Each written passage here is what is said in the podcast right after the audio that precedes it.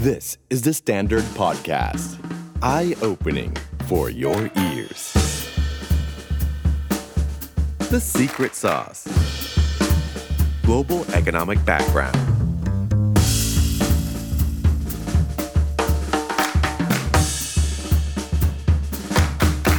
global economic background วันนี้ครับ ถือว่าเป็นตอนที่คนเรียกร้องมาเยอะที่สุดครับ เป็นประเทศขวัญใจคนไทยจริง ๆ จะเป็นการ์ตูนจะเป็นเกม จะเป็นเพลงหนัง จะเป็นอาหารจะเป็นอะไรก็ได้ทุกอย่างเนี่ยต้องบอกว่าเราคุ้นเคยกับประเทศนี้มาก ๆ แล้วผมกล้าพูดเลยว่า เป็นหนึ่งในประเทศที่คนไทยรักมากที่สุด พอเปิดประเทศเท่านั้นแหละหนีไปเที่ยวประเทศนี้เยอะมาก แต่ถ้ามองในเชิงเศรษฐกิจในเชิงการเมืองการปกครอง ต้องบอกว่าเขาเคยยิ่งใหญ่มากๆ ปัจจุบันนี้บางคนบอกว่ามันอยู่ในทศวรรษที่สูญหายของเขา เพราะมีประเทศอื่นๆขึ้นมา พยายามที่จะสู้กับเขาทัดเทียมอำนาจทางเศรษฐกิจมากยิ่งขึ้น แต่ผมเชื่อว่าคนไทยทุกคนครับ ก็จะพูดว่ากัมปะเตะกูดาไซสู้เขานะประเทศญี่ปุ่น ก็คือประเทศญี่ปุ่นนั่นเองครับเฮียวี ถู ครับ กต้อง เย้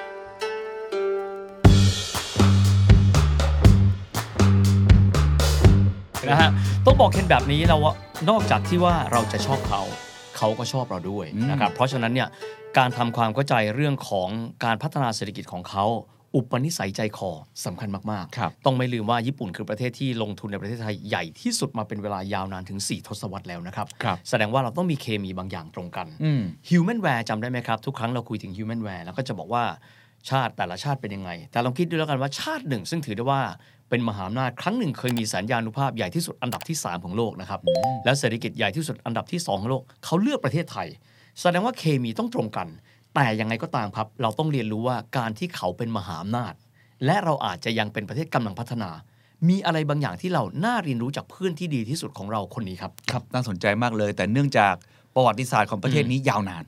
เป็นประเทศมีรากฐานทางวัฒนธรรม รากของประเพณี เรื่องของการเมืองการปกครองที่ยาวมากๆ ถ้าเราไปประเทศญี่ปุ่นเราก็จะเห็นเลยว่าเขามีโอ้โหสิ่งต่างๆ ที่เป็นของเก่าเนี่ย อืม เยอะมากๆแล้วเขารักษาไว้อย่างดีมากเลย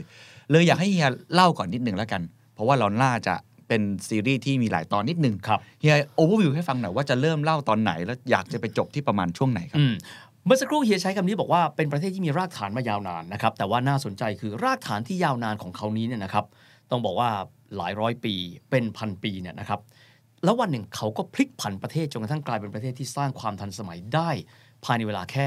ไม่กี่สิบปีแค่นั้นเองนะครับ แต่อย่างนั้นก็ตามบางคนเวลามองญี่ปุ่นแล้วเนี่ยข้อน่าสนใจคือ เป็นการผนวกกันครับ ระหว่างอารยธรรมเก่า และวิถีชีวิตที่ทำให้เขาเนี่ยติดเทอร์โบเวลาที่เขาทำให้ประเทศมีความเป็นทันสมัยด้วยนะครับ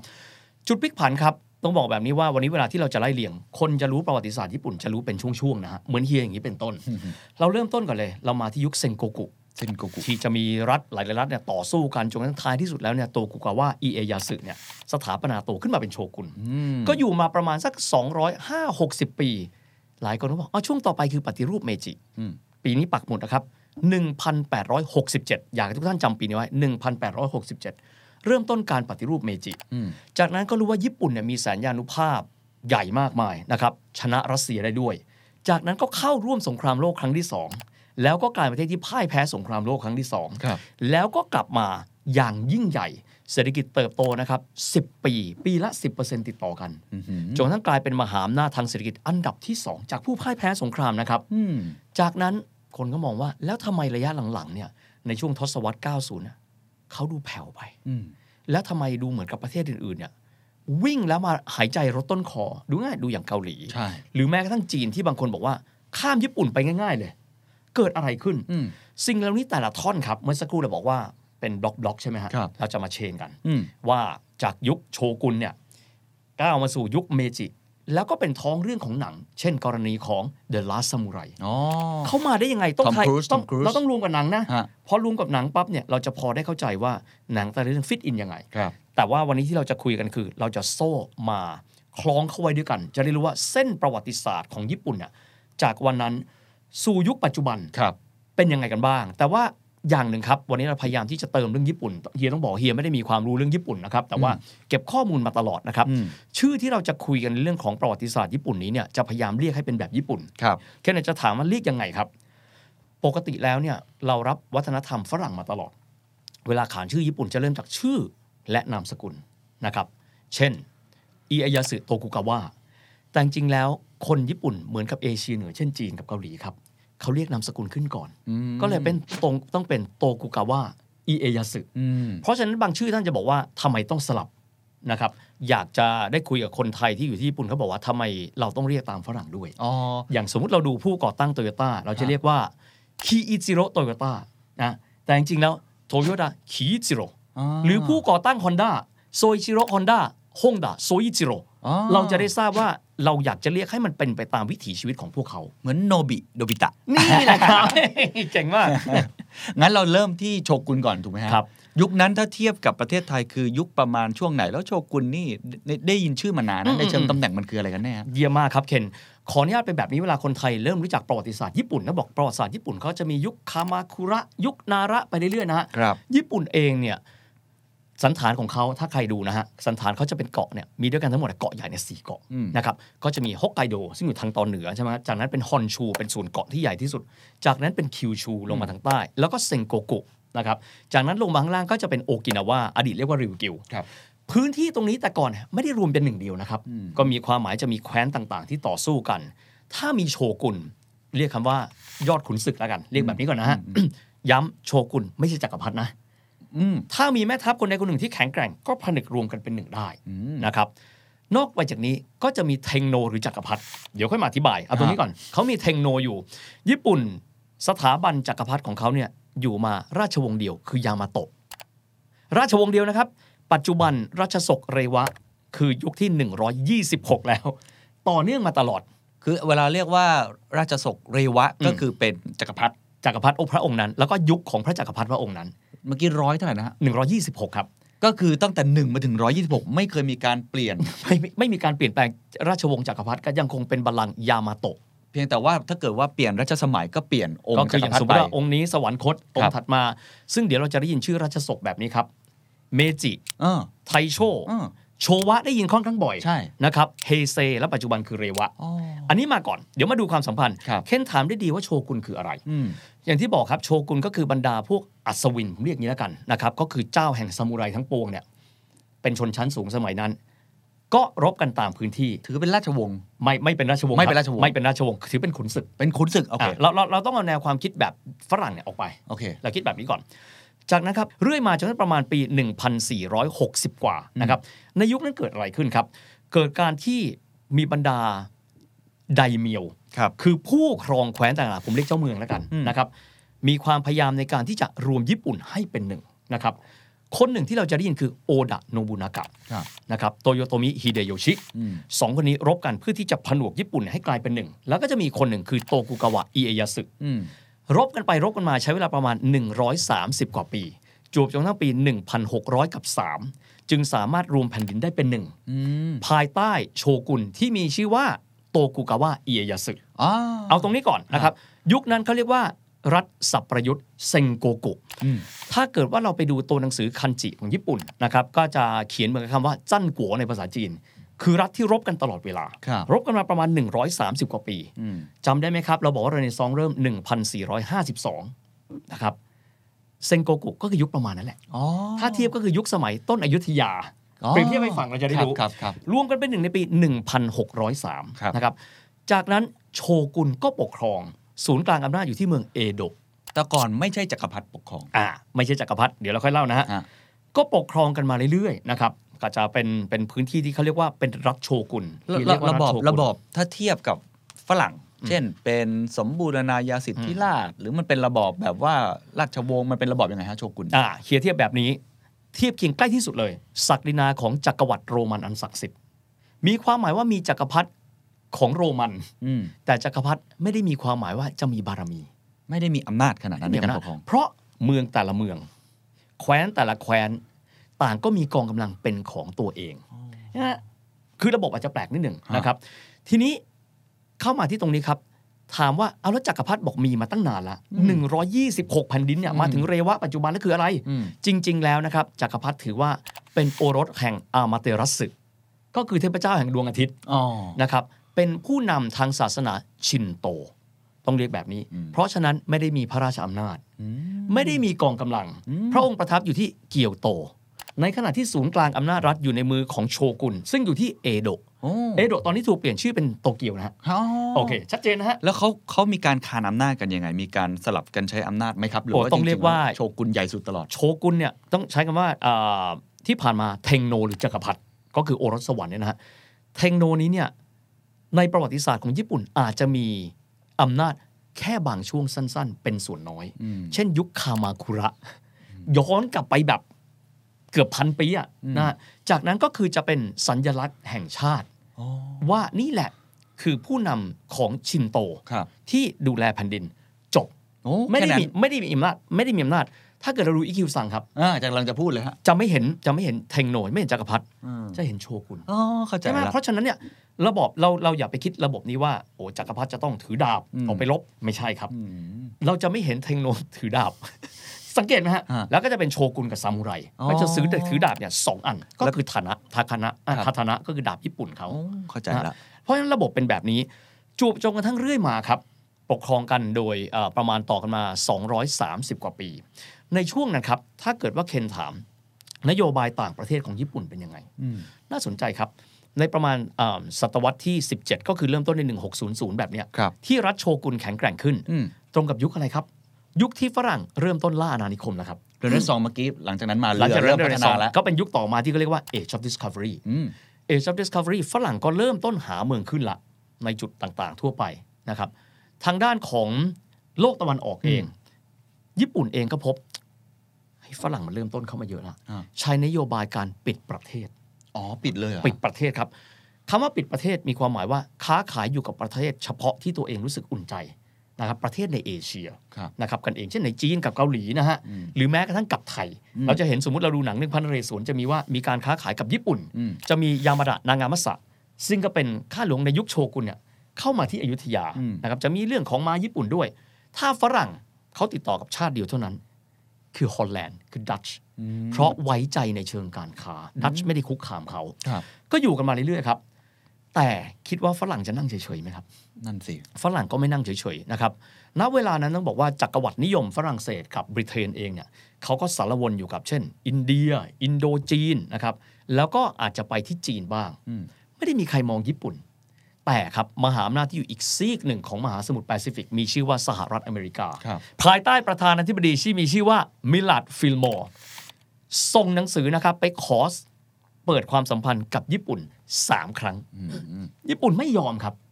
ญี่ปุ่นบอกว่าไม่สนใจ ขอไอโซเลตคือโดดเดี่ยว ฉันไม่อยากทำการค้ากับคุณ ตอนนั้นญี่ปุ่นถือว่าเป็นประเทศที่ก้าวหน้าไหมเจริญไหม ไม่เจริญ แว่าะป็น ครับ ปะทศ เป็นยุคฟิลใช้คำว่าเจริญแบบของเขา ร่ำรวยอารยธรรมแบบของเขา ก็คือถ้าเทียบกับอยุธยาก็อาจจะ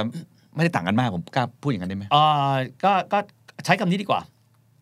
อนุรักษ์นิยมแบบญี่ปุ่น อืม แต่ประณีตแบบญี่ปุ่น อืม ซึ่งต้องยอมรับว่าอาจจะดูอนุรักษ์นิยม แต่ไม่ได้หมายความว่าไม่มีค่าเดี๋ยวเราจะเล่าต่อไป ก็คือมีวิทยาการในแบบของ มีวิทยา เขา การในแบบของเขา แต่อาจจะไม่ถึงขั้นฝั่งตะวันตก ไม่ได้มีการปฏิวัติอุตสาหกรรมใดๆทั้งสิ้นนะฮะ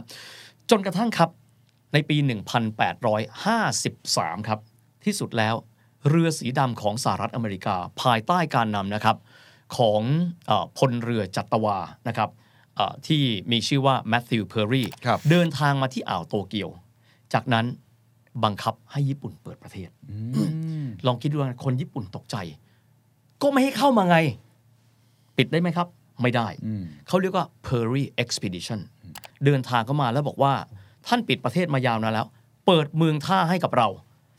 ดื้อๆอย่างนี้เลย จำเป็นต้องเปิดเมืองท่าพูดง่ายๆเขาเรียกว่ากันโบสดิปโลมซีครับ ก็คือเอา การ กำลัง พูด ทหารเข้ามา ดื้อๆเลยนะครับ บังคับ เขาเรียกกันว่าเพอ เพิ่ บังคับขู่แบบนั้นเลย อ่า ที่สุดบอกว่าคุณจำเป็นที่จะต้องมีการเปิดประเทศทำการค้าขายกับผมเนี่ยด้วยการเปิดสองเมืองท่า ก็คือเมืองชาติที่ชิโมดะกับฮาโกดาเตะฮาโกดาเตะลองดูว่าอยู่ที่เกาะทางด้านเหนือนะครับสองจุดด้วยกัน ญี่ปุ่นทำอะไรไม่ได้ ฝรั่งมากับยุโทโธปกรณ์ที่พวกเขาเนี่ยไม่สามารถต้านทานได้ ยังสู้ไม่ได้ ไม่เคยเห็นเลยว่าสิ่งเหล่านี้คืออะไร โอ้ ตกใจมาก ญี่ปุ่นเลยจำเป็น แต่ไม่ใช่แค่นั้นครับ เวลาฝรั่งไปไหนชอบเอาพวกมาด้วย เออ เพราะเห็นแล้วว่าณเวลานั้นสหรัฐอเมริกาสามารถบังคับเปิดประเทศได้ เปิดประเทศแล้วสิ่งต่อมาที่พวกฝรั่งทำคือ บังคับให้ตัวเองนั้นให้ญี่ปุ่นนั้นมอบสิทธิสภาพนอกอาณาเขต ถ้าคนต่างชาติคนใดทำความผิดขึ้นศาลชาติของตัวเอง โอ้โห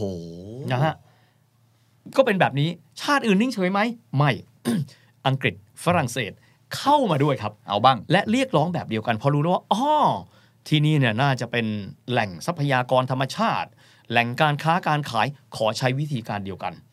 หันมามองครับรัฐโชกุนต้านทานได้ไหมต้านทานไม่ได้ครับ ครับ แต่ว่าคนที่เป็นซามูไรเป็นคนๆไดเมียวเป็นคนๆครับ อืม อย่างเช่นกรณีที่ซัตสึมะ ซึ่งเป็นเกาะส่วนหนึ่งนะครับ น่าจะอยู่ที่คิวชูนะครับซามูไรนะครับหรือว่าไดเมียวนะครับ ที่มีชื่อว่าชิมิสึฮิตซามิสึครับ พลั้งมือไปฆ่าพลเมืองชาวอังกฤษ ที่มีชื่อว่าเ e อร์น็อกซ์ริชาร์ดสันฝรั่งเกิดความไม่พอใจ ไม่ได้ละ เริ่มต้นคุกคามอำนาจของโชกุน สิ่งที่น่าสนใจครับ ตัดภาพจากเอโดะมา ในเวลานั้นคนญี่ปุ่นเริ่มต้นตระหนักคนญี่ปุ่นที่เป็นปัญญาชน ถ้าบ้านเมืองเราอยู่แบบเนี้ยวันหนึ่งเราคงตกเป็นเมืองขึ้นพวกมัน เราคงไม่ต่างกับจีน อืม เพราะฉะนั้นคนญี่ปุ่นซึ่งอาจจะไม่ได้อยู่ในอำนาจรัฐโชกุน เช่น เริ่มต้นมีการศึกษาบ้าง หรือว่าได้เจอกับฝรั่งบ้าง หรืออ่านหนังสือต่างชาติบ้าง หรือเรียนหนังสือกับครูต่างประเทศบ้าง เริ่มต้นฟอร์มตัวครับ เป็นชนชั้นนำใหม่ โอ้ ชนชั้นนำพวกนี้บางคนนะครับ เป็นลูกหลานซามูไร อืม เริ่มต้นบอกแล้วว่าเราจะอยู่แบบนี้ไม่ได้ อืม ดังนั้นจึงได้มีกระบวนการในการเตรียมการเปลี่ยนแปลงประเทศครับ โอ้ นะฮะในยุคนั้นบอกก่อนนะครับว่าในยุคที่ญี่ปุ่นน่ะถูกบังคับให้เปิดประเทศ ตอนนั้นอยู่ภายใต้โชกุนนะครับ ที่มีชื่อว่าโตกุกาวะอีเอซาดะนะครับยุคของอีเอซาดะตอนนี้ทุกคนเริ่มต้นคิดว่าเราต้องมีการพัฒนาประเทศ แล้วก็จะมีปัญญาชนญี่ปุ่น ซึ่งมีแนวคิดตะวันตกหลายคนเกิดขึ้น และคิดแผนแบบนี้ อยู่แบบนี้ไม่ได้ เอาแบบนี้แล้วกัน เปลี่ยนแปลงการปกครอง ยุบระบอบการปกครองแบบโชกุนซะโชกุนอยู่มา200กว่าปีอะวิธีการทำยังไง แล้วใครล่ะจะมาเป็นผู้นำใหม่ อืม หันไปมอง ที่เกียวโตไงเรามีจักรพรรดิอยู่ อืม เราอัญเชิญเทงโน หรือจักรพรรดิเนี่ย ลงมาจากเกียวโต แล้วมาปกครองภายใต้ระบอบการปกครองใหม่ดีไหม อืม โค่นอำนาจโชกุน ระบอบโชกุนมันไม่ฟังก์ชันในการต่อกรกับมหาอำนาจอื่นๆยังไงครับทำไมต้องเปลี่ยน ดูง่ายๆนะครับ แสนยานุภาพ ฝั่งนี้มึงฝั่งหนึ่ง เริ่มต้นพัฒนาอาวุธระเบิด ปืน เรือไอ้น้ำเรือรบ ไม่เหมือนเดิมอีกต่อไปแล้ว อืม ตอนนั้นน่ะผ่านเริ่มต้นของยุคปฏิวัติอุตสาหกรรมไปแล้ว ใช่ไหมครับ 1854 เริ่มต้นปฏิวัติอุตสาหกรรม เทคโนโลยีแตกต่างไป เอาแค่กำลังเนี่ยไม่ต้องพูดถึง ญี่ปุ่นเองก็คงคิด เดินเรือมาจากข้ามมหาสมุทรแปซิฟิกอะมาบังคับเราได้อะ มันสู้ไม่ได้อยู่แล้ว วิทยาการชนชั้นนำใหม่ เริ่มต้นมองแล้วว่า เราจำเป็นต้องมีการเปลี่ยนแปลง แต่จะเปลี่ยนแปลงได้ท่านต้องมีอะไรครับ อาวุธครับ อ๋อ วิธีการทำยังไง คุยกับฝั่งอเมริกัน อืม ท่านส่งคนของท่านมาเทรนทหารเราได้ปะ โอ้ แล้วทหารออกมาจากไหนอะเกณฑ์ชาวนามา ชาวนาอยากเป็นทหารไหมน่าเซอร์ไพรส์นะครับ อยากไหมฮะ เราถูกกดขี่มานานแล้ว อ๋อเข้าใจ ยุคโชกุนอ่ะ เราจับดาบไม่ได้เลย อืม แล้วทำไมเราจะเป็นชนชั้นที่ใหญ่ขึ้นไม่ได้ เริ่มต้นเอา ชนชั้นที่ต่อจาก ซามูไรก็คือชนชั้นชาวนา ยุคนั้นครับก็เลยเริ่มต้นมีกำลังนะครับ ที่มีเอ่อเทคโนโลยีแบบใหม่ ค่อยๆ เริ่มก่อตัวขึ้น ก็คือพวกตะวันตกนี่แหละ จ้างเข้ามาเลยครับ ซ่องสุมให้ จ้างจ้างเข้ามาเลยอเมริกันเป็นหลักนะฟังก่อนนะว่าเอาอเมริกันมาเป็นหลัก เริ่มต้นมีอาวุธใหม่ๆ เริ่มต้นมีปืนกลแล้วนะครับ อืม จะสู้ได้ไหมล่ะครับ ณ เวลานั้นครับ รัฐโชกุน โดยโชกุนองค์สุดท้ายแล้วนะครับ ก็คือโตกุกาวะโยชิโนบุ เริ่มต้นเห็นท่าละ ไม่ไหวแน่นอน พระจักรพรรดินะครับ ในยุคนั้นซึ่งก่อนนั้นอยู่ที่เกียวโต มีชื่อว่าพระจักรพรรดิโคเม พระองค์คุยกับบรรดาที่เขาเรียกกันว่า คณาธิปไตยเมจินะครับ ซึ่งเดี๋ยวจะเล่าต่อไปว่ามาจากไหนนะฮะ มองว่า เอ้า ตกลงเรายอมก็แล้วกัน ในการที่จะลงมาจากเกียวโตเพื่อที่จะมาเอโดะแล้วเริ่มต้นมีการปฏิรูปประเทศของเราทั้งหมด อืม ที่สุดครับ พระองค์สวรรคตไปซะก่อน อ้าว โอรสของพระองค์ที่มีชื่อว่านะครับซึ่งต่อมาเนี่ยครองราชย์ต่อมาชื่อว่าจักรพรรดิมัตสึฮิโตะรัชศกเมจิ อื เห็นไหมครับ เราจะได้ยินรัชศกเมจินี่เยอะมากเลย เริ่มแล้วพอตอนนี้นี่เอง เริ่มต้นมาแล้วนะครับ ก็คือจักรพรรดิโคเมสวรรคต ครับ โอรสขึ้นมาครองราชย์จุดนี้เป็นจุดพลิกผันครับ เพราะเป็นปีที่บรรดาคณาธิปไตยยุคใหม่ คณาธิปไตยกลุ่มปฏิรูปเนี่ยสามารถที่จะโค่นล้มอำนาจของบรรดาโชกุน ถามว่าล้มได้ยังไง อ่า คำตอบครับ ในเวลานั้นเนี่ยรัฐโชกุนเนี่ยอ่อนแอ เจอทั้งศึกนอก ครับ เจอฝรั่งที่กดดัน อืม เจอกับภายในที่ไม่เอาด้วยแล้ว อืม ผลักเบาๆก็ก็ตายแล้ว คือคนญี่ปุ่นเองก็ไม่เอาด้วยแล้ว คนญี่ปุ่น ใตอ คนญี่ปุ่นเองใช้คำนี้คนญี่ปุ่นเองมีความรู้สึกว่า เราต้องเปลี่ยนแล้วอะ อ๋อ นะครับและซามูไรบางคนก็มองว่าเราต้องเปลี่ยนระบบไปแล้ว โชกุนทั้งเรียกว่าคนนะฮะ อืม โชกุนคนสุดท้ายก็คือโตกุกาวะนะครับโยชิโนบุก็เลยยกเลิกระบอบเดิม รัฐโชกุนอำนาจตกมานะครับ ศูนย์กลางของอำนาจ จักรพรรดิพระองค์ใหม่มาประทับที่เอโดะและเปลี่ยนชื่อราชธานีว่าโตเกียวแต่นั้นเป็นต้นมา อ๋อ นี่คือจุดเริ่มต้ เพ น ราะฉะ ของ นั้โตนเกียว 1,867 คือปีแห่งการเริ่มต้นของญี่ปุ่นสมัยใหม่ บอกแบบนี้ครับ 1,867 บางท่านอาจจะลิงก์ภาพมาที่ประเทศไทยไม่ได้นะครับ ผมบอกแบบนี้ว่ามีนะครับประมุขนะครับองค์สำคัญของเอเชีย 2 พระองค์นะครับที่ถือว่าเป็นประมุขที่มีอิทธิพลสูงที่สุดในโลก อืม ในยุคที่ฝรั่งล่าอาณานิคมนะครับ พระองค์แรกครับก็คือพระจักรพรรดิมัตสึฮิโตะก็คือเมจิ ครองราช 1867 อีกหนึ่งพระองค์ คือพระบาทสมเด็จพระจุลจอมเกล้าเจ้าอยู่หัวรัชกาลที่ 5 1868 ครับ อ๋อ เพราะฉะนั้น 2 พระองค์นี้ครองราชในเวลาใกล้เคียงกัน แล้วเล่านิดนึงครับว่า ต้องบอกนะครับว่า โดยที่จักรพรรดิเมจิ พระองค์ครองราชทั้งหมด 44 ปี รัชสมัยสิ้นสุด 1912 ในขณะที่รัชกาลที่ 5 พระองค์สวรรคตในปี 1911 อืมใกล้ เห็น กัน ไหมค มา รั ก บเพราะฉะนั้นเนี่ยสองพระองค์คือยุคเดียวกัน พระองค์หนึ่งคือมัตสึฮิโตะ 44 ปี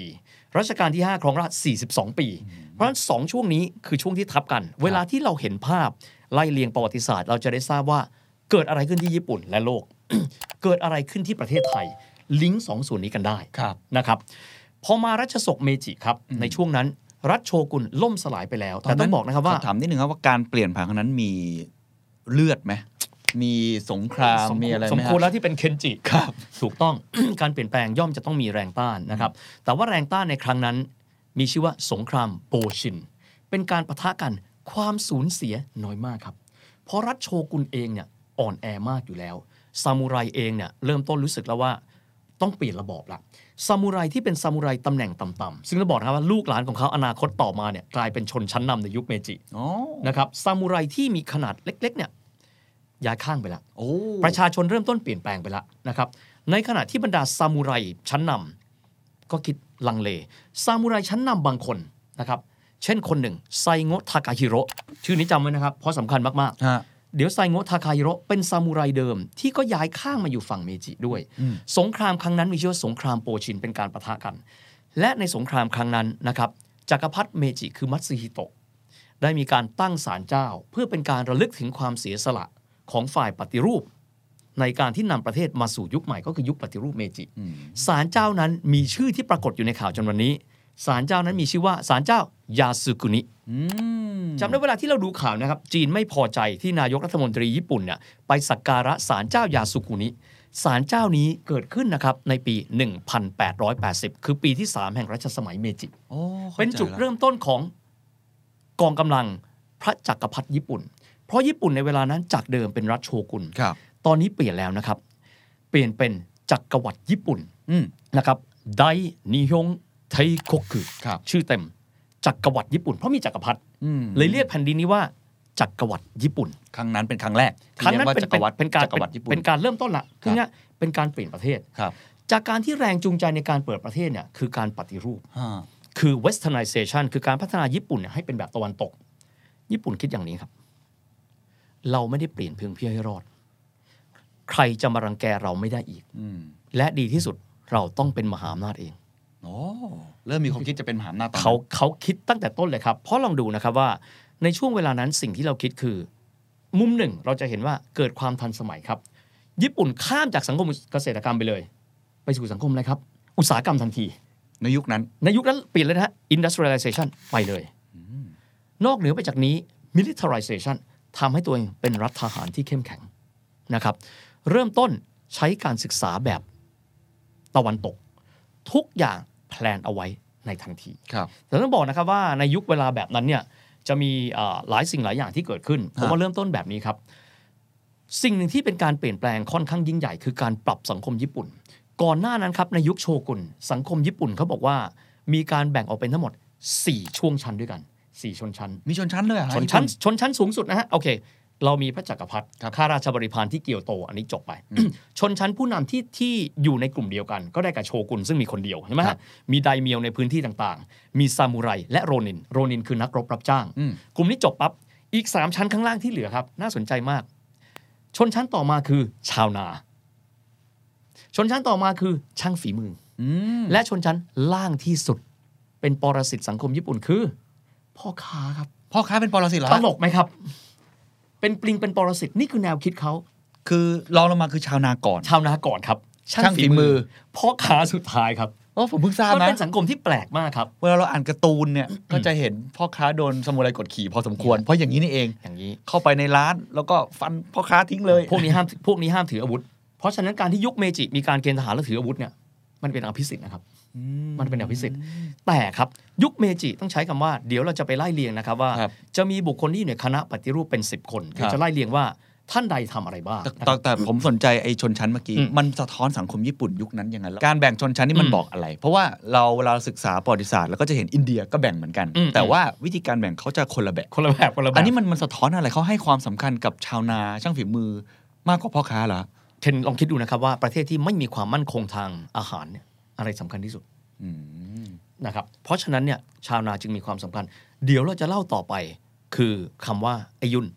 อายุน ทำไมแต่ก่อนเขาตัวเตี้ยเดี๋ยวเล่าต่อไปนะครับเพราะมัน อ่ามี มีความเกี่ยวข้องกับข้าวด้วย เออ แต่เอาเป็นว่าสังคมเขาตีตรามาแบบนั้น อืม ว่าที่สุดแล้วชนชั้นที่ล่างที่สุด คือชนชั้นเศรษฐกิจ ก็คือพ่อค้า ไม่น่าเชื่อเนาะ แต่พอมายุคเมจิครับ ปัญญาชนต่างๆ รวมถึงคนหนึ่งนะครับฟูกุซาวะยูกิจิทุกคนต้องรู้จักเขาครับ เพราะก็อยู่บนแบงค์หนึ่งหมื่นไงครับฟูกุซาวะยูกิจิคนนี้เป็นใคร เป็นปัญญาชนนะครับ เขาไม่มีตำแหน่งอะไรเลย เป็นปัญญาชนที่เริ่มต้นเผยแพร่แนวความคิดแบบตะวันตกให้กับคนญี่ปุ่น อืม ตัวเขาสามารถพูดภาษาดัตช์ได้เป็นอย่างดี และภาษาอังกฤษ เขาคิดมาแล้วว่า ญี่ปุ่นจำเป็นต้องมีการพัฒนาด้วยการมีเศรษฐกิจรองรับ อืม ประเทศจะยิ่งใหญ่ได้ ถ้าไม่มีเศรษฐกิจรองรับไม่ได้ อืม นอกจากนี้เขายังเป็นคนก่อตั้งมหาวิทยาลัยเคโอก อืม นะครับ ก่อนหน้าที่จะมีการปฏิรูปเมจิซะอีกก็คือประมาณ 1 ปี 2 ปีก่อนหน้าเป็นมหาวิทยาลัยที่เก่าแก่ที่สุดของญี่ปุ่นนะครับ และการปฏิรูปเมจิสิ่งที่น่าสนใจคือ เราจะเดินหน้าต่อไปแล้วเราไม่มีเงินไม่ได้ เพราะฉะนั้นชนชั้นที่เป็นพ่อค้า ชนชั้นที่เริ่มต้นณณเวลานั้นเริ่มต้นมีนักการเงิน จึงถูกเลื่อนระดับขึ้นมาไงครับ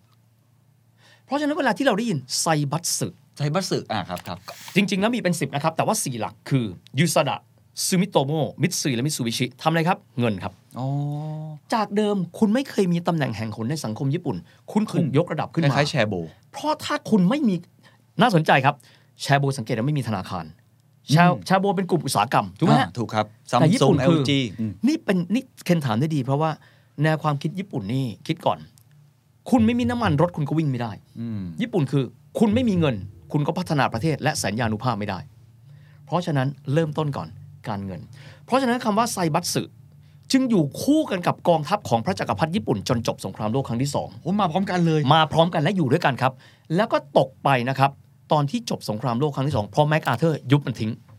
แสดงว่าไซบัสสึนี่เกิดขึ้นจากความตั้งใจของจักรพรรดิในยุคเมจิ ข ด้ว อย งยุคเมจิเลยครับ เกิดขึ้นมาพร้อมกัน เพราะคุณไม่มีเงิน คุณไม่มีการเงิน และสำคัญมาก ๆ เดี๋ยวจะเล่าต่อไป สงครามที่ทำให้ญี่ปุ่นกลายเป็นมหาอำนาจโลก ได้เงินจากไซบัตสึนะครับ อืม การช่วยระดมทุนของไซบัตสึจนกระทั่งเกิดกองทัพพระจักรพรรดิญี่ปุ่นขึ้นมา ครับครับ เพราะฉะนั้นจะเห็นได้ว่ามีการเปลี่ยนแปลงแบบนี้ โอ้ นอกเหนือไปจากนี้ครับปัญญาชนคนอื่นๆนะครับในยุคเวลาดังกล่าวนะครับ ทหารสำคัญไหมสำคัญ ถ้าเราต้องการจะเข้มแข็ง ใช้วิธีอะไรครับ เกณฑ์ทหารชายทุกคน อายุ 22 ปีขึ้นไปเกณฑ์ 3 ปี ปลดประจำการเป็นกองหนุน 2 ปี แต่ญี่ปุ่นไม่ต้องคิดว่าจะมีกองหนุนครับเพราะรบตลอดเวลานับจากนั้น กองทัพญี่ปุ่นใหญ่ที่สุดเลยนะครับ ก็คือในปีสุดท้ายสงครามโลก 6 ล้านคน กลายเป็นกองทัพมหึมา แต่เขามีพัฒนาการเดี๋ยวจะเล่าต่อไป ได้ครับ ก่อนที่จะไปถึงจุดนั้นเราเล่าจุดเชื่อมต่อตรงนี้นิดนึง อืม ผมสนใจเรื่องของการเปลี่ยนผ่านจากยุคโชกุนเนี่ยมาเป็น อืม จักรพรรดิ ครับยุคเมจิเนี่ยเริ่มต้นใช่ไหมฮะหลังจากสงครามโปชินเป็นที่เรียบร้อยแล้วนะครับในยุคนั้นเนี่ยซามูไรที่เป็นชนชั้นสูง มีความรู้สึกอะไรครับ พวกตัวเองถูกคุกคาม สังคมญี่ปุ่นในเวลานั้นมีคนทั้งหมด 30 ล้านคนนะครับ มีซามูไรเยอะนะฮะ1.9 ล้านคนนะครับและหลังจากนั้นรัฐบาลใหม่ของเมจิ ออกกฎหมายมาลิดรอนสิทธิ และก็อภิสิทธิ์ของบรรดาซามูไรมาโดยตลอด อืม เช่น ห้ามพกดาบ อ๋อเหรอ อ้าวคุณเป็นซามูไรแล้วคุณไม่มีดาบคุณเหลือ อะไรวะ นอกจากนี้สิทธิในที่ดินคุณไม่เหลือ หมดไปเรื่อย คือแล้วทำไมรัฐบาลญี่ปุ่นถึงออกนโยบายลักษณะแบบนั้นครับ ๆ เพราะว่าเขาคิดว่าเขาต้องใช้กองทัพสมัยใหม่ไงครับ อ๋อ เป็นทหารแต่ คุ หาร ณ แทน เป็นทหารแล้วถือปืนแล้วครับ อ๋อ นะครับคุณเพราะฉะนั้น นี่คือยุคเปลี่ยนผ่านสำคัญนะ เคนลองคิดดู มาก แล้วว่าจากเดิมเป็นซามูไร แล้วคุณเจอปืนกล น่ะ แล้วคุณจะใช้ดาบทำไมอ่ะ ตกยุคเลยนะ คุณ ทำไร คุณคุณไปแล้วเพราะฉะนั้นมันเปลี่ยน เหมือนเป็นมนุษย์หินเลยอ่ะ ตอนที่แม t ธิวเพอร์รี่เข้ามา ฮะ 1954 ยุคปฏิวัติไมจิ 13 ปีให้หลังแค่นั้นเองนะฮะ ทุกอย่างเปลี่ยนแปลงไปหมด แล้วคิดดูว่าถ้าเคนเป็นซามูไร เคนเป็นคนที่รบเก่งมากเลยชะดวลดาบชนะทุกครั้งอย่างเช่นมุซาชิ ไม่มีดาบแล้วอะ โอ้โห คือสิ่งที่ดีที่สุดในชีวิตของเขานะมันไม่เหลืออีกต่อไปแล้วอะ โอ้โห อ่ะทีนี้เฮียขอมาแบบนี้ว่า บรรดาปัญญาชนของกลุ่มที่เขาเรียกว่าคณาธิปไตยเมจิหรือเรียกว่าฮัมบัตสึมีหลายคนเมื่อสักครู่เราบอกไปแล้วฟุกุซาวะยูกิจิคนที่ปรากฏอยู่บนแบงค์หนึ่งหมื่นนะฮะนอกเหนือไปจากนี้ยังมีนะครับอ่าอิวาคุระโทโมมิถามว่าคนนี้สำคัญยังไง คนนี้เนี่ยนะครับเป็นคนที่นำคณะ ชนชั้นนำญี่ปุ่นเดินทางไปในโลกตะวันตก ไปสหรัฐอเมริกา ไปอังกฤษ ไปฝรั่งเศส ไปรัสเซียก็คือเยอรมันไปอิตาลี เพื่อที่จะไปดูว่าเราจะได้อะไรมาจากประเทศเหล่านั้นบ้าง โอ้นี่เหมือนรอห้าเลย อีวากุระมิชชั่นเขาเรียกอย่างนี้อีวากุระโทโมมิ ลักษณะคล้ายกั เหมือน รับ ยุครอห้าเลยที่ส่งลูกหลานไปเรียน พะโอสต่างๆเพราะจะต้องรู้แล้วครับ เห็นไหมถึงว่ายุคนั้นอ่ะคือยุคเดียวกัน อ๋อ นะฮะแล้วการที่อิวากุระได้มาก็คือ เช่น ครูตะวันตก คิดดูแล้วกันคนญี่ปุ่นซึ่งปิดประเทศมา 200 กว่าปีอ่ะให้ครูตะวันตกเข้ามาสอน อืม มันมันเป็นการต้องเปิดต้องเปิดหัวระดับไหนอ่ะ จากสังคมคอนเซอร์ว ทีฟมาก ๆ นะ แล้วเอามาเลยเข้ามาเลย กองทัพความฉลาดญี่ปุ่น แต่ก่อนจ้างคนนะฮะ ฮะ จากสหรัฐอเมริกา ซื้อปืนจากสหรัฐไม่ได้ ถ้าเราซื้ออาวุธจากแหล่งเดียว เขารู้หมดว่าเราทำอะไรเอ็กซเรย์ได้หมดเลยนะ วางกำลังไว้ที่ไหนซื้อปืนทุกกระบอกจากเรา ปืนมีสัญญานุภาพยังไง ไม่ diversify พอร์ตของกองทัพครับ อังกฤษเข้ามาฝึก ฝรั่งเศสเข้ามาฝึก ฝึกกับทุกประเทศเลย ถูกต้อง ซึ่งอันนี้ก็ยังคงเป็นหลักการของประเทศทุกประเทศที่ต้องทำนะครับ อาวุธซื้อจากหลายเลยพอร์ต อืม จะได้ไม่มีใครรู้ว่าเราทำอะไร อืม เขี้ยวเล็บเราซ่อนไว้ไหน เพราะไม่งั้นถ้าซื้อจากอเมริกาอย่างเดียว เขาก็รู้ว่าอาวุธคุณมีอะไรบ้าง อเมริการู้หมดครับ อืม รู้รู้ทุกเรดาร์รู้ทุกอนูรู้ทุกรู้ทุกอะตอมนะ อ่า ฮะ ๆ อีวาคุระไปได้ทั้งการศึกษาได้ทั้งเรื่องของระบบการเงินเขาเรียกอีวาคุระมิชชั่นนอกจากนี้ครับยังมีอีกท่านหนึ่งครับโมริอิรินาริรัฐมนตรีกระทรวงศึกษาคนแรกของญี่ปุ่นในยุคเมจิ ๆอืม ทำอะไรครับ การศึกษาภาคบังคับ ทุกอย่างถูกวางไว้แล้วครับ การทหาร ครับ การเงิน การค้า การทูตแสนยานุภาพ modernization วางแผนไว้หมด นี่คือยุคใหม่ของญี่ปุ่นอย่างแท้จริง ที่สุด เป็นยุคที่พระอาทิตย์ขึ้นอีกครั้งหนึ่ง โอ้โหบบ แล้ว พูด ก็วางรากฐานทางเศรษฐกิจทางทหาร อืม ทางระบบการศึกษาใหม่หมดเลย ไม่หมดเลยนะครับ และแน่นอนสิ่งที่เป็นสัญลักษณ์ครับ ชาติอื่นก็มีธงใช่ไหม อืม สี่เหลี่ยมผืนผ้า เรายังไม่มีธงเลยอะ เราชอบสิ่งที่เขาเรียกว่าอาทิตย์ในยามเช้า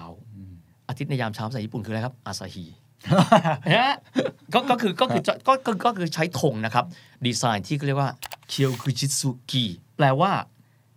ธงดวงอาทิตย์ในยามเช้า อาซาฮี ที่เราจะเห็นชื่อเล่นชื่ออาซา ฮี เป็นดวงอาทิตย์ แล้วก็จะมีรัศมี รัศมีนั้นมีทั้งหมด 16 รัศมีด้วยกัน ครับ ถ้าเราเห็นถ้าเรานับนะครับ ปัจจุบันธงหลายคนมองว่าธงเนี้ยก็เป็นสัญลักษณ์แห่งความโหดร้ายเหมือนสวัสดิกะแต่จริงๆไม่ใช่นะครับธงนี้ยังใช้อยู่ในกองกำลังปกป้องตัวเอง ซึ่งเป็นราชนาวีของญี่ปุ่นอยู่ อืม นะครับแต่ธงอันนั้นนะคนก็จะมองว่านี่คือกองทัพของจักรพรรดิญี่ปุ่น ครับ ซึ่งณเวลานั้นขยายอำนาจมาในพื้นที่ต่างๆ ในเอเชีย และเป็นภัยคุกคามด้วย จะเรียกได้ว่ายุคนั้นเป็นยุคที่ทำให้ญี่ปุ่นก้าวขึ้นมาเป็นมหาอำนาจของเอเชียเลย ยุคนั้นก็เรียกว่าวางพื้นฐานก่อนนะครับแต่ก่อนอื่นครับเมื่อสักครู่เคนถามมาแล้วบอกว่า แล้วมีแรงต้านไหมมีสิครับ อืม เมื่อสักครู่สงครามโปชิน ยังไม่จบแค่นั้น ครับ เพราะว่าแน่นอนบรรดาซามูไรเนี่ยหลังจากนั้นเจอกฎหมายระลอกแล้วระลอกเล่าที่เป็นการลิดรอนสิทธิเดิมของชนชั้นนำเดิม ดังนั้นทำยังไงครับ อืม บรรดาซามูไรรวมตัวกัน ก่อการกบฏ อืม ใช่ไหมฮะคนที่เป็นผู้นำในเวลานั้นที่เขาเรียกกันว่าเดอะลาสซามูไรของจริงไซโงะทากามริชื่อเนี้ยไซโงะทากามริใครก็ตามที่ไปที่สวนอูเอโนะ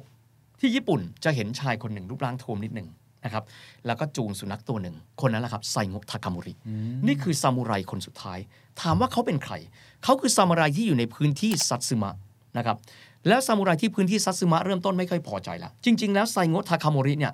เขาเป็นหนึ่งในคนที่ช่วยสนับสนุนให้เมจินะครับใน ในการที่จะวางพื้นฐานในการปฏิรูป เขาเป็นเพื่อนสนิทกับคนที่เป็นหนึ่งในรัฐบุรุษของญี่ปุ่นในยุคเมจิ ที่มีชื่อว่าโอคุโบโทชิมิชิ อืม นะครับสองคนนี้สนิทกัน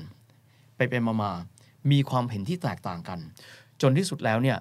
ทาคามุริมองว่าไม่ได้ละเราเราคงจะต้องอยู่ร่วมกับการปฏิรูปนี้ไม่ได้ ก็เลยมาฟอร์มกองกำลังซามูไรครับที่ซัตสึมะ ครั้งนั้นในปี 1877 คือปีที่ 10 ของแผ่นดินเมจิ แล้วเรียกกันว่ากบฏซัตสึมะ ถามว่ากบฏซัตสึมะมีความสำคัญยังไง เพราะนั่นคือครั้งแรกครับ ที่กองกำลังทหารเกณฑ์ใหม่ของญี่ปุ่น ต้องฆ่ากันจริงๆแล้วนะครับ ก่อนหนั้นไม่มีสงคราม เพราะฉะนั้นเกิดอะไรขึ้น ฮะ ซามูไรนี่ความฮึกเหิมมาเต็มถูกไหม ถูกฝึกมานาน ทหารพวกนี้ถือปืนตกใจ มีดาบปลายปืนช็อก โอ้ ใครนึกไม่ออกครับ ท่านไปรู้เรื่องเดอะลัสซามูไรดิ อ่าที่คุณทอมครูซเล่น ถูกต้อง The Last Samurai เนี่ยหลายคนดูจะบอกว่าไม่เคยดูเรื่อง อ่า ตกลงใครรู้ปะใครวะ อ่าง ทำไม งเหมือนกันทำไมญี่ปุ่นมาสู้กันเอง ว่ามันมีฝรั่งโผล่มาด้วย ท้องเรื่องก็คือกบฏซัตสึมะนี่แหละครับ อ๋อ ด้านหนึ่งครับ คนที่เป็นกองกำลังใหม่ ก็คืออยู่ภายใต้พระจักรพรรดิเมจิ อย่างอย่างที่บอกนะท่านไม่มีพระราชอำนาจนะ อืม แต่ว่าปกครองภายใต้พระนามของพระองค์ อืม ก็คือบรรดาชนชั้นนำเมจิ อืม นะครับก็จะเป็นคนที่ทันสมัยใส่สูตรละเห็นไหมยุคนั้นไม่ไม่ใส่ไม่ใส่ชุดโบราณแล้วนะ ใส่สูตร จ้างคนอเมริกันมาฝึกอาวุธ มีปืนปมีปืนกลในการยิง แต่ฮิวแมนแวร์ที่ใช้คืออะไรครับ ชาวนาเดิม ไม่เคยรบเลยนะฮะ อืม ในขณะที่กบฏซัตสึมะนะครับในเรื่องเนี้ก็นำโดยเคนวาตานาเบะไม่ใช่เคนนักคลิน นะฮะเห็นไหมฮะ ใช่ใช่ เรื่องราวในเรื่องนั้นก็แค่ว่าทหารอเมริกันซึ่งเข้ามาฝึกนะครับเกิดความหลงไหลในวัฒนธรรมซามูไรอันนั้นเป็นเรื่อง อืม แต่จริง ๆ แล้วเนี่ยคล้ายคลึงกัน แล้วเป็นเรื่องจริงป่ะฮะ อ่ากบฏซัตซึมะเป็นท้องเรื่องของเรื่องนั้นอีกทีหนึ่ง อืม แต่ว่าเนธานอัลเกรนเนี่ยไม่มีตัวจริง เอาจริง นะครับ เหอเนี่ย ส่วนในเรื่องเคนวาตานาเบไม่ได้ใช้ชื่อไซงะทากาอ่าทากามุริ อ๋อ นะครับแต่จริง ๆ แล้วเนี่ยเรื่องก็คือว่าฝ่ายปฏิรูปใช้สมรภูมินั้นในการที่จะให้ทหารเกณฑ์ยุคใหม่ของเขา อืม ในการเริ่มต้นปราบกบฏซัตสึมะ อืม นะครับซึ่งในครั้งนั้นครับก็จะเป็นต้นกำเนิดของเพลงอยู่เพลงหนึ่ง ครับ ในยุคนั้นเนี่ยทหารเกณฑ์ครับ เกิดมาไม่เคยยิงปืนกลอะปกติยิงก็ยิงแต่กระสอบทรายอะครั้งนี้ต้องยิงอะยิงเพื่อนร่วมชาติตัวเองอะ อืม เอาไงดีวะ มีกระสุนปืน มีดาบปลายปืนเจอปั๊บตกใจ เจอซามูไรฟันคออเพราะในเรื่อง The Last Samurai คือ replicate มาให้เห็นครับ อืม ทหารเกณฑ์เนี่ยมาถึงอายุยังน้อย ตกใจทำอะไรไม่ถูก แม้ว่าจะทันสมัยกว่า ถูกต้องจนในที่สุดครับ มีแม่ทัพคนหนึ่งซึ่งอยู่ในช่วงนั้นนะครับ มีชื่อว่ายามางาตะอาริโตโมะ อืม ท่านพูดบอกว่า ทุกคนชักดาบของเราขึ้นมา พร้อมที่จะฆ่าศัตรูให้หมด ไล่ตั้งชื่อกองร้อยนั้นว่า ปัตโตไตแปลว่ากองพันแห่งการชักดาบ และควงดาบ ไม่ใช่ชักดาบแต่ไม่จ่ายนะ ฮะ ปัตโตไตและสำคัญมากๆครับ ชื่อนั้น หลังจากนั้นได้มีหลังจากที่ปราบกบฏซัตสึมะเป็นผลสำเร็จความเสียหายมากมายนะครับ โดยเฉพาะซามูไรก็ถูกกวาดกันไปเหี้ยเลย อืม ชื่อของกองพันกองนั้นที่ชื่อว่าบัตโทไตถูกนำมาเป็นชื่อเพลงของกองทัพญี่ปุ่น จนถึงวันนี้ ต้องฟังเพลงนี้นะครับ เป็นเพลงที่คนแต่งเนี่ยเป็นคนฝรั่งเศส ครับ แต่ว่าเนื้อเพลงใส่เข้าไป แล้วก็จะพูดถึงว่าทุกคนรวมตัวกันศัตรูอยู่เบื้องหน้า เราชักดาบของเราออกมา เพื่อผลาญศัตรูให้หมด บัตโตไตเพลงนี้ยังคงใช้อยู่ในปัจจุบัน สรุปแล้วเหตุการณ์ในครั้งนั้นมันสอนอะไรกับประเทศญี่ปุ่นสังคมญี่ปุ่นที่ฆ่ากันเองบ้างฮะไม่นอกอ่ามุมหนึ่งก็คือเดอะลัสซามูไรก็ตามชื่อ ก็คือซามูไรหมดไปเลย หมดไปแล้วครับ เฮี้ยนเตียนเลย คือตอนนั้นเรียกว่าบางคนก็เข้ามาสู่สู่ของเมจิแล้ว อืม แต่ส่วนที่แข็งขืนจากกบฏซัตสึมะทุกคนรู้แล้วครับว่า ดาบที่ดีที่สุดแม้กระทั่งคาทานะ ก็สู้ปืนกลไม่ได้ครับ และญี่ปุ่น never look back ญี่ปุ่นในครั้งนั้นทำให้คนที่เป็นชาวนาและเป็นทหารเกณฑ์กลายเป็นเครื่องจักรสงครามนะครับ โอ้ เราชนะกบฏได้ละขั้นต่อไป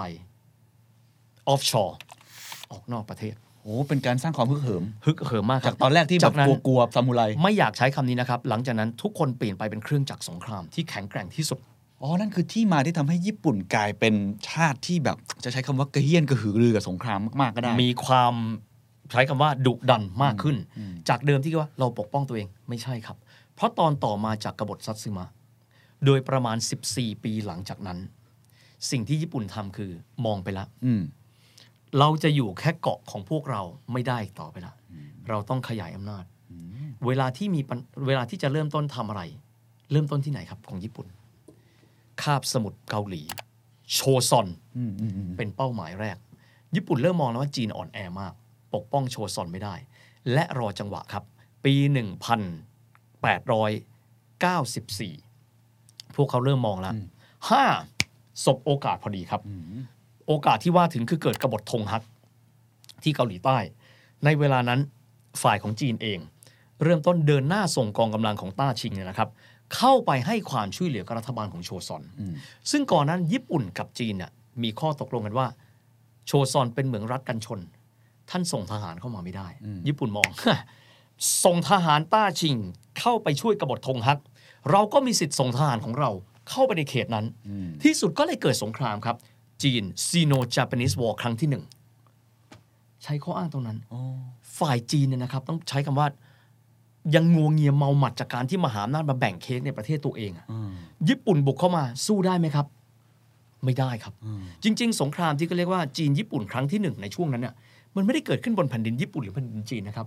แต่เกิดขึ้นบนเกาหลี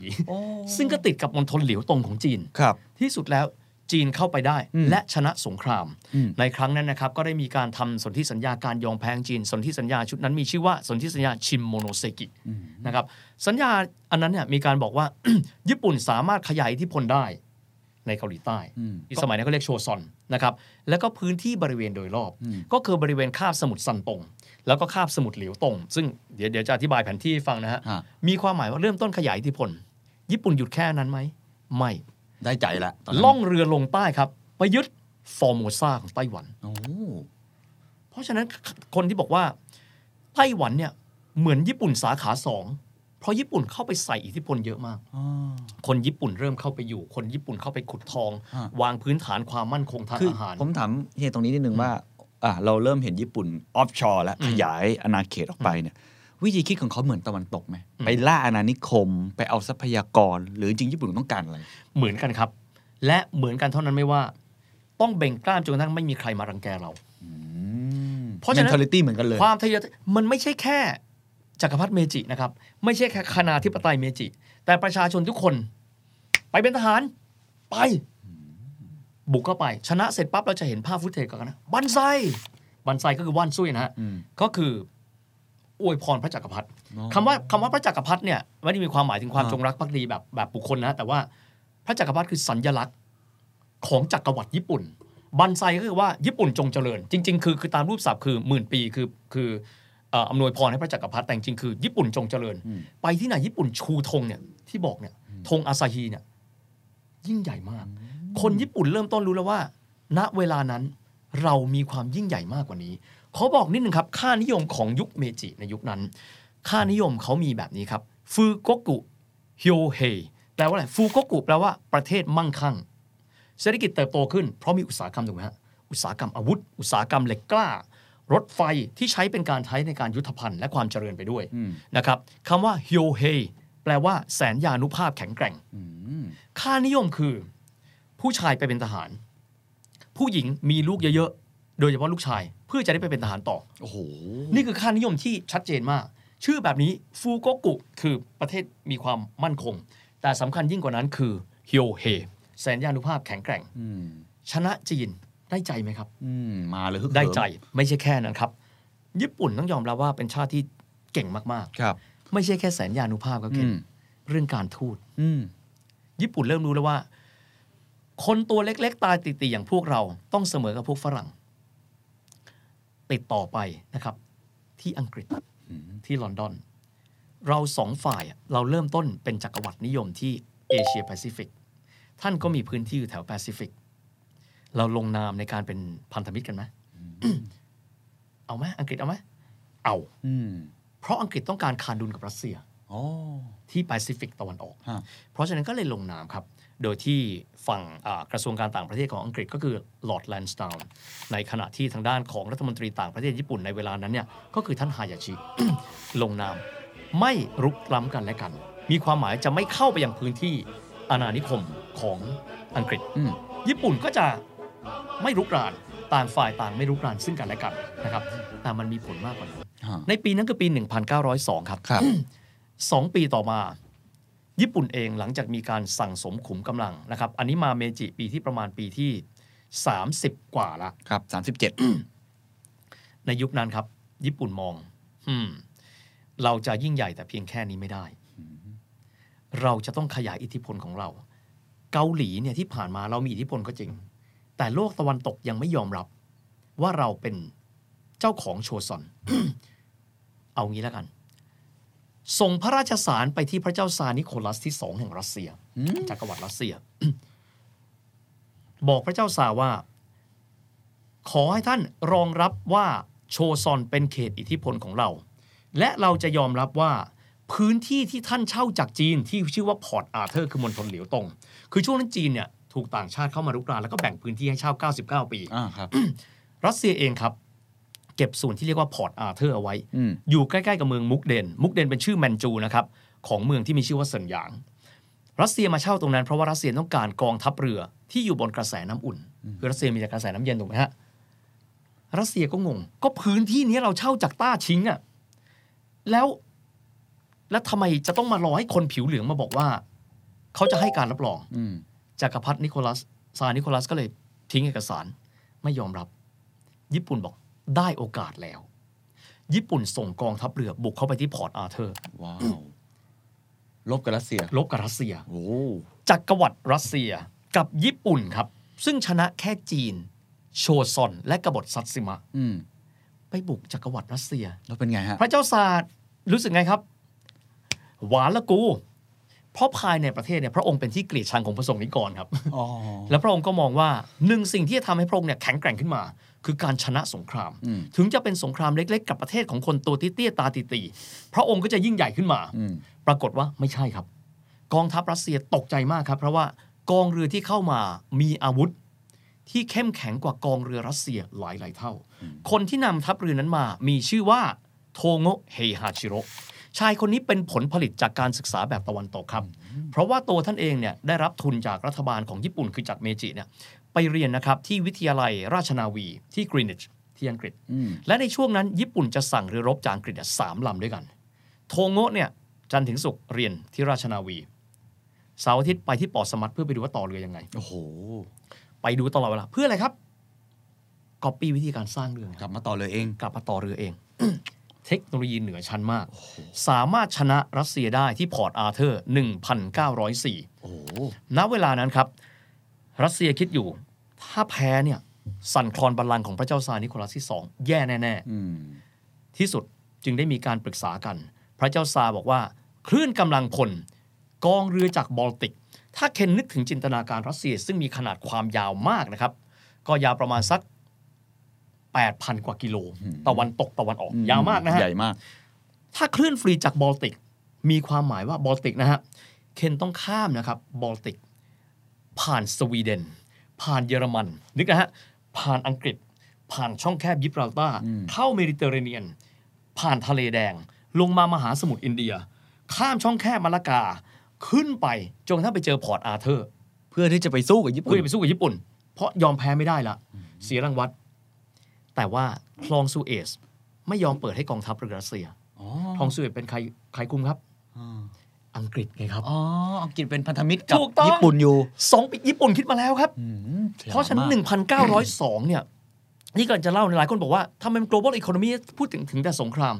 มันกำลังจะบอกครับว่า ญี่ปุ่นคิดแผนการทุกอย่างไว้หมดแล้วครับ จุดยอด ที่สุดคืออังกฤษบอกกองทัพเรือรัสเซียท่านผ่านคลองสุเอซไม่ได้ ผลที่สุดข้ามทะเลบอลติกนะครับ ทะเลบอลติกมาปั๊บผ่านสวีเดน ผ่านทะเลเหนือ ผ่านช่องแคบอังกฤษ ลงเมดิเตอร์เรเนียนไม่ได้ ต้องอ้อมแหลมกูดโฮปนะครับ โอ้โห ทางใต้สุดของทวีปแอฟริกา ขึ้นมามหาสมุทรอินเดีย ผ่านช่องแคบมาลากา ขึ้นอ่าวตังเกีย ขึ้นไปเรื่อย หมดแรง ามาช้ากว่านัดเท่าไหร่รู้ไหมครับ ฮะ หนึ่งปีครึ่งครับ โอ้โห คือเคล็ดลองคิด ลบไปถึงไหนแล้วเนี่ย เฮียขอโทษนะเฮียขอใช้คำนี้ก่อนนะ ไปเพื่อไปทำกงเต็กให้เพื่อนแล้วอะครับ โอ้โห ไม่ทัน กงเต็กจะปีที่ 2 แล้วเพราะว่าใช้เวลาปีครึ่ง ขึ้นมาปั๊บโทโงะเฮฮาชิโร่รู้ มาแล้วใช่ไหมตั้งรับอย่างเดียว ชุดไม่เหลือครับ ตั้งรับอย่างเดียว ลองคิดดูนะฟรีที่เดินทางมาปีครึ่งนะครับ อืม เรือกลับมาสภาพเยินมาก ไม่มีความเฟรช ในขณะที่กองทัพของโตโงะเฮฮาชิโร่ตั้งรับเฉยๆ ที่ซูชิมะเพราะฉะนั้นจึงสามารถเอาชนะรัสเซียได้เป็นผลสำเร็จในปี 1905 ทั้งสองฝ่ายต้องทำสัญญากัน ครับ ดง่ายๆสัญญาการยอมแพ้ของรัสเซีย อืม ที่มีชื่อว่าสนธิสัญญาปอร์ตสมัตเป็นปอร์ตสมัตที่มลรัฐเมนนะฮะไม่ใช่ปอร์ตสมัตอังกฤษ ครับ โดยที่ฝั่งรัสเซียก็จะเป็นอดีตรัฐมนตรีคลังที่ชื่อว่าเซอร์ไกวิเทอร์ซึ่งเป็นฝ่ายปฏิรูป ญี่ปุ่นเองไปเป็นครั้งแรกครับ ที่ผิวเหลืองชนะผิวขาวใน นั่นคือ ปะวัติ ครั้งแรกในปศาสตระวัติศาสตร์เลย ครั้งแรกในประ โอ้ วั โห ติศาส เกรียตน ร์ ไก ค ล รับ มากเลย ผิวเหลืองชนะผิวขาว เคนลองคิดดูแล้วกันว่า นั่นคือปีที่ 20 กว่าในรัชสมัยเมจิแค่นั้นนะแค่20 กว่าปีอะ ที่ยังเพิ่งสร้างรากฐานส่งคนไปเรียนมาทำมหาวิทยาลัยทำกองกำลังทหาร ยังลบกันเองอยู่เลยก่อนหน้านี้ เคนลองคิดดูแล้วกันว่า ใช้เวลา 1,867 1,905 อืม ใช้เวลาประมาณไม่ถึง 40 ปีครับ ในการที่ญี่ปุ่นปักธงและพูดว่า ฉันเป็นหนึ่งในผู้มีสัญญานุภาพแข็งแกร่งที่สุดในโลก ตอนนั้นโลกก็มองญี่ปุ่นไม่เหมือนเดิมอีกต่อไป ไม่เหมือนเดิมอีกต่อไปครับอืม โลกเห็นแล้วว่านี่คือมหาอำนาจ อืม ฝั่งเอเชีย ผมถามอย่างนี้ละกันเนาะเพราะว่าเวลาเราคุยกับเฮยวิทเนี่ย อืม เราไม่อยากพูดแค่ประเทศใดประเทศหนึ่ง อืม เราต้องพูดในเชิงเปรียบเทียบ ครับ อ่าเราจะเป็นรัฐศาสตร์เชิงเปรียบเทียบ อืม มันจะได้เห็นบริบทต่าง อืม ๆ เมื่อกี้ที่เฮียเทียบกับรัชกาลที่5คือของ อืม ประเทศไทยเนี่ย ครับ ใกล้ๆกันมากเลย อืม คำถามก็คือตอนนั้นทำไมญี่ปุ่นถึงสร้างตัวเองกลายเป็นประเทศมหาอำนาจแบบนั้นได้ อืม ของไทยเราไม่ได้บอกว่าเราไม่ใช่มหาอำนาจ อืมอืม แต่มันก็มีความแตกต่างกัน ครับ มันต่างกันตรงไหนอะ เฮียว่าหลายอย่างด้วยกันใช้คำว่าข้อแรกก่อนเฮียว่าเป้านะ อืม บ้านเราเนี่ยในเวลานั้นเราถูกหนีบด้วยหลายมหาอำนาจ ด้วยการที่ว่าเขาบีบเรามาแล้ว อืม ญี่ปุ่นอาจจะไม่ใช่ อืม แต่ว่าเบื้องต้นเลยเราเชื่อว่าเราต้องการที่จะรอดให้พ้นวิกฤตตรงนั้น และให้ประชาชนเนี่ยอยู่เหมือนปกติสุขที่สุด เห็นไหมทุกอย่างสมูทต่อมาเรื่อยๆ ในขณะที่ญี่ปุ่นปักหมุดแบบนี้ อืม ใครจะมารังแกเราไม่ได้อีก และเราต้องชนะมัน และมันเป็นเรื่องของการรวมใจนะ ลองดูง่ายๆ การที่ญี่ปุ่นมีขนาดกองทัพที่ใหญ่ขึ้นเรื่อยๆ การที่ชาวนาญี่ปุ่นเปลี่ยนชีวิต อืม จากเดิมซึ่งครั้งหนึ่งเนี่ยเกี่ยวข้าว ถืออาวุธ ทีนี้เดี๋ยวต้องดูต่อไปนะครับว่าการที่เขาขยายต้องไปพื้นที่ต่างๆ อย่างสมบุกสมบัน ทุกคนมีหัวใจดวงเดียวกัน ความสามัคคีเขาปักตั้งแต่ต้นเลยว่าความสามัคคีซึ่งเดี๋ยวเราจะพูดนะฮะเรื่องความสามัคคีคือหนึ่งในค่านิยมที่มันโคตรสำคัญเลยของคนญี่ปุ่น อืม มันโคตรสำคัญเลย เริ่มต้นคิดแตกต่างกัน เราก็สไตล์ไทย อืม ๆจนมาวันนี้เราก็ยังมองว่า survive ชิวๆ อืม สบายๆ ต้องต้องยอมรับว่าอันนี้คือ DNA ของบ้านเรา ไทย ซึ่ง นี่รักสงบ ซึ่งถูกต้องเราก็จะพูดแบบนี้เสมอ แต่ นะครับ ญี่ปุ่นไม่รักสงบ ญี่ปุ่นไม่รักสงบครับ อืม ต้องแบบต้องคือลองดูแล้วกันว่า จะมีประเทศใดที่ใช้คำขวัญของประเทศ ว่าแสนยานุภาพเกรียงไกร ทั้งทั้งที่คุณเป็นประเทศที่เพิ่งถูกรังแกมา เออมันต่างมากเลย ไอ้ นะ คำว่าฮิโอเฮเนี่ยมันเป็นแค่คำสองคำนะ คือจริง ๆ แปลว่าทหารแข็งแรงแต่จริงๆไม่ใช่คือแสนยานุภาพเกรียงไกรแล้วไปดูภาพนะฮะชนะปั๊บ บันไซชูธงญี่ปุ่นมันเป็นสิ่งที่ คือ DNA เขาอะและยิ่งการปราบกบฏซัตซึมะนั่นคือจุดเริ่มต้น อืม นะครับ ลองดูแบบนี้ ปี 1905 สิ้นสุดสงครามนะครับ ปี 1906 ครับ เป็นปีที่มีตัวละครสมมุติ ที่คนเอเชียรู้จักเกือบทุกคนเลย อืม เธอชื่อทานิมุระชินเกิดมา โอชิน ถูกต้องครับ หลายท่านอาจจะไม่รู้นะฮะเป็นที่มาของชื่อเคนผมนะ อธิบายมาอยากรู้ คุณพ่อชอบดูมาก เรื่องนี้ ชอบดูละครเรื่องนี้มาก ก็เลยกลายเป็นเคนเคนจังไป เหมือนมีคนชื่อเคนอยู่ในนั้นนะเป็นตัวละคร น่าจะน่าต้องมีครับน่าต้องมีเพราะว่าละครเรื่องเนี้ยเคนมีทั้งหมด 297 เอพิโซด บางคนมันเมื่อไหร่จะดูจบ เพราะว่าเอพิโซดละ 15 นาที อ๋อ นะครับเป็นละครที่ฉลองครบรอบนะครับ 30 ปีของสถานีโทรทัศน์ NHK เรื่องราวเป็นหญิงนะครับ ซึ่งเกิดในเอ่อเขตที่ยากจนนะครับ แล้วก็จากนั้นก็จะแต่งงานกับเรียวศกทานิมุระ เธอก็เลยมีชื่อตอนหลังว่าทานิมุระชินก็คือชื่อชินและเรียกโอชินนะฮะ เรื่องราวเรื่องเนี้ยเป็นการให้เห็นถึงวิถีชีวิตครับของคนในยุคนั้น เพราะเธอเกิดในปี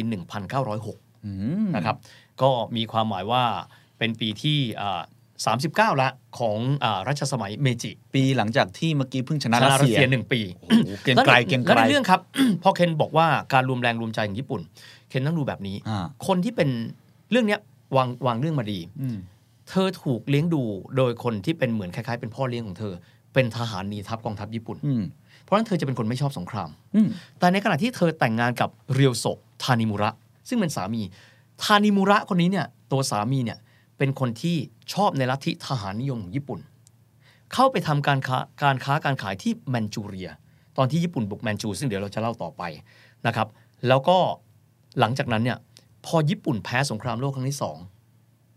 ฆ่าตัวตาย อืม ให้รู้ว่าภรรยาเนี่ยตระหนักถึงความเหี้ยโหดสงคราม สามีไม่ใช่ และลูกชายของเธอก็เป็นหนึ่งในคนที่ทำตามค่านิยม ของเมจิ ลูกชายของเธอคนโตไปเป็นทหารและเสียชีวิตในสงคราม อืม นี่นี่คือสังคมเขาคือ การมิกาเซ่ชาติไหนจะยอมทำครับ เออจริง เออใช่ไหมฮะ เพราะฉะนั้นเนี้ยเล่าให้ฟังว่านี่คือแนวความคิดแล้วก็คนทั้งชาติมองแบบนี้ ฮาราคิรีอะไรอย่า ฮาง รา เงี้ย คิ เนอะ นี่นี่คือนี่คือเป็นลักษณะเฉพาะ อืม ต้องใช้คำว่าความทุ่มเทของพวกเขาเนี่ย ไม่มีชาติไหนเทียบได้ครับ โอ้ผมเข้าใจแล้วพอเฮียเล่าเมื่อกี้รู้สึกเลยว่าเป็นละครที่แบบมีความขัดแย้งของตัวละคร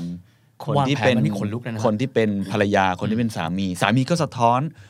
ความเป็นชาตินิยม อย่างยิ่งครับ เกรียงไกรส่วนภรรยาก็สะท้อนความคนที่อาจจะไม่อยากเป็นลักษณะแบบนั้น ถูกต้อง น่าสนใจมากเนาะซึ่งไม่มีถูกไม่มีผิดเนาะ ไม่มีถูกไม่มีคือคือคือมันน่าสนใจที่ว่าถ้าเราดูละครครับ เรารู้บริบทประวัติศาสตร์ อืม จะทำให้เรารู้ว่าเขากำลังสอนอะไรเราบ้าง อืม นะครับเป็นเรื่องที่น่าสนใจมาก อีกหนึ่งอย่างครับที่ไม่อยากละเลยไป สงครามเอ่อรัสเซียกับญี่ปุ่นในครั้งนั้นนะครับ แหล่งเงินมาจากสองแหล่งครับ แหล่งที่หนึ่งครับ ก็คือจากไซบัตสึ อืม ก็คือ สี่ไซบัตสึใหญ่ของญี่ปุ่น อีกส่วนหนึ่งมาจากไหนรู้ไหมครับ ติดต่อกับบริษัทโรดชัยที่ลอนดอน ให้ออกพันธบัตรสงคราม ขอกู้เงิน 10 ล้านปอนด์ มีรถชายโผล่มาด้วยเหรอ รัชชัยโผล่มาด้วยเป็นผู้ให้เป็นผู้ออกพันธบัตรสงครามให้กับญี่ปุ่น โอ้ นะครับผลตอบแทน 6%ต่อปี สุดยอดใครจะไม่ซื้อ เคนดูดิ คือทุกอย่างเรื่องของการเงินเพราะฉะนั้นจะต้องบอกว่าอย่างสมมติบอกว่าบ้านเราบ้านเรามีพื้นฐานธนาคารครับ อืม แต่เรายังไม่ถึงขนาดที่ว่าเราจะระดมเงินมา อืม เพื่อที่จะทำญี่ปุ่นนี่ advance แอดวานซ์มาก ที่สุด เพราะฉะนั้นเนี่ยครั้งนั้นเป็นการปักหมุดว่าเราไม่ใช่กระจอก อืม ใครจะรังแกเราไม่ได้ ครับผมผมถามนิดนึงเมื่อกี้นอกจากเรื่องพันธบัตรสงครามแล้ว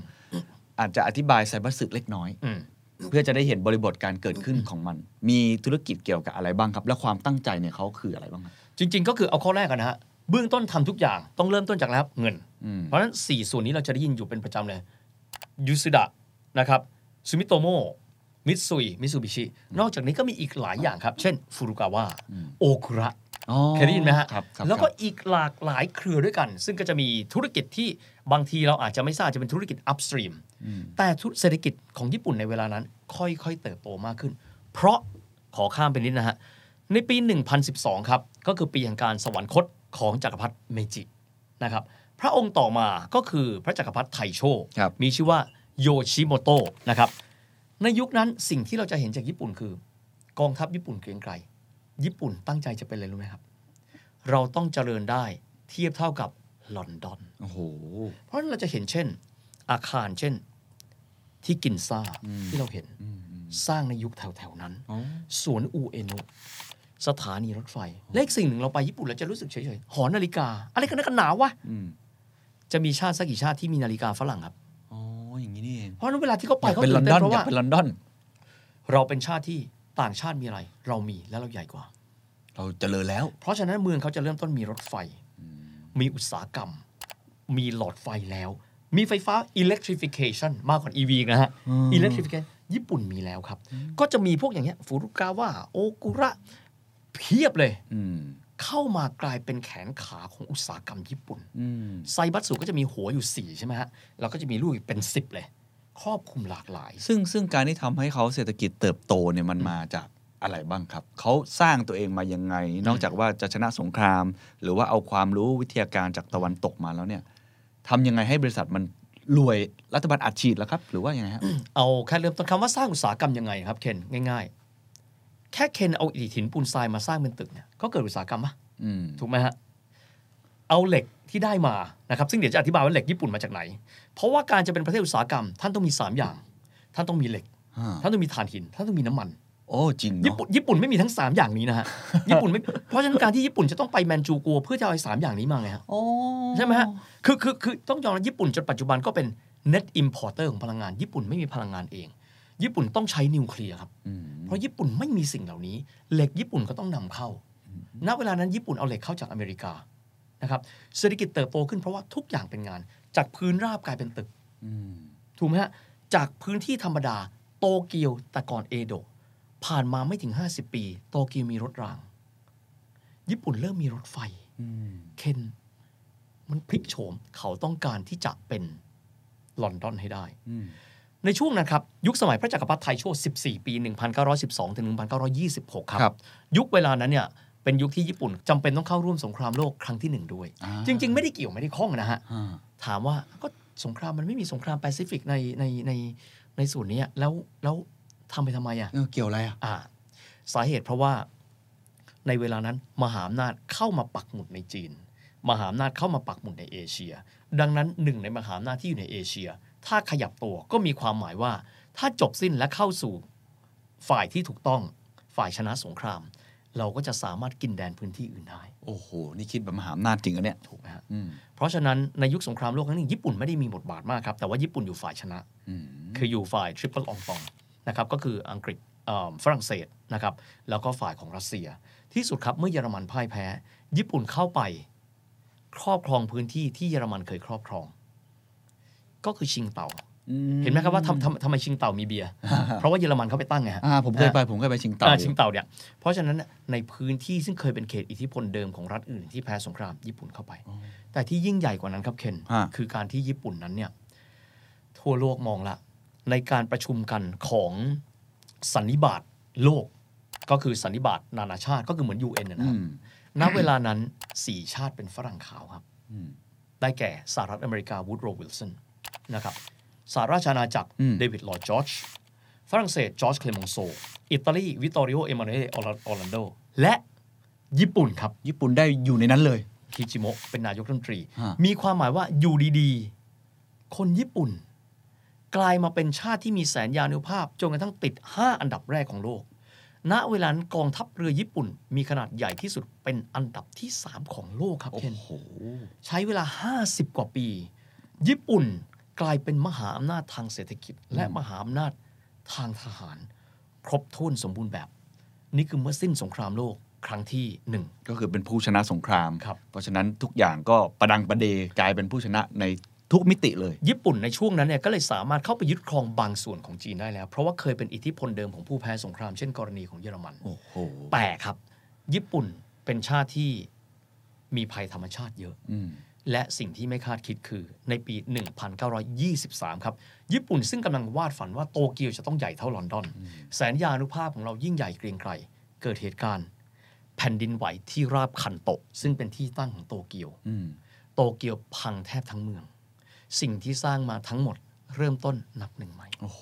ญี่ปุ่นทำได้ไหมครับ ได้อยู่แล้ว ได้ครับ เออ ญี่ปุ่นไม่มีอะไรทำไม่ได้ครับ อืม ญี่ปุ่นไม่มีอะไรทำไม่ได้ อืม นะครับผมเจอเพื่อนมากมายที่ทำบริษัทญี่ปุ่นต้องบอกเลยว่า เราซึมซับอุปนิสัยแห่งความมุ่งมั่นนั้นเขามา อืม และการที่เขามาอยู่กับเราเขาช่วยปลูกฝังสิ่งนี้ อ่านประวัติศาสตร์ญี่ปุ่นไปต้องบอกว่า มันไม่ใช่แค่แสนยานุภาพหรือการสร้างเมืองนะ แต่มันคือการวางแผนทุกสิ่งทุกอย่างและความมุ่งมั่น ญี่ปุ่นหันมามองหน้ากันกัมบัตเตเนะเราเริ่มต้นกันใหม่ อืม เราเริ่มต้นกันใหม่ และเริ่มได้ครับ อืม สามปีให้หลังครับ 1926 พระจักรพรรดิไทยโชคก็สอ่าสวรรคต มกุฎราชกุมารนะครับก็ขึ้นมาครองราชย์แทนนะครับมกุฎราชกุมารพระองค์นี้ถือว่าครองราชย์ยาวนานที่สุดในประวัติศาสตร์ ญี่ปุ่น พระองค์หนึ่งก็ว่าได้ นั่นก็คือพระจักรพรรดิโชวะ หรือมีพระนามว่าฮิโรฮิโตะนั่นเอง อืม ในปี 1926 โอ้ นะครับ แต่นี่จะให้เห็นว่าการสร้างชาติของเขาเนี่ยอาศัยคนทุกคน ทั้งภาคเศรษฐกิจ ภาคประชาชน ผู้หญิง ผู้ชาย ชนชั้นนำสูญเสียเสียสละนะครับ ในการที่พวกเขาจะต้องสร้างชาติเขาไม่ให้ใครมาดูหมิ่นดูแคลน อืม และเขาทำได้ และสิ่งที่พวกเขาติดอยู่ตลอดเวลาครับทำไมเวลาการประชุมของคนผิวขาวเนี่ย มันเหมือนคนผิวเหลืองพูดอะไรแล้วไม่ค่อยได้ยิน อืม ตั้งแต่สัญญาเจรจาสงบศึกนะครับ รัสเซียกับญี่ปุ่น ก็มองว่าพวกฝรั่งขาวเอาเข้าข้างกันเอง สิ่งเหล่านี้อยู่ในใจของคนญี่ปุ่นในยุคนั้นตลอดเวลานะ อืม อยู่ในใจ เพราะฉะนั้นญี่ปุ่นหยุดแค่นั้นไหมครับ ไม่แน่นอน ไม่หยุดครับ 1931 ครับ ก็คือ 5 ปี ปีที่ 5 ในรัชสมัยโชวะ สิ่งที่ญี่ปุ่นทำคือ ญี่ปุ่นรวบรวมพละกำลังหลังจากแผ่นดินไหวคันโตะ แล้วเริ่มต้นครับ การเริ่มต้นครั้งนั้นคือแผ่นดินที่จะทำให้ญี่ปุ่น มีขาอย่างที่เข้มแข็งในแผ่นดินและมีทรัพยากร นั่นก็คือเหลียวตงจีนตอนเหนือ โอ้โห ก็คือพื้นที่แมนจูคือคาบสมุทรเหลียวตง เข้าไป เพราะพื้นที่ตรงนั้นอุดมไปด้วยถ่านหิน และน้ำมัน ทั้งกองทัพและเศรษฐกิจจะเติบโตไม่ได้ ถ้าไม่มีถ่านหินและไม่มีน้ำมัน ก็เลยเล็งพื้นที่ตรงนั้นไว้เลย แหล่งพื้นที่เท่านั้น หลังจาก แต่ร ที่ 5 ปีลื้อฟื้นตัวเองกลับมาได้จากแผ่นดินไหว แต่การที่จะเข้าไปครับ ต้องแยบยนต์นิดหนึ่ง อ่า ถ้าเข้าไปรุกราน เดี๋ยวฝรั่งจะประนาม เพราะตอนนี้ญี่ปุ่นคือใส่สูตรผูกไทยนั่นนะ อืม ขึ้นไปอยู่ในที่ประชุมนี่คือ โมเดิร์นละ ญี่ปุ่นคือหนึ่งในมหาอำนาจละ ใช้วิธีอะไรครับ สถาปนาจักรพรรดิขุนเชิด จักรพรรดิองค์สุดท้ายของจีนชื่ออะไรนะ ไอ้ซินเจ๋อหลอผู่อี อ่าฟูยี มาเป็นขุนเชิดเราสิ แต่งตั้งให้เป็นจักรพรรดิอยู่ในพื้นที่เหลียวตง และสถาปนาพื้นที่นั้นว่าหมานโซกัวแมนจูกัว ญี่ปุ่นมีอำนาจขนาดนั้นเลยเหรอ หน้าขนาดนั้น อืม เพราะมีปืนฮะ ถูกไหมฮะเพราะมีปืนครับ เออ กองทัพเรือเข้มแข็งสามารถเข้าสู่พื้นที่ได้รวดเร็ว อืม รัสเซียไม่สามารถตอนนั้นเป็นโซเวียตแล้วนะฮะ อืม รู้แล้วว่าญี่ปุ่นเป็นภัยคุกคาม ครับ แต่ทำอะไรไม่ได้ ญี่ปุ่นเข้าไป แต่งตั้งผูอีเป็นจักรพรรดิหุ่นเชิด ถ้าดูเรื่อง The Last Emperor อืม เราจะเห็นว่าจักรพรรดิผูอีเนี่ยตอนหลังก็เลยถูกจับตัวขึ้นมา ในฐานะอาชญากรสงคราม เพราะสมรู้ร่วมคิดเพราะตัวเองอยากกลับมาเป็นจักรพรรดิ อืม ญี่ปุ่นบอกให้เป็นก็เป็น อืม น้องชายของผูอีชื่อผูเจียแต่งงานกับคนญี่ปุ่น โอ้ นะฮะนะเพราะฉะนั้นอย่างน้อยที่สุดเราจะได้รู้ว่าญี่ปุ่นเริ่มลุกลานละ อืม จากนั้นใช้พื้นที่ตรงนั้นโจมตีปักกิ่ง เคลื่อนกำลังเข้าไปพระราชวังต้องห้าม ลงมาที่เซี่ยงไฮ้และลงมาที่นานกิง อืม ครั้งนั้นเคนเชื่อไหมครับว่า ญี่ปุ่นส่งกำลังทหารไปเท่าไหร่ ประเทศไทยมีทหารรวมทหารที่เราใช้เอ่อมาเป็นกำลังพลด้วยวิธีการเกณฑ์เนี่ยประมาณสัก3ามแสนนาย อ่า ญี่ปุ่นตอนนั้นมีเท่าไหร่ครับ ญี่ปุ่นส่งกองทัพไปจีน 4 ล้านคนนะครับ โอ้โหโหโหโห กองกำลังญี่ปุ่น 4 ล้านคน จากประชากรเท่าไหร่นะ ตอนนั้นประชขอบคุณมากที่ถามครับ สมัยปีแรกของเมจิ 30 ล้านคน อ่านิโชวะอ่า นะฮะเขามีลูกกันเยอะมาก ณ เวลานั้นน่าจะมีประมาณ 50 กว่าล้านคนแล้วครับ โอ้โห เยอะมาก บุกเข้าไปในพื้นที่ และในปี 1937 ครับ อืม ในปีนั้นก็คือการบุกเข้าไปที่นานกิง ถามว่าทำไมต้องไปนานกิง เพราะในเวลานั้นเนี่ยรัฐบาลเสียงเจี้ยสือหรือว่าเจียงไคเชกเนี่ยเป็นรัฐบาลที่สู้ญี่ปุ่นไม่ได้เลย ถอยร่นลงมาเรื่อยๆ แล้วมาตั้งเมืองหลวงที่หนานสิงคือนานกิง ที่สุดแล้วญี่ปุ่นต้องการที่จะบี้ไข่แดงของจีนครับ ต้องเอาชนะ ต้องบุกเข้าไปที่เมืองหลวงจีนก็คือนานกิงให้ได้ ที่สุดก็เลยบุกมาที่นานกิงนะครับ ตอนนั้นเนี่ยนะครับคนที่เป็นนายกรัฐมนตรีต้องบอกว่าญี่ปุ่นในยุคของโชวะเนี่ยถ้าเกิดว่าเคนสังเกต 1929 เศรษฐกิจตกต่ำทั่วโลก อืม ถูกไหมฮะ Great Depression ญี่ปุ่นได้รับผลกระทบอยู่บ้างในยุคต้น ๆ ของโชวะนะครับ ดังนั้นเนี่ยญี่ปุ่นเองไม่สามารถพัฒนาเศรษฐกิจได้รวดเร็วเหมือนก่อนหน้านั้น ถึงแม้ว่าจะไม่ได้รับผลกระทบ ดังนั้นทางด้านของแนวความคิดนิยมแบบสายทหารจึง อืม เกิดขึ้นมา อืม นะครับและในยุคนั้นก็จะมีนายกรัฐมนตรีคนหนึ่งครับ ที่มีชื่อว่าโคโนเอะนะครับฟูมิมาโรคนนี้เป็นผู้ที่วางแผนการในการบุกจีน โดยเฉพาะอย่างยิ่งที่นานกิง โดยที่หนึ่งบุคคลที่เป็นสถาปนิกที่อยู่เบื้องหลังฟูมิมาโระคนนั้นเป็นผลผลิตของแนวความคิดแบบเมจิ คนนั้นมีชื่อว่าโตโจฮิเดกิ อืม ซึ่งณเวลานั้นคือรัฐมนตรีช่วยว่าการกระทรวงสงคราม และที่เราจะได้ยินไม่ใช่แค่บุกไปเปล่าๆนะครับ สังหารคนและข่มขืนผู้หญิง ใช่ รวมทั้งหมดที่เขาเรียกกันว่า The Rape of Nanking อืม 1937 ที่ยังคงเป็นตราบาปจนถึงทุกวันนี้ ลองคิดดูแล้ว เยะ กันว่าญี่ปุ่นญี่ปุ่นมีทหาร 4 ล้านคนในการบุกเข้าไปจีนเคนทราบไหมครับว่าจีนมีทหารกี่นาย ไม่ทราบเลยครับ 14 ล้านนาย โอ้โหเยอะกว่านะ แต่สู้ไม่ได้ครับ ญี่ปุ่น เทรนทหารด้วยแนวอังกฤษฝรั่งเศส อเมริกัน อืม อาวุธแข็งแกร่งมาก เพราะฉะนั้นใครจะบอกว่าอุตสาหกรรมญี่ปุ่นสู้ฝรั่งไม่ได้ เขาผลิตเครื่องบินลบได้นะฮะผลิตเรือลบได้เนี่ย ไม่ใช่เรื่องใหญ่แล้วครับ อืม แข็งแกร่งมาก เป็นประเทศที่แสนยานุภาพ ไม่ว่าจะเป็นฮิวแมนแวร์ ครับ ฮาร์ดแวร์ กลยุทธ์ การทูตมีทุกอย่าง 1937 ญี่ปุ่นก็รู้สึกว่านี่คือจักรวรรดิญี่ปุ่นละ อืม เราแผ่ขยายอำนาจของเราไปได้ละ แต่ประเด็นคือ ถ้าเคนเป็นอังกฤษและฝรั่งเศส และดัตช์ที่มีอาณานิคมอยู่ในบริเวณดังกล่าว นอนหลับไหมครับ อืม ไม่น่าจะได้ น แล้ อ วน ไม่หลับแล้วครับ นี่ชักจะเหิมเกิมกันไปแล้วนะ คือไกลละไกลละมายึดจีนเนี่ยในมณฑลชายฝั่งเนี่ยและที่นานกิงเป็นการกระทำที่ที่ต้องบอกว่าเป็นสิ่งที่ทั่วโลกรับไม่ได้ อืม นะครับในเวลานั้นทั่วโลกเริ่มหันมองญี่ปุ่นอย่างไม่ไว้วางใจแล้ว ก่อนหน้านี้ยังถือว่าคงมีแนวโน้มว่า คงจะหยุดขยายอำนาจไม่ใช่ละถ้าคุณลงมาอีกนิดนึงอ่ะคุณเจอใครครับ เวียดนาม อืม เวียดนามใครครับ ฝรั่งเศส ฝรั่งเศสเริ่มไหวตัวแล้ว อืม next stop โดนแน่ เราแน่ ๆ เลย อืม ฝรั่งเศสมีความวิตกสหรัฐอเมริกา เริ่มต้น alert ละนะครับ ตอนนั้นเป็นประธานวีรูสเวลต์เริ่มลังเลแล้วว่า คงไม่ธรรมดาแน่ ๆ ละนะครับ แล้วก็ฟางเส้นสุดท้ายครับ 1940 อืม คือปีที่ญี่ปุ่นก่อการเหิมเกริมเพิ่มเติมขึ้น นั่นคือการบุกเข้าไปที่อินโดจีน อินโดจีนของฝรั่งเศส ฝรั่งเศสบอก ถ้าเราโดนอเมริกาท่านเตรียมตัวนะ อืม เพราะอเมริกามีใครครับ ฟิลิปปินส์กับกวม อืม อังกฤษมีใครล่ะ มาลายู สิงคโปร์ ฮ่องกง ถัดไป ถ้าข้ามประเทศไทยไปได้นะฮะ พม่า และต่อไป British India ท่านโดนแน่นอน แค่เราโดนก่อน สหรัฐอเมริกา อังกฤษ เนเธอร์แลนด์ ไม่ไว้วางใจละ คนที่สามารถมีอิทธิพลเหนือญี่ปุ่นได้มากที่สุด คือคู่ค้าที่สำคัญที่สุดของญี่ปุ่นครับ และชาตินั้นคือสหรัฐอเมริกา รูสเวลต์หันมามองญี่ปุ่นน่ากลัวมาก เพราะฉะนั้นเราจะใช้วิธีการเอมบาโกไม่ค้าขายด้วยทำสามอย่างนะครับหนึ่งปิดคลองปานามา ให้ญี่ปุ่นไม่สามารถล่องเรือข้ามข้ามคลองปานามาไปยังแอตแลนติกได้ อืม สองสิ่งที่ญี่ปุ่นต้องการมากๆสองอย่าง เหล็ก ญี่ปุ่นนำเข้าเหล็กจำนวนมาก ไม่ว่าจะเป็นเหล็กที่ใช้แล้วนะครับและถูกสครับ เพื่อเอามาทำเป็นอาวุธและพัฒนาเศรษฐกิจจากสหรัฐ อืม เหล็กทั่วไปเอามาจากสหรัฐ ยิ่งไปกว่านั้นน้ำมัน 94%เอามาจากสหรัฐ โอ้โห พึ่งพาเยอะมาก เพราะฉะนั้นแฟรงค์เดลาโนรูสเวลเราต้องหยุดญี่ปุ่น ปิดคลองปานามา หยุดการส่งเหล็ก หยุดการส่งน้ำมัน โอ้ นี่เหมือนยุคนี้กับจีนเลยนะฮะ โอ้โห เซมิคอนดักเตอร์อะไรแบบนี้เหมือนเลยนะ มันมันทำให้ญี่ปุ่น ญี่ปุ่นนึกในใจ เรารู้ละ เพราะฉะนั้นแผนการต่อไปของเราในการที่จะขยายอำนาจ เราจะต้องทำให้สหรัฐอเมริกา ปีกหักซะก่อน โอ้โห เล่นใหญ่มาก แต่แต่ญี่ปุ่นนะคิดนะครับว่า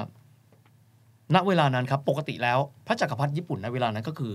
โชวะก็คือพระจักรพรรดิฮิโรฮิโตะเนี่ยพระองค์บอกว่าไม่ได้ อืม เราจะไปโจมตีคือจริง ๆ ปกติเนี่ยพระองค์จะไม่ได้ยุ่งเกี่ยวกับการเมืองนะฮะ อ่าฮะฮะ ดังจะเห็นได้เดี๋ยวผมต้องบอกแบบนี้ บางคนบอกว่า ไม่หรอกพระจักรพรรดิเกี่ยวข้องดูง่ายๆนะครับ แม็กอาเธอร์ไม่จับพระจักรพรรดิฮิโรฮิโตะเป็นอาชญากรสงครามแสดงว่าชัดเจนว่าพระองค์ไม่ได้เกี่ยวข้องยุ่งเกี่ยวกับทางการเมืองนะครับ แต่ว่าพระองค์ก็ให้คำแนะนำนะครับ ณเวลานั้นเนี่ย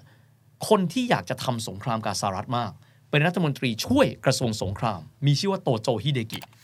ซึ่งต่อมาก็คือคนที่สั่งกดปุ่มระเบิดไปที่เพิร์ลฮาร์เบอร์นั่นแหละครับ ที่สุดแล้ว พระองค์บอกว่าในเมื่อบรรดาผู้นำเหล่าทัพของพระองค์ อยากจะให้ไปโจมตี เพื่อขยายอำนาจในเอเชียสองอย่างนี้ผูกกันนะฮะ โอเค ท่านจะทำก็ได้ อืม นะครับ ซึ่งจริง ๆ แล้วต้องบอกแบบนี้นะครับ ว่าในปี 1941 นี้เนี่ยหลังจากที่ญี่ปุ่นเองเนี่ยเขาเริ่มรู้ตัวแล้วว่าณเวลาเนี้ยมหาอำนาจตะวันตกมองเขาด้วยความไม่ไว้วางใจ อืม สิ่งที่เขาทำครับ หาเพื่อนสิ อืม เรื่องการทูตญี่ปุ่นเก่งถูกไหมฮะ ฮะฮะฮะ ญี่ปุ่นทำไงครับ เบอร์ลิน โตเกียว is here โอ้ โรม โตเกียว is here ติดต่อกับเยอรมันและอิตาลี บอกว่าในแนวรบแปซิฟิก ท่านไม่ต้องห่วง กองทัพพระจักรพรรดิจะอยู่กับท่าน โอ้โห เพราะฉะนั้นกันยายนครับ อืม ของปี 1941 นะครับ จึงได้มีการลงนามครับ เขาเรียกว่าการลงนามกันของสามภาคีของอักษะนะครับ ของเยอรมันครับโยอาคิมฟอนริบเบนทรอปรัฐมนตรีต่างประเทศ ของอิตาลีลูกเขยมุสโสลินีนะครับกาลยันซาชิอาโนและของญี่ปุ่นนะครับ ก็คือท่านคุรุโซะเป็นรัฐมนตรีต่างประเทศสามคนลงนามกันที่เบอร์ลิน เพราะรู้แล้วว่าในอนาคตถ้าเอียวสหรัฐนะครับ มีแนวโน้มว่าญี่ปุ่นอาจจะต้องเจอสงครามที่หนักไปกว่าที่ตัวเองเจอ ต้องหาพันธมิตรละ ต้องหาพันธมิตร อย่างน้อยที่สุดสบายใจไว้ก่อน และในที่สุดครับ ญี่ปุ่นวางแผนแบบนี้ อืม เป้าหมายหลักของญี่ปุ่น คือการที่จะเก็บอาณานิคมในพื้นที่เอเชีย จริง ๆ เป้าหมายหลักไม่ใช่สหรัฐนะครับ ครับ สิ่งที่ญี่ปุ่นอยากได้มากที่สุด คือ Dutch East India อินโดนีเซียครับก็อินโดนีเซียเพราะน้ำมัน โอ้ ถูกไหมฮะ จะไม่จะได้ไม่ต้องพึ่งพาสห แต่ รัฐ ไม่พึ่งพาสหรัฐละ นั่นคือถังน้ำมันใหญ่ เพราะต้องไม่ลืมว่าบริษัทเชล เขาก็อยู่ที่ Dutch East India ก็คืออินโดนีเซียเยอะมาก ต่อมาครับ ญี่ปุ่นอยากได้ฮ่องกง มาลายู อืม และญี่ปุ่นอยากเข้าไปเจอกับอังกฤษครับ อยากบวกที่ อยาก นเดี บวก เพราะฉะนั้นทำยังไงก็ได้ ต้องเข้าไปที่อินเดียให้ได้ วางแผนการเอาไว้ แผนการทั้งหมดนี้ ถ้ามีถ้าสหรัฐยังคงเข้มแข็งอยู่ เราจะเดินหน้าไม่ได้เลย เพราะฉะนั้นอย่ากกันนั้นเลย เราจะต้องมีการเตรียมการทุกอย่างในเวลาเดียวกัน อืม เคนฟังแล้วอาจจะแปลกใจ เพราะฉะนั้นครับ สิ่งที่คิดคือ เราจะทำทุกอย่างไปพร้อมๆกัน เวลาที่เราอ่านประวัติศาสตร์เราจะเห็นว่าเพิร์ลฮาร์เบอร์จบแล้วก็จบแต่เราไม่รู้ว่าต่อจิ๊กซอว์กับภูมิภาคอื่นยังไง อืม เคนทราบไหมครับว่า 7 ธันวาคม 1941 โจมตีเพิร์ลฮาร์เบอร์เวลา 7 นาฬิกา 35 นาที หลังจากนั้นถล่มกองเรือที่เพิร์ลฮาร์เบอร์นะครับซึ่งก็ต้องก็ต้องใช้คำว่า โจมตีได้เพราะว่าสหรัฐไม่ได้รู้ก่อน เขาเรียก attack by surprise และจดหมายประกาศสงคราม ถึงหลังจากที่โจมตีจบไปแล้ว ซึ่งมันใช้คำว่าผิดธรรมเนียม ต้องประกาศก่อน alert ได้อีกฝ่ายหนึ่งก่อน เหมือนฟุตบอลนะครับ คุณต้องเป่านกหวีดก่อน ไม่ใช่คุณเล่นเลย อืม นะครับแต่ในวันเดียวกันครับ ในวันเดียวกันฮะบุกฟิลิปปินส์วันเดียวกันฮะขากลับโจมตีเพอร์ลาเบอร์เสร็จปั๊บวกกลับมาทางตะวันออกไปฟิลิปปินส์ โอ้โห ผู้บัญชาการทหารสหรัฐที่ฟิลิปปินส์มีชื่อว่าแม็กอาเธอร์นะครับ อ๋อ แม็กอาเธอร์วางแผนผิดพ่ายแพ้ที่สุดเสียฟิลิปปินส์จากนั้นวกต่อมาครับ จริง ๆ แล้ววางกองกำลังเอาไว้ที่คอคอดกระและสงขลาบ้านเรา ในวันเดียวกัน ในวันต่อมาวันที่ 7 ถัดมาวันที่ 8 บุกมาลายู สิงคโปร์ฮ่องกง โอ้เปิดแนวรบเยอะมากนะฮะ ในครั้งเดียวครับ วางแผนไว้แล้ว เพราะฉะนั้นเสียอะไรบ้าง อินโดจีนนี่เสียไปก่อนหน้านั้นแล้วนะครับ สิ่งที่เสียต่อมาก็คือมาลายูสิงคโปร์ฮ่องกงนะครับ ฟิลิปปินส์กวม จากนั้นเข้ามาต่อที่ไหนครับ ไทยเหรอ ถูกต้องครับ ในเวลานั้นนะครับ เอกอัครราชทูตญี่ปุ่นประจำประเทศไทยครับ ท่านเทจิ โทรศัพท์หารัฐมนตรีต่างประเทศของไทยเวลาตีสองนั่นก็คือท่านดิเรกชัยนาม อืม บอกว่าเรากำลังจะผ่านมาแผ่นดินของท่าน 5 ชั่วโมงหลังจากนั้น 7 นาฬิกาตรง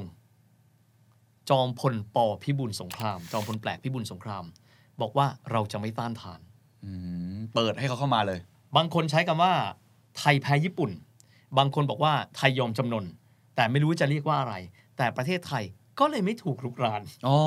เพราะเป้าหมายของญี่ปุ่น คือการที่เขาต้องการไปบวกกับชาติฝรั่งขาวครับเขาไม่ได้กะบวกกับเราครับ อืม ใช้เราเป็นทางผ่าน ใช้เราเป็นทางผ่าน เป็นที่วางกำลังเป็นที่อะไรก็ว่าไป ที่สุดก็เลยข้ามผ่านเข้าไป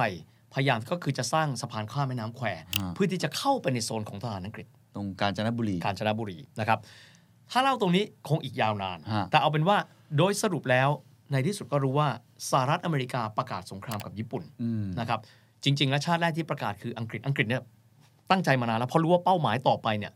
คือ British Asia แน่นอนนะครับ จากนั้นก็จะไล่มาเลย ฝรั่งเศสนะครับออสเตรเลีย เนเธอร์แลนด์ สหรัฐอเมริกาโดยแฟรงค์เดลาโนรูสเวลต์และท้ายที่สุดสงครามโลกก็ทุกคนก็คงทราบกันนะฮะ รบกันที่สุดแล้ว ญี่ปุ่นก็ต้องยอมแพ้ในเดือนกันยายนของปี 1945 ข้อน่าสนใจครับ ก็คือพระจักรพรรดิเนี่ยไม่ได้ถูกตั้งข้อหาอาทยากรสงคราม อืม ญี่ปุ่นอ่าทางด้านสหรัฐอเมริกาเชื่อว่า ถ้าเกิดว่ามีการเอาพระองค์ขึ้นด้วยนะครับ ที่สุดแล้วอาจจะนำไปสู่สถานการณ์ที่อาจจะปั่นป่วนมากขึ้น ที่สุดแล้วพระจักรพรรดิฮิโรฮิโตะพระองค์ก็ได้อยู่ตรงนั้น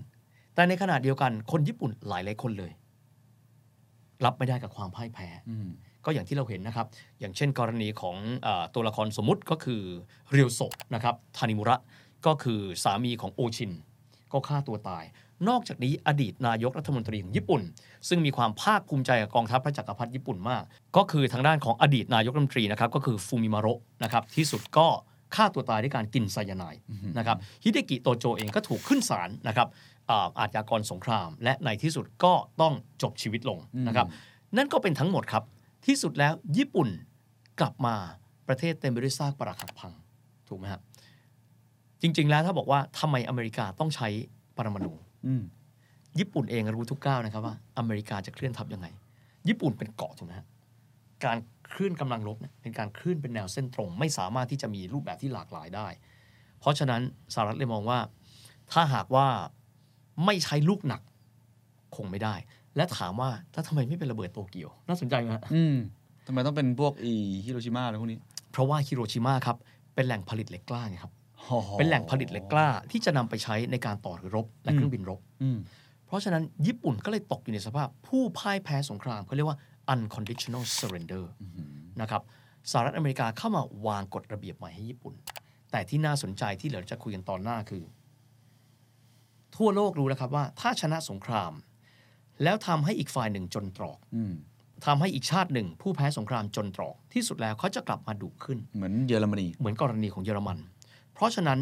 สหรัฐอเมริกาก็เลยมีการให้เงินสนับสนุนหลาย ๆ ประเทศ รวมถึงประเทศผู้แพ้สงคราม เช่นเยอรมันผ่านมา h a l l Plan อืม ญี่ปุ่นเองก็เช่นเดียวกัน แต่ขณะเดียวกันมีการแบน ไม่ให้ญี่ปุ่นมีกองทัพเป็นเวลา 99 ปี โอ้โห มีได้แค่กองกำลังป้องกันตนเอง จนถึงวันนี้เลย จนถึงวันนี้ ซึ่งญี่ปุ่นเองก็คงจะต้องโหวตในเวลาใกล้แล้วละครับว่า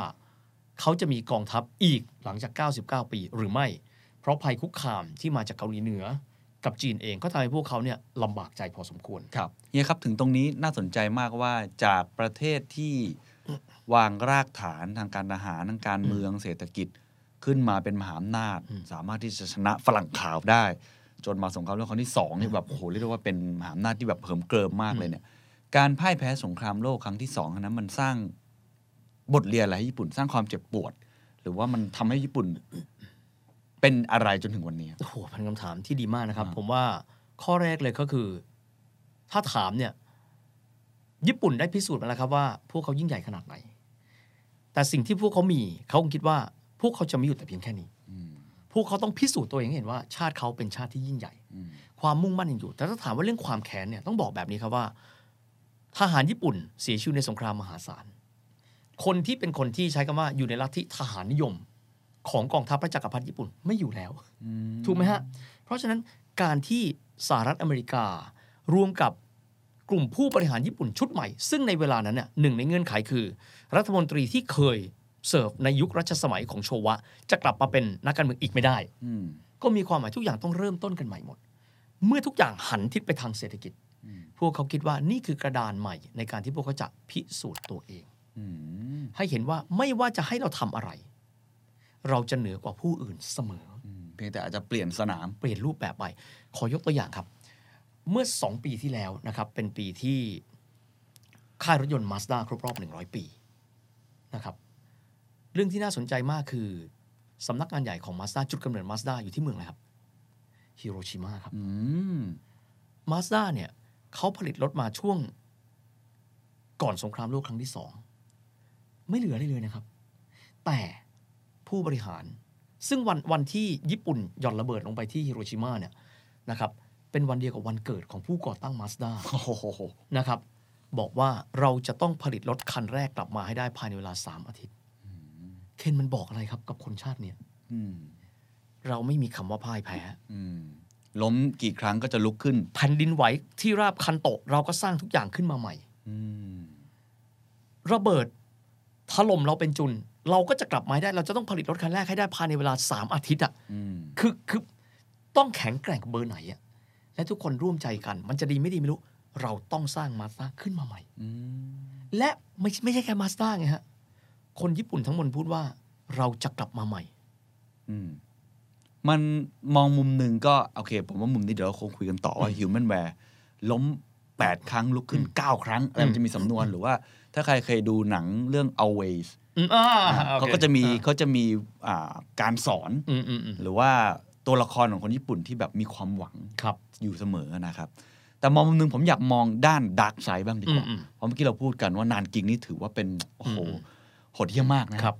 หรือว่าประเทศอย่างเกาหลีเองเนี่ย อืมอืม โอ้โห ก็ เหมือนกัน เกลียดญี่ปุ่นมาก ถู ๆ ในช่วงเวลาห ถู นึ่ ก ง กระทำอย่างเหี้ยมโหดมาต แม้ ล แต่ อด จีนเองอะไรแบบเนี้ย อืม มุมนี้ตอนที่เขาพ่ายแพ้สงครามมันทำให้เขา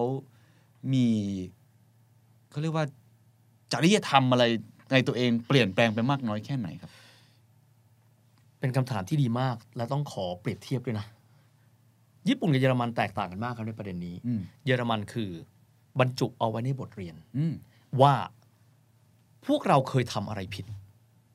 และไม่ว่าจะมีคนพูดกี่ครั้งคนเยอรมันก็จะอธิบายใจเย็นอธิบายฟังว่ามันเกิดอะไรขึ้น พร้อมกับยอมรับว่าเขาผิด อื และมันผ่านไปแล้ว และมันจะไม่เกิดขึ้นอีก อืม แต่ในขณะที่ญี่ปุ่น ไม่มีบทเรียนนั้น อ๋อเหรอ ไม่มีบทเรียนนั้น ไม่มีบทเรียนนั้นเพื่อที่จะบอกคนว่าครั้งหนึ่งเราผิด อาจจะมีให้รู้ แต่ว่าไม่ได้ซีเรียสอย่างเยอรมัน ไม่ได้ออกมาขอโทษขนาดนั้น อย่างเยอรมันเนี่ยจำได้ไหมวิลลี่บรันช์ ครับ คุกเข่าขอโทษที่โปแลนด์ อืม เพราะเขาฆ่าคนโปแลนด์คนยิวที่โปแลนด์ไปเยอะมาก แต่ญี่ปุ่นคือผ่านไป เยอรมนีนี่มีอนุสาวรีย์เลยนะ เป็นเรื่องเป็นราวเลยครับ ที่พูด โฮ ถึ โล งต ค รง อส นี้อ่าพูดถึงการที่เขาไปฆ่าล้างเผ่าพันธุ์คนอื่น คือคือแต่ละประเทศก็เทคต่างกัน ม เขาก็มองว่าคนรุ่นใหม่ที่เกิดมา ไม่จำเป็นต้องรู้สิ่งนั้น เพราะประเทศเขาเริ่มต้นใหม่แล้ว อืม เปลี่ยนยุค ถ้ายุคหนึ่งเขาเปลี่ยนจากโชกุนมาสู่ยุคเมจิ ได้ ผ่านไทโชผ่านโชวะมา คันโตะก็เกิดมาแล้วอะ อืม เราก็เปลี่ยนใหม่สิแล้วก็เป็นยักษ์ใหญ่ทางเศรษฐกิจ เพราะฉะนั้นถ้าเกิดเรามองภาพนี้จะเห็นการเปลี่ยนแปลงญี่ปุ่นคือ เราจะไม่เห็นคนญี่ปุ่นแบบเดียวกับที่รุ่นปู่ย่าตายายเราบอกว่าคนญี่ปุ่นเหี้ยมโหดอีกเลย อ๋อ เขาก็อาจจะมองว่านี่เป็นมุมที่ถูกต้องก็ได้ ก็คือ ว่า เริ่มต้นใหม่ไปเลย เริ่มต้นใหม่ และในปัจจุบันนี้เราก็จะไม่เห็นคนญี่ปุ่นที่ก้าวร้าวกระหายสงคราม อืม เราก็จะไม่เห็นหนังที่ทำให้มีความรู้สึกรุกรบว่าญี่ปุ่นต้องไปรบกับใคร อืม เห็นไหมเรื่องต่างๆ ที่เราจะเห็นเราจะรู้สึกว่าทำไมชาติเขาน่ารักคิกหูถูกไหมฮะ ครับ แต่เราจะรู้สึกว่าเหมือนกับเขาเปลี่ยนจังหวะว่า เขาเป็นยักษ์เศรษฐกิจ เขาเป็นยักษ์ทางเทคโนโลยี อืม เขาเปลี่ยนไปเหมือนกับภาพตัดตอน ปึ้งจบ อืม เราเริ่มต้น สิ่งที่เฮียย้ำเลยนะครับ บางค ครั น บ พอพูดถึงการปฏิรูปเมจิจะพูดว่า เห็นไหมความทันสมัยเนี่ยทำให้โลกทำให้ญี่ปุ่นเจริญ แต่ต้องบอกครับว่าแผนการในการ westernization อืม ทำให้เป็นตะวันตก industrialization ทำให้เป็นอุตสาหกรรม electrification ทำให้เป็นไฟฟ้า อืม modernization ทำให้ทันสมัย ถ้าปราศจากซึ่ง humanware ซึ่ง humanware ญี่ปุ่น ต้องบอกงี้นะครับว่า เป็นผลจากการสั่งสมวัฒนธรรมและวิถีชีวิต มาเป็นเวลาเป็นร้อยเป็นพันปี อืม ความนิ่ง ความโฟกัส การทำอะไรนะครับ โคดาวาริ ทุกอย่างทำแล้วต้องทำดีที่สุด อืม perfectionist วิแพ็คชอบคำพูดนี้ เดี๋ยวคงต้องใช้ในตอนหน้า อ่า สิ่งเหล่านี้ไม่ได้เกิดขึ้นตอนปฏิรูปเมจินะฮะ ปฏิรูปเมจิคือทิศทาง อืม แต่ฮิวแมนแวร์ที่ใส่เข้าไปอ่ะคือผลจากวัฒนธรรมของการทำทุกอย่างอย่างสมบูรณ์แบบที่สุด อืม ที่ปลูกฝังมาเป็นเวลายาวนาน และนั่นคือพื้นฐานที่ทำให้ญี่ปุ่นกลับมาใหม่อย่างยิ่งใหญ่ได้ อืม แต่เฮียมองไหมครับว่า อันนี้อาจจะเป็นมุมมองส่วนตัวก็ได้นะว่า การที่ญี่ปุ่นไม่ได้ทำแบบเยอรมนี อืม คือเป็นผู้ที่พ่ายแพ้สงครามแล้วไปกระทำชำเราคนอื่นเยอะมากเนี่ย มันก็ส่งผลเสียในอีกด้านหนึ่งหลายๆด้าน เช่นสร้างความไม่พอใจ อืมอืม สร้างความขับแค้น โอ้โห ให้กับประเทศอื่น ก็เฮียบอกแบบนี้แล้วกันว่า มุมมองของคนก็แตกต่างกัน ญี่ปุ่นเขาคงมองมาแล้วว่า วิธีแบบเนี้ยถ้าเกิดว่าเราทำอาจจะมีคนที่กลับมา แล้วคิดว่าเรากลับมาสร้างจักรวรรดิญี่ปุ่นใหม่ไหม ๆ อ๋อ มันมันมันก็เป็นมันก็มันก็เป็นไปได้อันนั้น ครับ มุมหนึ่งนะว่า ครับ คุณไปกระตุ้น อืมอืมอืม กระตุ้นว่าเราแพ้ อืม แต่ขณะหนึ่งอีกอีกฝ่ายหนึ่ง ครับ โดยเฉพาะอย่างยิ่งจีนเนี่ย อืม เมื่อสักครู่ที่เอ่ยเมื่อตอนที่แล้วที่เราเอ่ยถึงศาลเจ้ายาสุกุนิ ครับ จริง ๆ แล้วศาลเจ้ายาสุกุนิเนี่ยสร้างขึ้นมาในตอนสงครามโปชิน ซึ่งไม่ได้เกี่ยวข้องอะไรกับการขยายอำนาจออฟชอร์นะฮะ อืม แต่ครั้งใดก็ตามที่นายกรัฐมนตรีญี่ปุ่นไปสุสานนี้ ซึ่งสุสานเนี่ยใครก็ตามที่พลีชีพในญี่ปุ่นยุคใหม่เราจะเป็นโปชินซัตซึมะ ครั้งใดก็ตามก็คือจะไปอยู่ที่นี่ทั้งหมด อืม ครั้งหนึ่งครับ ทางด้านของเออนายกรัฐมนตรีโคยซิมิจึงอิจิโร่นะครับคนไทยเรียกเอ่อจูอิจิโร่จูนิชิโร่โคยซุมิเนี่ย อืม ที่มีผมคล้ายๆสิงโตนะ อ่า ฮะ ครับครับ ท่านก็ไปเคารพ จีนก็จะออกมาแสดงท่าทีว่าทำไมไปเคารพคนที่เป็นอาชญากรสงคราม ใช่ไหมครับ ซึ่งมันก็เลยกลายเป็นประเด็นที่แต่ทางญี่ปุ่นเองก็ไม่เคยที่จะบอกว่าเราขอโทษ อืม ญี่ปุ่นเองเหมือนกับว่า เราถอดตรงเนี้ยออกจากความทรงจำให้หมด อื เราเลยเริ่มต้นใหม่ อืม แต่แน่นอนว่าชาติที่เขาถูกกระทำ อืม เขาก็ไม่ได้คิดอย่างนั้น อืม ซึ่งจะบอกว่าอันนี้ก็เป็นเรื่องที่ว่ามันกลายเป็นข้อพิพาท ใช่ ครั้งใดก็ตามที่มีเรื่องของศาลเจ้ายาสุกุนิมันก็เลยกลายเป็นประเด็นอยู่ต่อเนื่อง อืม เกาหลีถ้าเราเห็น เกาหลีนี่แทบไม่มีผลิตภัณฑ์ของญี่ปุ่น เราดูซีรีส์เกาหลี ใช่ แทบไม่มีโดเรมอนนะ ใช่ใช่ ไม่มี ใช่ ตัวการ์ตูนญี่ปุ่น เพราะว่า เขา เกลียดมาก มันไม่ใช่ อืม ซึ่งซึ่งเราก็เข้าใจเขานะครับ มันก็เลยกลายเป็นเรื่องที่น่าสนใจแล้วถกกันว่า เรื่องเดียวกันน่ะ อืม มันดีลแตกต่างกัน จริง ใช่ไหมครับ approach ไม่เหมือนกัน ในขณะที่เยอรมันเอง ถึงแม้จะสอนทุกวัน ก็ไม่มีคนเยอรมันคนไหนลุกขึ้นมาแล้วพูดว่าเราต้องล้างแค้นพวกเขา อืม ในขณะญี่ปุ่นเองก็ก็มีสิทธิ์คิดว่า ถ้าเกิดว่าเราสอนเข้าไป คนญี่ปุ่นอาจจะก้าวร้าวมากขึ้น อืม แล้วกลับมาเป็นลัทธิทหารนิยม อย่างโคโนเอะ ครับ หรืออย่างโตโจ อืม ก็ได้ ครับ แล้วแต่มุมมองคน แต่ว่าเขาเลือกที่จะใช้วิธีนั้น ครับ แต่ถ้าเราดูเอาคำในเวลานี้ เราก็จะพบว่าญี่ปุ่นเองในฐานะที่เขามีกองกำลังปกป้องชาติ เราก็ยังไม่เห็นว่าเขาเคลื่อนไหวอะไรที่เป็นความก้าวร้าว อืม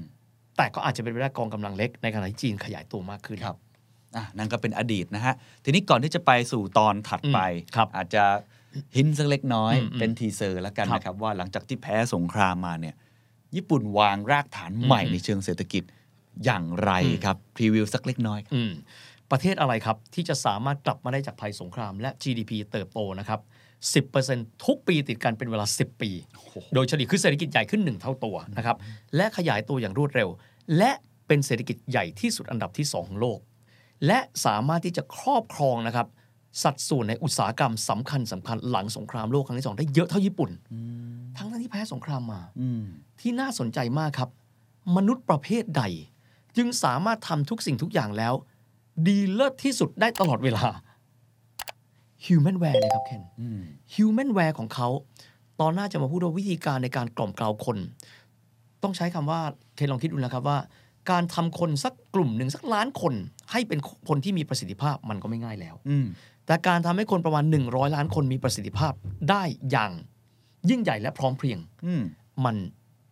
แทบจะเป็นไปไม่ได้ แต่เขาทำได้ อืม แต่ขณะเดียวกันครับ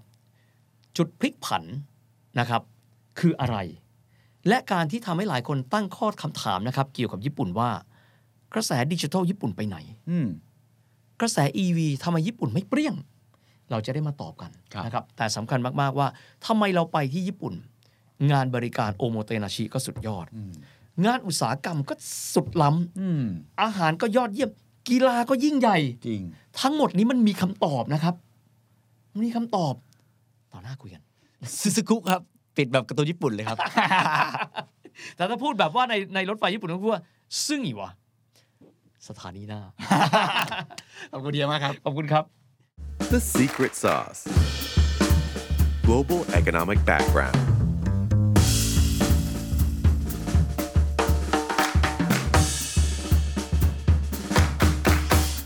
global economic background วันนี้เรากลับมาคุยกับประเทศที่เป็นขวัญใจคนไทยอีกครั้งหนึ่งนะครับ นั่นก็คือประเทศญี่ปุ่นครับกัมบัตเตเน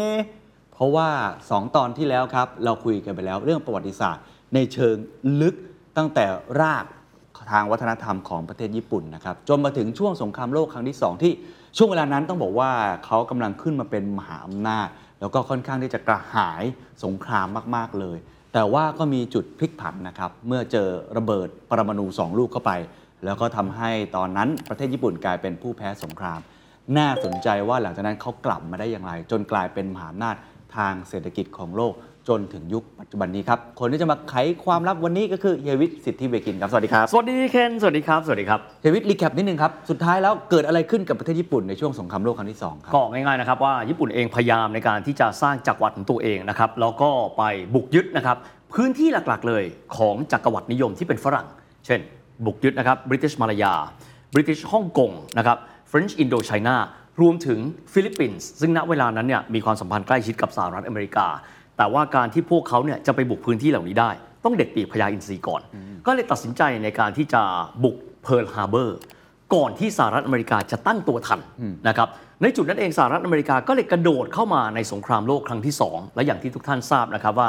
สหรัฐอเมริกาก็ค่อยๆ ชนะทีละสมรภูมิ ตั้งแต่สมรภูมิมิดเวย์กวาดาคานาลเป็นต้นต่อมาจนกระทั่งที่สุดแล้วเนี่ยบุกเข้าไปที่ญี่ปุ่นจากทางตอนใต้นะครับไปที่ทางโอกินาวาเรื่อยไปจนกระทั่งขึ้นเหนือ โดยทางด้านของสหรัฐอเมริกานะครับก็ได้มีการทิ้งระเบิดปรมาณูสองลูกนะครับก็คือที่ฮิโรชิมาและนางาซากิ หลายท่านตั้งคำถามทำไมต้องเป็น 2 เมืองนี้นะครับ เพราะว่าเป็นเมืองที่ใช้ในการผลิตเหล็ก โดยเฉพาะยิ่งที่ฮิโรชิมาจะมีฐานทัพเรือที่ชื่อว่าคือเระในการผลิตเรือรบขนาดใหญ่นะครับ อ่า ทั้ง 2 เลยนะครับ ก็ทิ้งระเบิดในวันที่ 6 แล้วก็วันที่ 9 เดือนสิงหาคมของปี 1945 หลังจากนั้น 6 วันนะครับ พระจักรพรรดิฮิโรฮิโตะครับ พระองค์ก็ได้เอิ่มออกพระสุรเสียงนะครับ ผ่านทางวิทยุเผยแพร่นะครับ จุดยืนของญี่ปุ่นว่า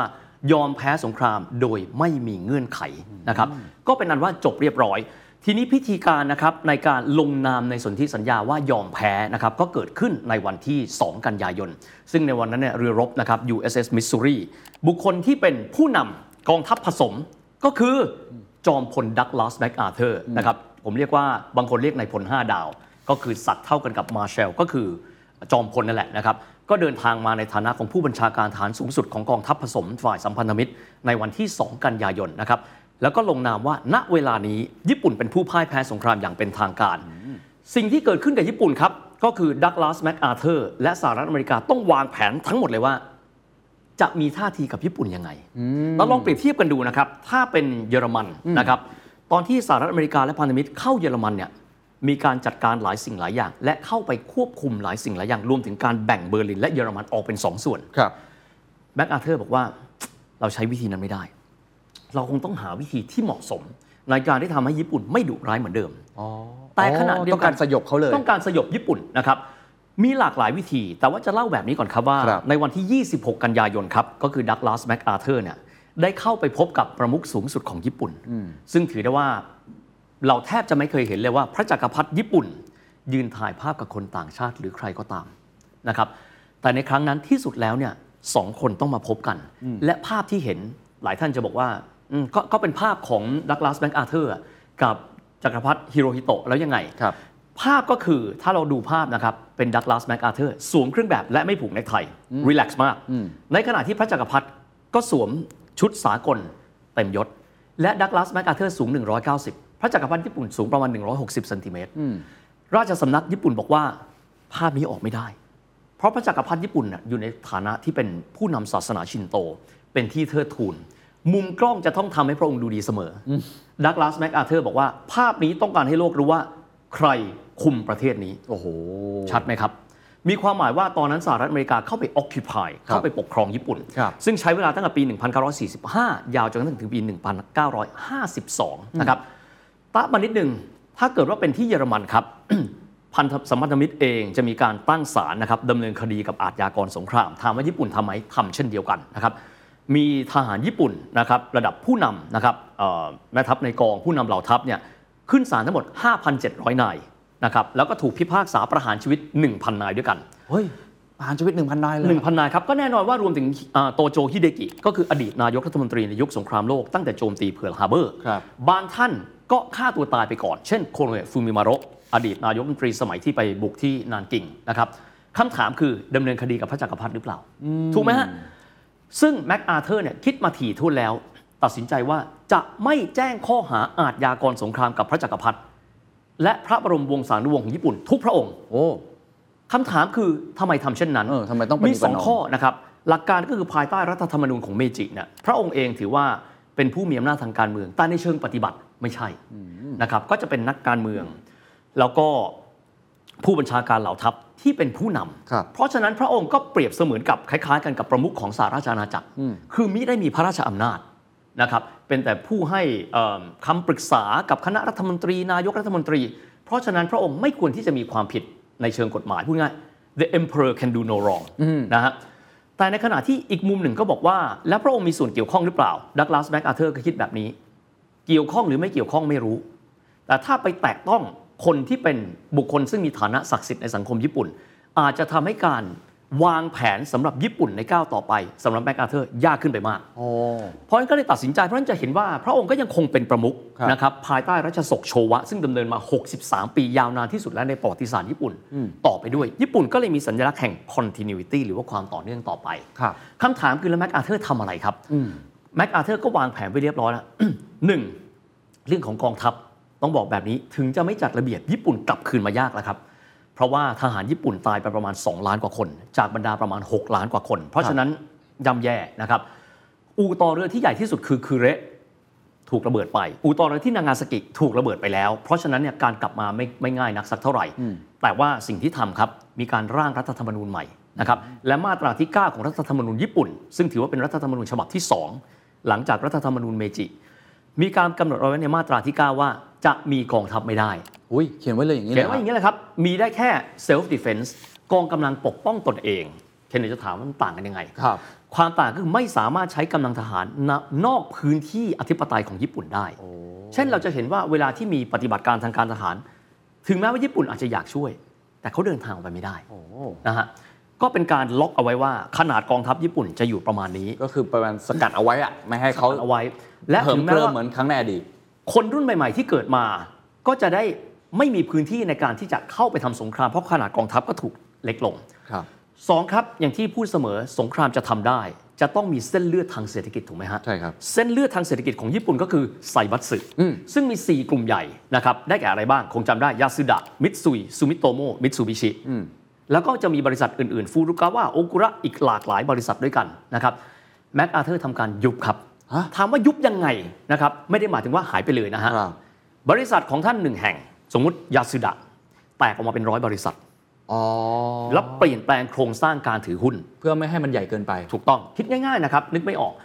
เรานึกถึง Rockefeller ครับ ครับครับ สมัยที่สหรัฐอเมริกามองว่า Standard Oil อ่า ไม่ได้เกี่ยวอะไร น้ำมัน กับเรานะอ่า Standard Oil เนี่ยใหญ่เกินไป ก็เลยบังคับให้มีการแตกแบงก์ออกมา เช่น Standard Oil นิวเจอร์ซีย์ Standard Oil นิวยอร์ก Standard Oil แคลิฟอร์เนีย อืม ก็คล้ายคลึงกัน ไซบัตสึก็ถูกแยกออกมา บริษัทญี่ปุ่นก็เลยต้องถูกปรับโครงสร้าง กลายเป็นบริษัทใหม่ๆ หลายบริษัทก็ค่อยๆเกิดขึ้นมาในช่วงนั้น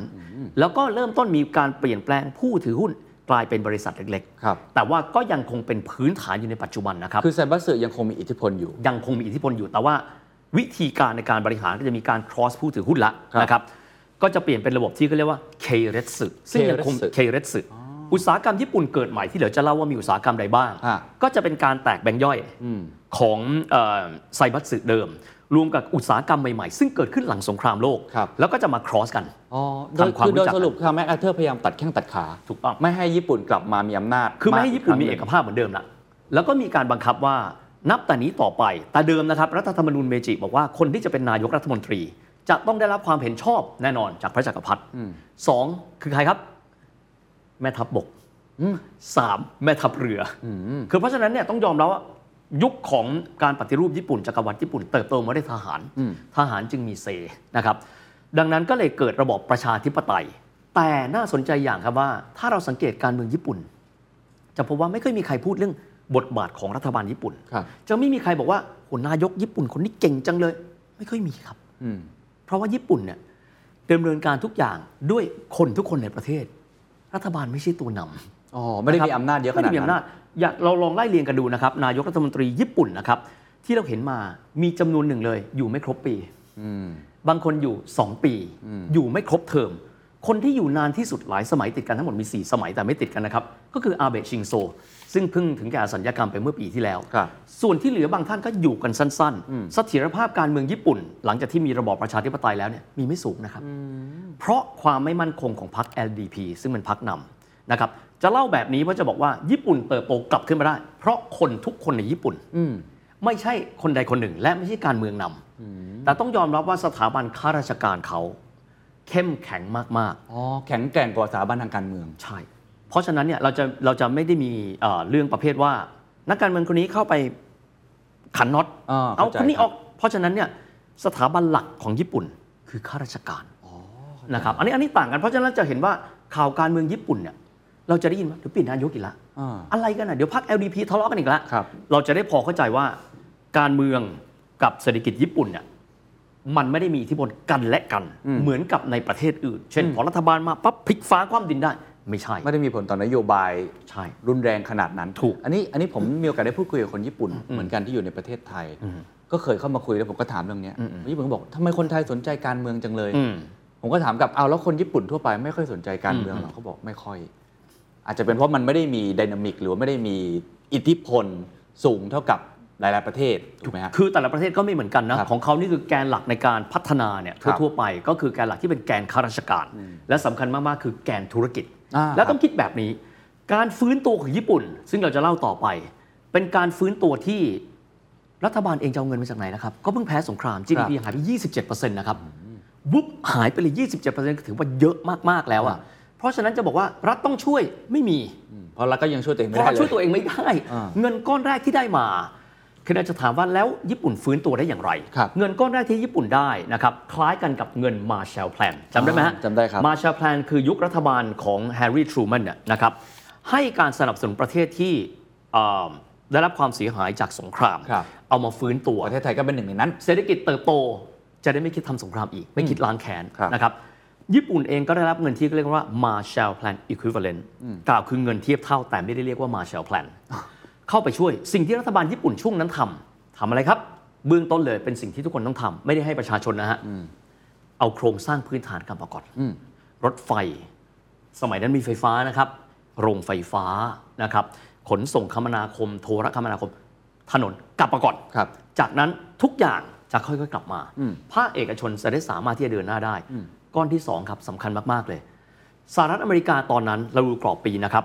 สหรัฐอเมริกาเนี่ยเข้าควบคุมญี่ปุ่นกันยายน 1945 นะครับในช่วงกรอบเวลานั้นสหรัฐอเมริกาเริ่มต้นในการดำเนินอ่านโยบายสงครามเย็นกับสหภาพโซเวียต สมรภูมิแห่งแรกของสงครามเย็นคือสงครามเกาหลีนะครับสงครามเกาหลีเนี่ยสหรัฐอเมริกามองนะถ้าเราส่งยุโทโธปกรณ์และกำลังพลโดยตรงจากสหรัฐไปสู้เกาหลี น้ำไกลดับไฟใกล้ไม่ได้ถูกไหมฮะ ครับ เอาไงดี อ๋อ ญี่ปุ่น คุณเป็นฐานให้เราได้ไหม โอ้ ถูกไหมฮะ ไม่ใช่แค่ฐานนะครับ ที่ว่าเขาเอากำลังพลมาลงนะครับ ญี่ปุ่นมีพื้นฐานอุตสาหกรรมที่แข็งแกร่ง ทางด้านของยุทธภัณฑ์ที่ไม่ใช่อาวุธ รถบรรทุก ครับ นะครับเอ่อรถลำเลียงต่างๆ ญี่ปุ่นทำครับ เพราะฉะนั้นญี่ปุ่นก็เลยกลายเป็นซัพพลายเออร์ให้กับกองทัพอเมริกัน ก็เลยกลายเป็นจุดกำเนิดครับ ของการที่เศรษฐกิจญี่ปุ่นอุตสาหกรรมญี่ปุ่นที่มีพื้นฐานแข็งแกร่งอยู่แล้ว ครับ เฮียใช้คำนี้ประเทศใดก็ตามที่สามารถสร้างแสนยานุภาพได้ใหญ่ขนาดนั้น อุตสาหกรรมที่เราเห็นอยู่ปัจจุบันคือเด็กไปเลยนะ อืม เขาสามารถที่จะทำได้ ญี่ปุ่นได้รับเงินก้อนนี้รวมกับการที่เป็นแพลตฟอร์ม ให้กับสหรัฐในการทำสงครามเกาหลี ญี่ปุ่นค่อยๆ ฟื้นตัวกลับมา แสดงว่าถ้าเกิดไม่มีสงครามเกาหลี อืม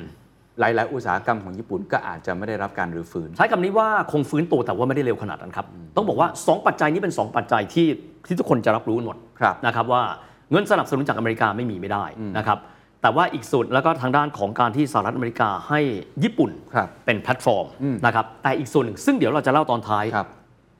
จิตใจคนญี่ปุ่นไม่ธรรมดานะครับ เออผมผมอยากถามตรงนี้เหมือนกันว่าตอนที่พ่ายแพ้สงครามเนี่ยจากคนที่เป็นมหาอำนาจ อืม มีความยิ่งใหญ่ อืม และจะขยายอาณาจักรอาณานิคมตัวเองออกไป กลายเป็นผู้แพ้เนี่ยเราเคยเห็นหนังอยู่บ้างว่ามันเจ็บปวด ครับ มากน้อยแค่ไหน จริง ๆ ตอนนั้นสถานการณ์ในประเทศญี่ปุ่นความรู้สึกของคน หรือมันเป็นยังไงบ้างครับ เคนลองคิดดูนะครับว่าประเทศที่ข้ามผ่านแผ่นดินไหวคันโตก เมืองทั้งเมืองราบพนาศูนย์ตอนนั้นเป็นเมืองเบอร์สองของโลกเนี่ย อืม กลับขึ้นมาได้ จิตใจพวกนี้ไม่ธรรมดานะครับ คนญี่ปุ่นคือล้มแล้วก็ลุกสิ อืม คิดแค่นั้นไม่มาจมกับความหลัง คนที่จมกับความหลังและอยู่ไม่ได้ ก็ควานท้องตายไปตั้งแต่ที่จักรพรรดิญี่ปุ่นประกาศยอมแพ้ไปแล้วถูกไหมฮะ ฮาราคิรีไป เพราะเพราะฉะนั้นเนี่ยบางคนก็อย่างอดีตนายกรัฐมนตรีเนี่ยฟูมิมารโรโคโนเอะกินไซยาไนายตายไปเลย คนพวกนี้มีไม่น้อยนะครับแต่ว่าอีกคนอีกกลุ่มหนึ่งคือญี่ปุ่นคือญี่ปุ่นครับ คงหันหน้ามองกันแล้วพูดว่า เราแพ้ไม่ได้ เราจะกลับมา โอ้ ก็เลยกลับมาได้นะครับต้องบอกว่าคนญี่ปุ่น ซึ่งเดี๋ยวเราจะคุยต่อไปคือ มีความมุ่งมั่น เดี๋ยวจะไล่นะครับว่าแต่ละอุตสาหกรรมเขาเกิดขึ้นมาได้เนี่ยความเจ็บปวดเก็บไว้ข้างหลัง อืม แต่เราต้องกลับมายิ่งใหญ่ อาจจะไม่ใช่เกมเดิม ไม่ใช่เกมการทหาร ครับ แต่เกมเศรษฐกิจและเกมอุตสาหกรรม เราต้องกลับมาได้ค เอ รับ อผมถึงเคยได้ยินสำนวนญี่ปุ่นอันหนึ่งบอก ล้ม 8 ครั้งต้องลุกขึ้น 9 ครั้ง นี่เคนลองดูดิ และเป็นอย่างนั้นจริง ๆ แผ่นดินไหวคันโตะพวกเราเกิดไม่ทันกันเพราะว่า 1923 ญี่ปุ่นกลับมาจนกระทั่งกลายเป็นประเทศมหาอำนาจอีกครั้งหนึ่งไม่ธรรมดานะครับนะฮะทีนี้มาลองเออมองย้อนกลับไปครับว่าตัวตัวสิ่งที่ญี่ปุ่นวางรากฐานต้องบอกญี่ปุ่นวางรากฐานได้ดีมาก ญี่ปุ่นจะกลับมาได้นะครับ สิ่งสำคัญที่สุดคืออะไรครับ ทรัพยากรมนุษย์ อืม ถูกไหมฮะสิ่งที่ญี่ปุ่นทำสมัยก่อนเราคงได้ยินนะครับ ครับ ว่าเราเรียกญี่ปุ่นว่าอะไรครับ ยุ่น ยุ่นปี ตัวเล็ก ถูกไหมฮะ ญี่ปุ่นคิดทำไมต่างชาติตัวใหญ่อะอุตสาหกรรมอาหารครับ อุ้ย เป็นอุตสาห โคิดคิดคิดแบบลึกเหมือนกันเนาะ อุตสาหกรรมอาหารอุตสาหกรรมแรก ๆ ครับนำเอาวัวเจอร์ซี่ไปเพาะพันธุ์ที่ฮากุระเตะนะครับ ญี่ปุ่นต้องกินเนื้อละญี่ปุ่นจะกินแต่ข้าวกับปลาไม่ได้แล้วนะครับ เดี๋ยวได้ผมถามนิดนึงว่า ผมเข้าใจเรื่องโครงสร้างพื้นฐานทางเศรษฐกิจ เข้าใจเรื่องการพัฒนาสติปัญญาของผู้คน แต่ไอ้ร่างกายคนมันมีผลต่อเศรษฐกิจขนาดนั้นเลยถึงต้องส่งเสริมอุตสาหกรรมอาหาร ญี่ปุ่นมีความเชื่ออย่างนั้นครับ ผมเคยถามเอ่อคนไทยที่อยู่ญี่ปุ่นว่าทำไมสมัยก่อนญี่ปุ่นตัวเล็กนะครับ แล้วอยู่มาวันหนึ่ง ญี่ปุ่นกลายเป็นตัวใหญ่ สังเกตไหมครับ ถ้าถ้าเกิดว่าเราไปญี่ปุ่น คนรูปร่างอย่างเคนนี่คือเป็นคนที่เป็นส่วนใหญ่นะ ใช่เป็นปกติ นะครับ ส่วนอ่าถ้าเกิดว่าตัวเท่าเฮียนี่แสดงว่าเป็นคนรุ่นนั้นนะฮะ เพราะว่าคนญี่ปุ่นเขาเริ่มตระหนักณเวลานั้นแล้วว่าทำไมฝรั่งตัวใหญ่ ขออนุญาตนะครับ หยิบยกคำพูดของคนคนหนึ่งมาในปี 1970 ครับ ครับ คนคนนี้เป็นผู้ที่เอาแมคโดนัลล์เข้ามาในญี่ปุ่น และเป็นไอดอลของมาซาโยชิซอน เจ้าของบริษัทซอฟต์แบงค์ อ่า คนนั้นมีชื่อว่าฟูจิตะเดงฟูจิตะเดงเนี่ยเขาชอบแมคโดนัลล์มากนะครับแล้วก็แมคโดนัลล์เชนเนี่ยเข้ามาที่ญี่ปุ่นในปี 1970 ครับ นะครับฟูจิตะเดงพูดว่า พวกเราต้องหันมากินเนื้อวัว และอาหารฝรั่ง พวกเรากินข้าวกับปลามา 2,000 ปี ถ้าเรากินเนื้อวัว พวกเราจะตัวใหญ่ขึ้น และพวกเราจะมีผมสีทอง อุ้ย คือคือโอเคผมสีทองคงไม่ใช่ นะผมพูดเล่นอะแต่ว่าเขาคิดถึงเรื่องโภชนาการ เพราะฉะนั้นจะเห็นว่า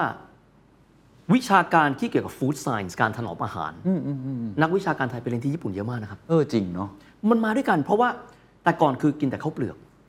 การส่งออกข้าวผิดกฎหมายในญี่ปุ่นในสมัยนั้น เพราะข้าวมีไม่พอ อืมต้องกันไว้ให้คน เพราะ ใน ฉะ ประ นั้น เทศ เนี่ย กิน ตอนนี้ถ้าเกิดใครไปญี่ปุ่นคืออาหารมีให้คุณกินตลอดเวลา จริงครับ นะครับเพราะฉะนั้นเรื่องของอาหาร nutrition ทุกอย่างต้องดีที่สุด ญี่ปุ่นเริ่มกินนม อื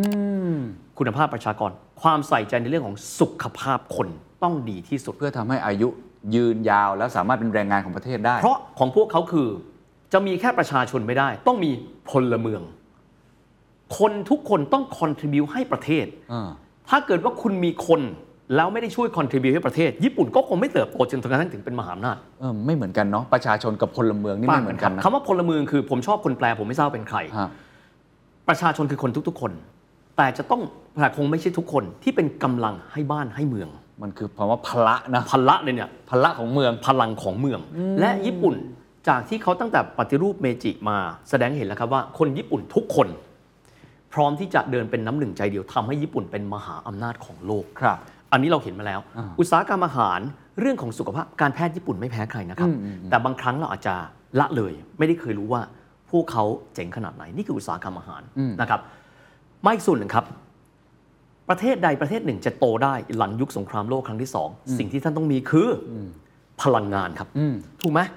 ยุคหลังสงครามโลกครั้งที่สองเป็นยุคที่โลกนี้มีการใช้ไฟฟ้าอย่างแพร่หลาย ครับ แต่ญี่ปุ่นไม่มีแหล่งน้ำมัน ญี่ปุ่นเป็น net importer ผู้นำเข้าพลังงานเกือบร้อยเปอร์เซ็นต์จากต่างประเทศ ครับ นะครับและพลังงานแบ่งเป็น 2 อย่าง คือพลังงานที่เป็นน้ำมัน ก็ต้องนำเข้าก็เหมือนหลายประเทศ ส่วนที่ 2 ไฟฟ้า ญี่ปุ่นจะเอามาจากไหนครับ อืม ญี่ปุ่นไม่มีถ่านหิน ญี่ปุ่นไม่มีน้ำมัน ญี่ปุ่นทำไมครับ 1953ดไวท์ไอเซนฮาวเวอร์นะครับได้มีการประกาศนโยบายที่แกเชื่อว่าจะสามารถเปลี่ยนโลกได้ตลอดไป นั่นคือนโยบายที่มีชื่อว่า Atoms for Peace อ๋อ พลังงานนิวเคลียร์เพื่อสันติภาพ อ่าครับ นะฮะหลายคนมองว่านิวเคลียร์เอาไปในการทำลายล้าง แต่จริง ๆ แล้วเนี่ยการค้นพบพลังงานนิวเคลียร์ในเชิงสร้างสรรค์ ในเชิงที่เป็นเอ่อเพื่อสันติภาพในการพัฒนามันก็มีอยู่ด้วย ใช่มันมีด้านบวกที่ดีมาก เพราะฉะนั้นเนี่ยเอ่อในยุคของดวัตไอเซนฮาวเวอร์ก็เลยกระตุ้นให้หลาย ๆ ประเทศอย่างน้อยที่สุดเนี่ยเป็นประเทศที่เป็นพันธมิตรนำเอาสารกัมมันตรังสีเนี่ยเข้ามาเผาเพื่อใช้เป็นไฟฟ้า ดังนั้นจะเห็นว่ายุคนั้นเป็นยุคที่มีความตื่นตัวมาก คงไม่ใช่พันธมิตรสหรัฐ ฝรั่งเศสเป็นตัวนำนะครับ ในการที่จะทำแล้วก็อ่าโรงพลังงานไฟฟ้านิวเคลียร์แห่งแรกของยุโรป คืออังกฤษนะครับเพราะฉะนั้นจะพบว่าเริ่มต้นตื่นตัวแล้ว ครับ งประเทศ เอาแต่น้อยเพราะกลัว เช่นเยอรมัน ๆ อืม บางประเทศไม่ใช่พันธมิตรสหรัฐอเมริกา แต่มีวิทยาการเท่าเทียมกัน อย่างเช่นสหภาพโซเวียต อืม ญี่ปุ่นทำไหมครับ ท ทำครับ ำซึ่งอันนี้น่าสนใจเพราะว่าตัวเองในช่วงสงครามโลกครั้งที่สอง อืม ก็มีความเจ็บปวดจากไอ้พลังงานนิวเคลียร์เนี่ยแต่กลายเป็นว่าเขามองว่าเรื่องนี้มีความจำเป็นสำหรับเขา สังเกตว่าญี่ปุ่นเขาต้องบอกแบบนี้เขารีนิวแนวความคิดตัวเองตลอดเวลา อืม จำได้ไหมครับ ช่วงที่ปิดประเทศปฏิเสธฝรั่ง แต่เมื่อรู้ว่าแนวความคิดตะวันตก วิทยาศาสตร์ และเทคโนโลยีจะนำเขาได้พลิกตัวกลับ เหมือนกันญี่ปุ่นจะเติบโตได้ ญี่ปุ่นต้องมีพลังงาน อืม เพราะฉะนั้นสร้างโรงงานเตาปฏิกรณ์ปรมาณูขึ้นมา จะพบว่าญี่ปุ่นเป็นชาติที่มีสัดส่วนการใช้พลังงานปรมาณูเพื่อเป็นไฟฟ้าเนี่ยเป็นสัดส่วนที่ค่อนข้างสูงมาก สูงที่สุดหนึ่งประเทศแน่นอนฝรั่งเศสเกือบ 70%เพราะฉะนั้นเนี่ยเวลาเกิดสงครามรัสเซียยูเครนไม่แคร์ เพราะมีนิวเคลียร์ อืม ถูกไหมญี่ปุ่นมีไม่น้อย แต่ว่าเรื่องของอาโรงไฟฟ้าฟุกุชิมะไดจินั่นอีกเรื่องนะฮะ ครับครับ แต่ว่าญี่ปุ่นก็เลยมีความมั่นคงทางพลังงาน ทีนี้ปัญหาคือแล้วเวลาเขาเอาน้ำมันเข้ามาเนี่ยญี่ปุ่นเป็นชาติแรก ๆ นะครับ ที่เอา LNG เข้ามาในประเทศ บ้านเราเพิ่งรู้จัก LNG เพราะเรามีก๊าซธรรมชาติที่ไม่ต้องทำให้เหลว ครับครับ เราเลยไม่จำเป็น อืม แต่ตอนหลังเราจะรู้จัก liquefied natural gas ญี่ปุ่นเอาเข้ามานานแล้วนะครับ อ๋อเพราะในประเทศเขาไม่มี ไม่มี เวลานำเข้ามาก็จะเป็นท่อก็ไม่ได้จะต้อง มาทอด ทำให้เป็นของเหลว ทำให้เป็นของเหลวแล้วก็ขนขึ้นเรือมาแสดงให้เห็นว่าเขาใส่ใจกับโครงสร้างพื้นฐานที่มองไม่เห็น ถ้าเกิดว่าเราทำนโยบายเฉพาะที่มองเห็นประเทศไม่ไปไหนครับ อืม แต่นี่คือพลเมือง การศึกษาพลังงานวางแพลตฟอร์มไว้แล้ว ครับ นะครับเรื่องของการศึกษาไม่ต้องห่วงนะครับ ญี่ปุ่นตั้งแต่ยุคของฟุกุซาวะยูคิจินะครับคนที่อยู่บนแบงก์หมื่นจำได้ไหมฮะ อืม แกพูดเอาไว้ตั้งแต่ต้นแล้วว่าวิทยาการฝรั่งสำคัญมาก โดยเฉพาะคณิตศาสตร์ และวิทยาศาสตร์ อืม จบสงครามโลกปั๊บ การศึกษากลับมาเข้มงวดเหมือนเดิม ส่วนใหญ่เลยคือเรียน 6 วัน เพราะฉะนั้นถ้าเกิดคนไทยบอกเราเรียนหนัก ญี่ปุ่นก็คงหนักกว่าเรานะครับก็เรียนกันมาตะบี้ตะบัน แต่เพราะว่าสิ่งเหล่านั้นแหละครับ คือสิ่งที่ทำให้ประเทศเขาสามารถกลับมายืนบนแถวหน้าของเวทีโลกได้อีกครั้งหนึ่งด้วย โอ้ ทั้งอาหารทั้งการศึกษา อืม ทั้งเรื่องพลังงาน อันนี้เป็นปัจจัยทั้งหมดเลยปะครับ ที่ทำให้หลังสงครามโลกครั้งที่ 2 ญี่ปุ่นสามารถฟื้นฟู กลับมาเป็นมหาอำนาจได้อีกครั้ง แล้วเรื่องเปอร์เซ็นต์การเติบโตของ GDP ในเชิงเศรษฐกิจเนี่ยมันก้าวกระโดดแล้วมันมีอัตราเร่งเป็นยังไง ขอบคุณมากที่เคนถามนะครับเอ่อญี่ปุ่นต้องต้องบอกแบบนี้จบสงครามโลกนะครับ 1945 ถึง ครั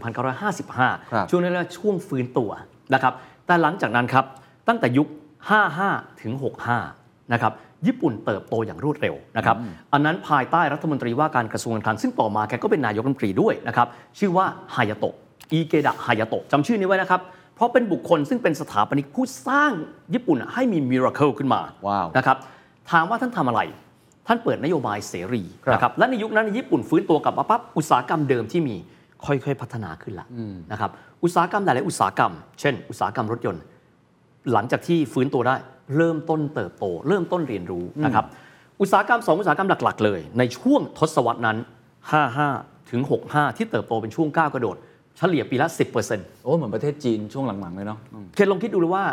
10 ปีหลังจากนั้น มีความหมายว่าญี่ปุ่นมี GDP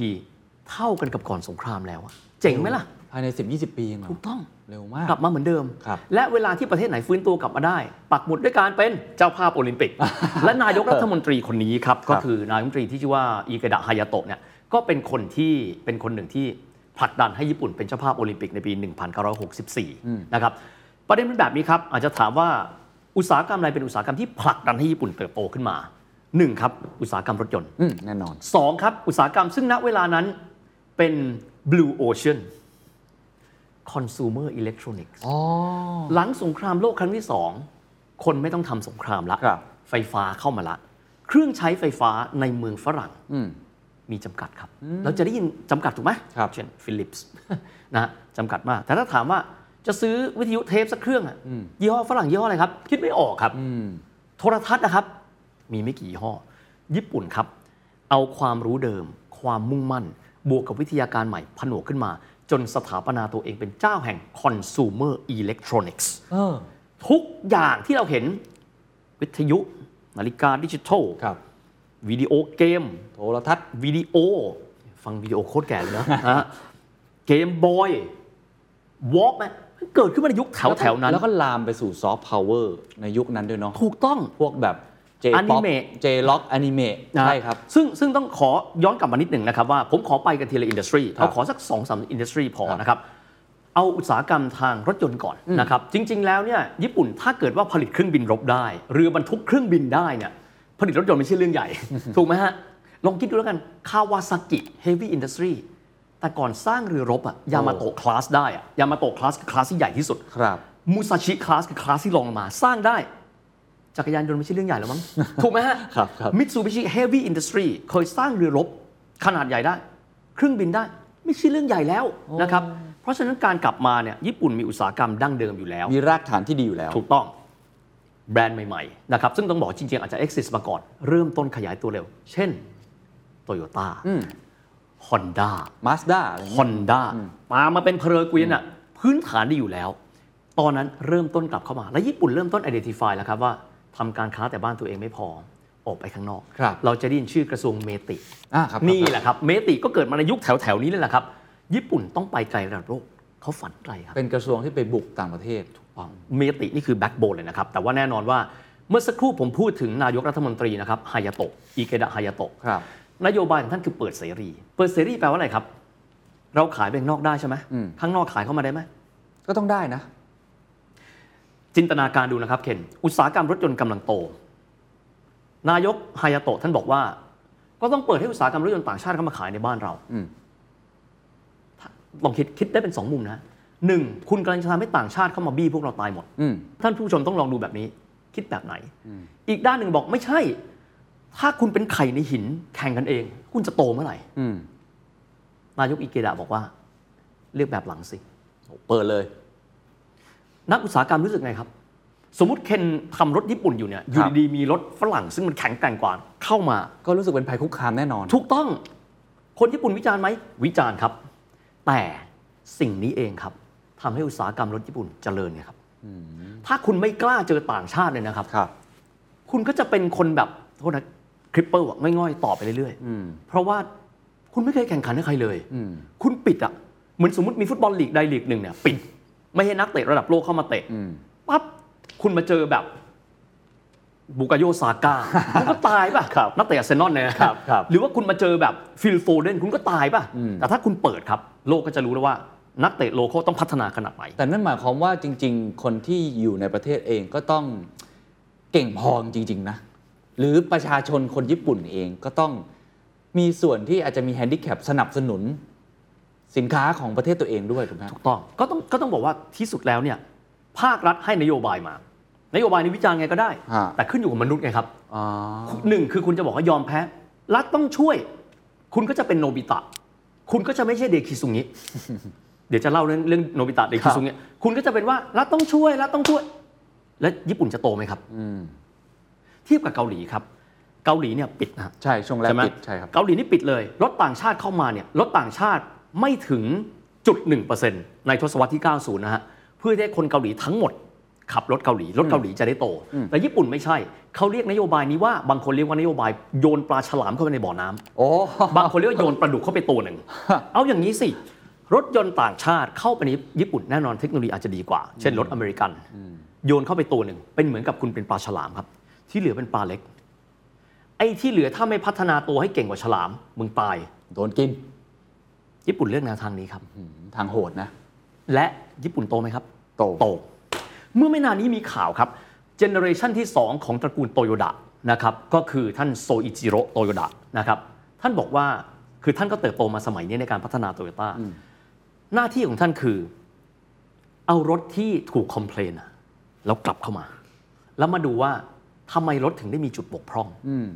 ด้วยความมุ่งมั่น ท่านเริ่มขายรถไปที่สหรัฐอเมริกา ท่านก็คิดว่าทำไมรถเราสู้เขาไม่ได้ คือถ้าทัศนคติคือเราต้องได้รับการปกป้อง เราจะเป็นเด็กที่ไม่โตไงฮะแต่ว่าท่านฮายาโตะเลือกแบบนี้ liberalize เปิดเสรีเข้ามาเลย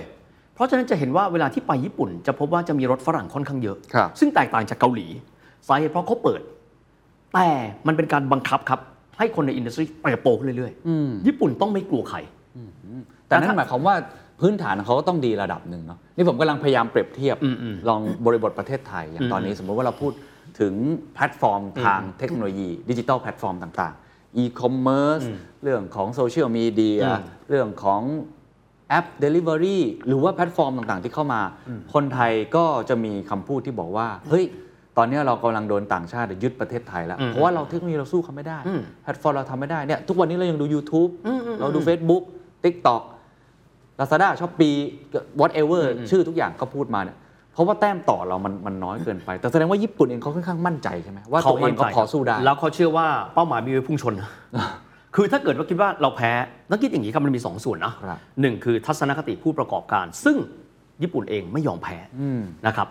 สองครับ คนในประเทศต้องมีความชาตินิยมถูกไหมครับ อ่าจริงครับ อย่างที่บอกครับทำไมเวลาดูเราดูหนังเกาหลี ไม่มีอนิเมะญี่ปุ่นปรากฏแม้แต่ตัวเดียว เพราะคนของเขาคือ Korean first อืม แต่ถ้าเกิดว่าเป็นคนไทยแหมเทียบกันแล้วอะของต่างชาติดีกว่านะซื้อของต่างชาติดีกว่าของไทยมันห่วย อะ มันอยู่ที่ ต้งเป็ย่าง ทัศนคตินะอืม มันอยู่กับของและถึงได้บอกว่าประเทศขับเคลื่อนด้วยคนทุกคน ไม่ใช่นโยบายรัฐ ไม่ใช่นโยบายอินดัสทรี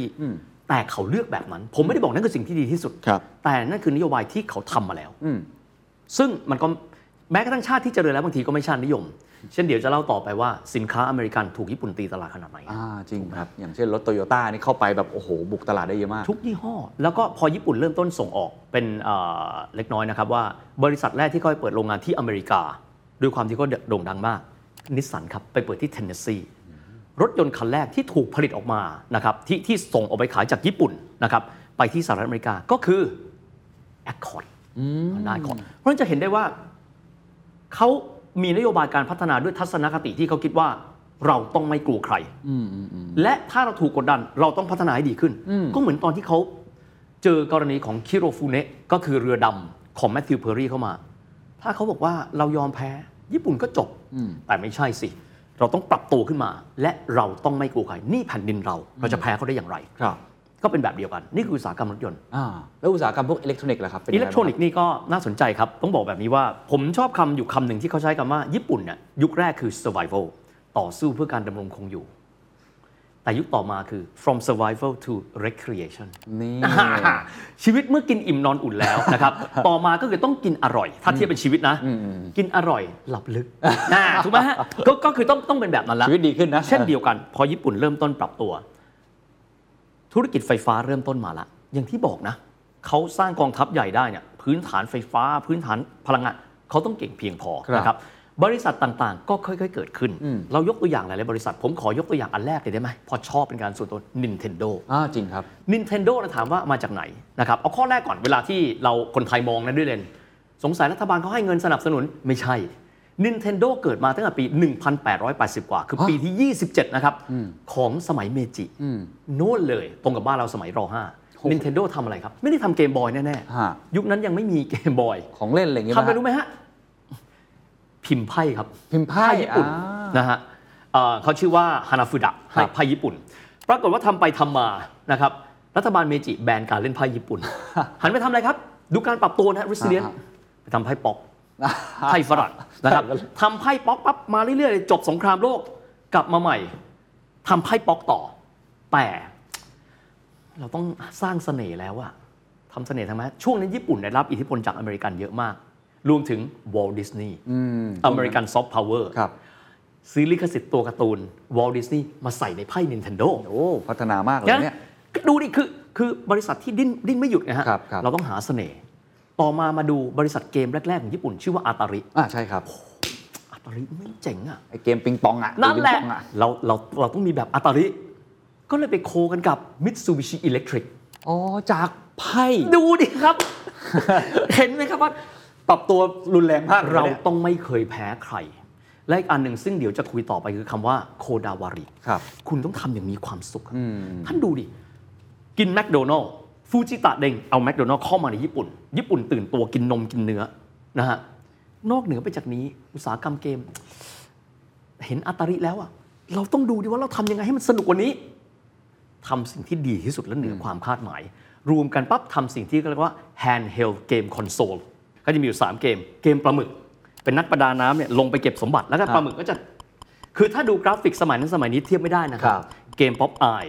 ป๊อปไอก็คือป๊อปไอกาลาสี ถูกต้อง เพราะว่าเขาไปซื้อลิขสิทธิ์จากอเมริกามา ครับ นะครับ แล้วก็เกมมิกกี้เมาส์เก็บไข่ ก็จะมีมินนี่กับมิกกี้เนี่ยเล่นปลาไข่กันแล้วกัน หนึ่งคอนโซลเนี่ยประมาณ 560 บาท เล่นกันเป็นปีนะครับ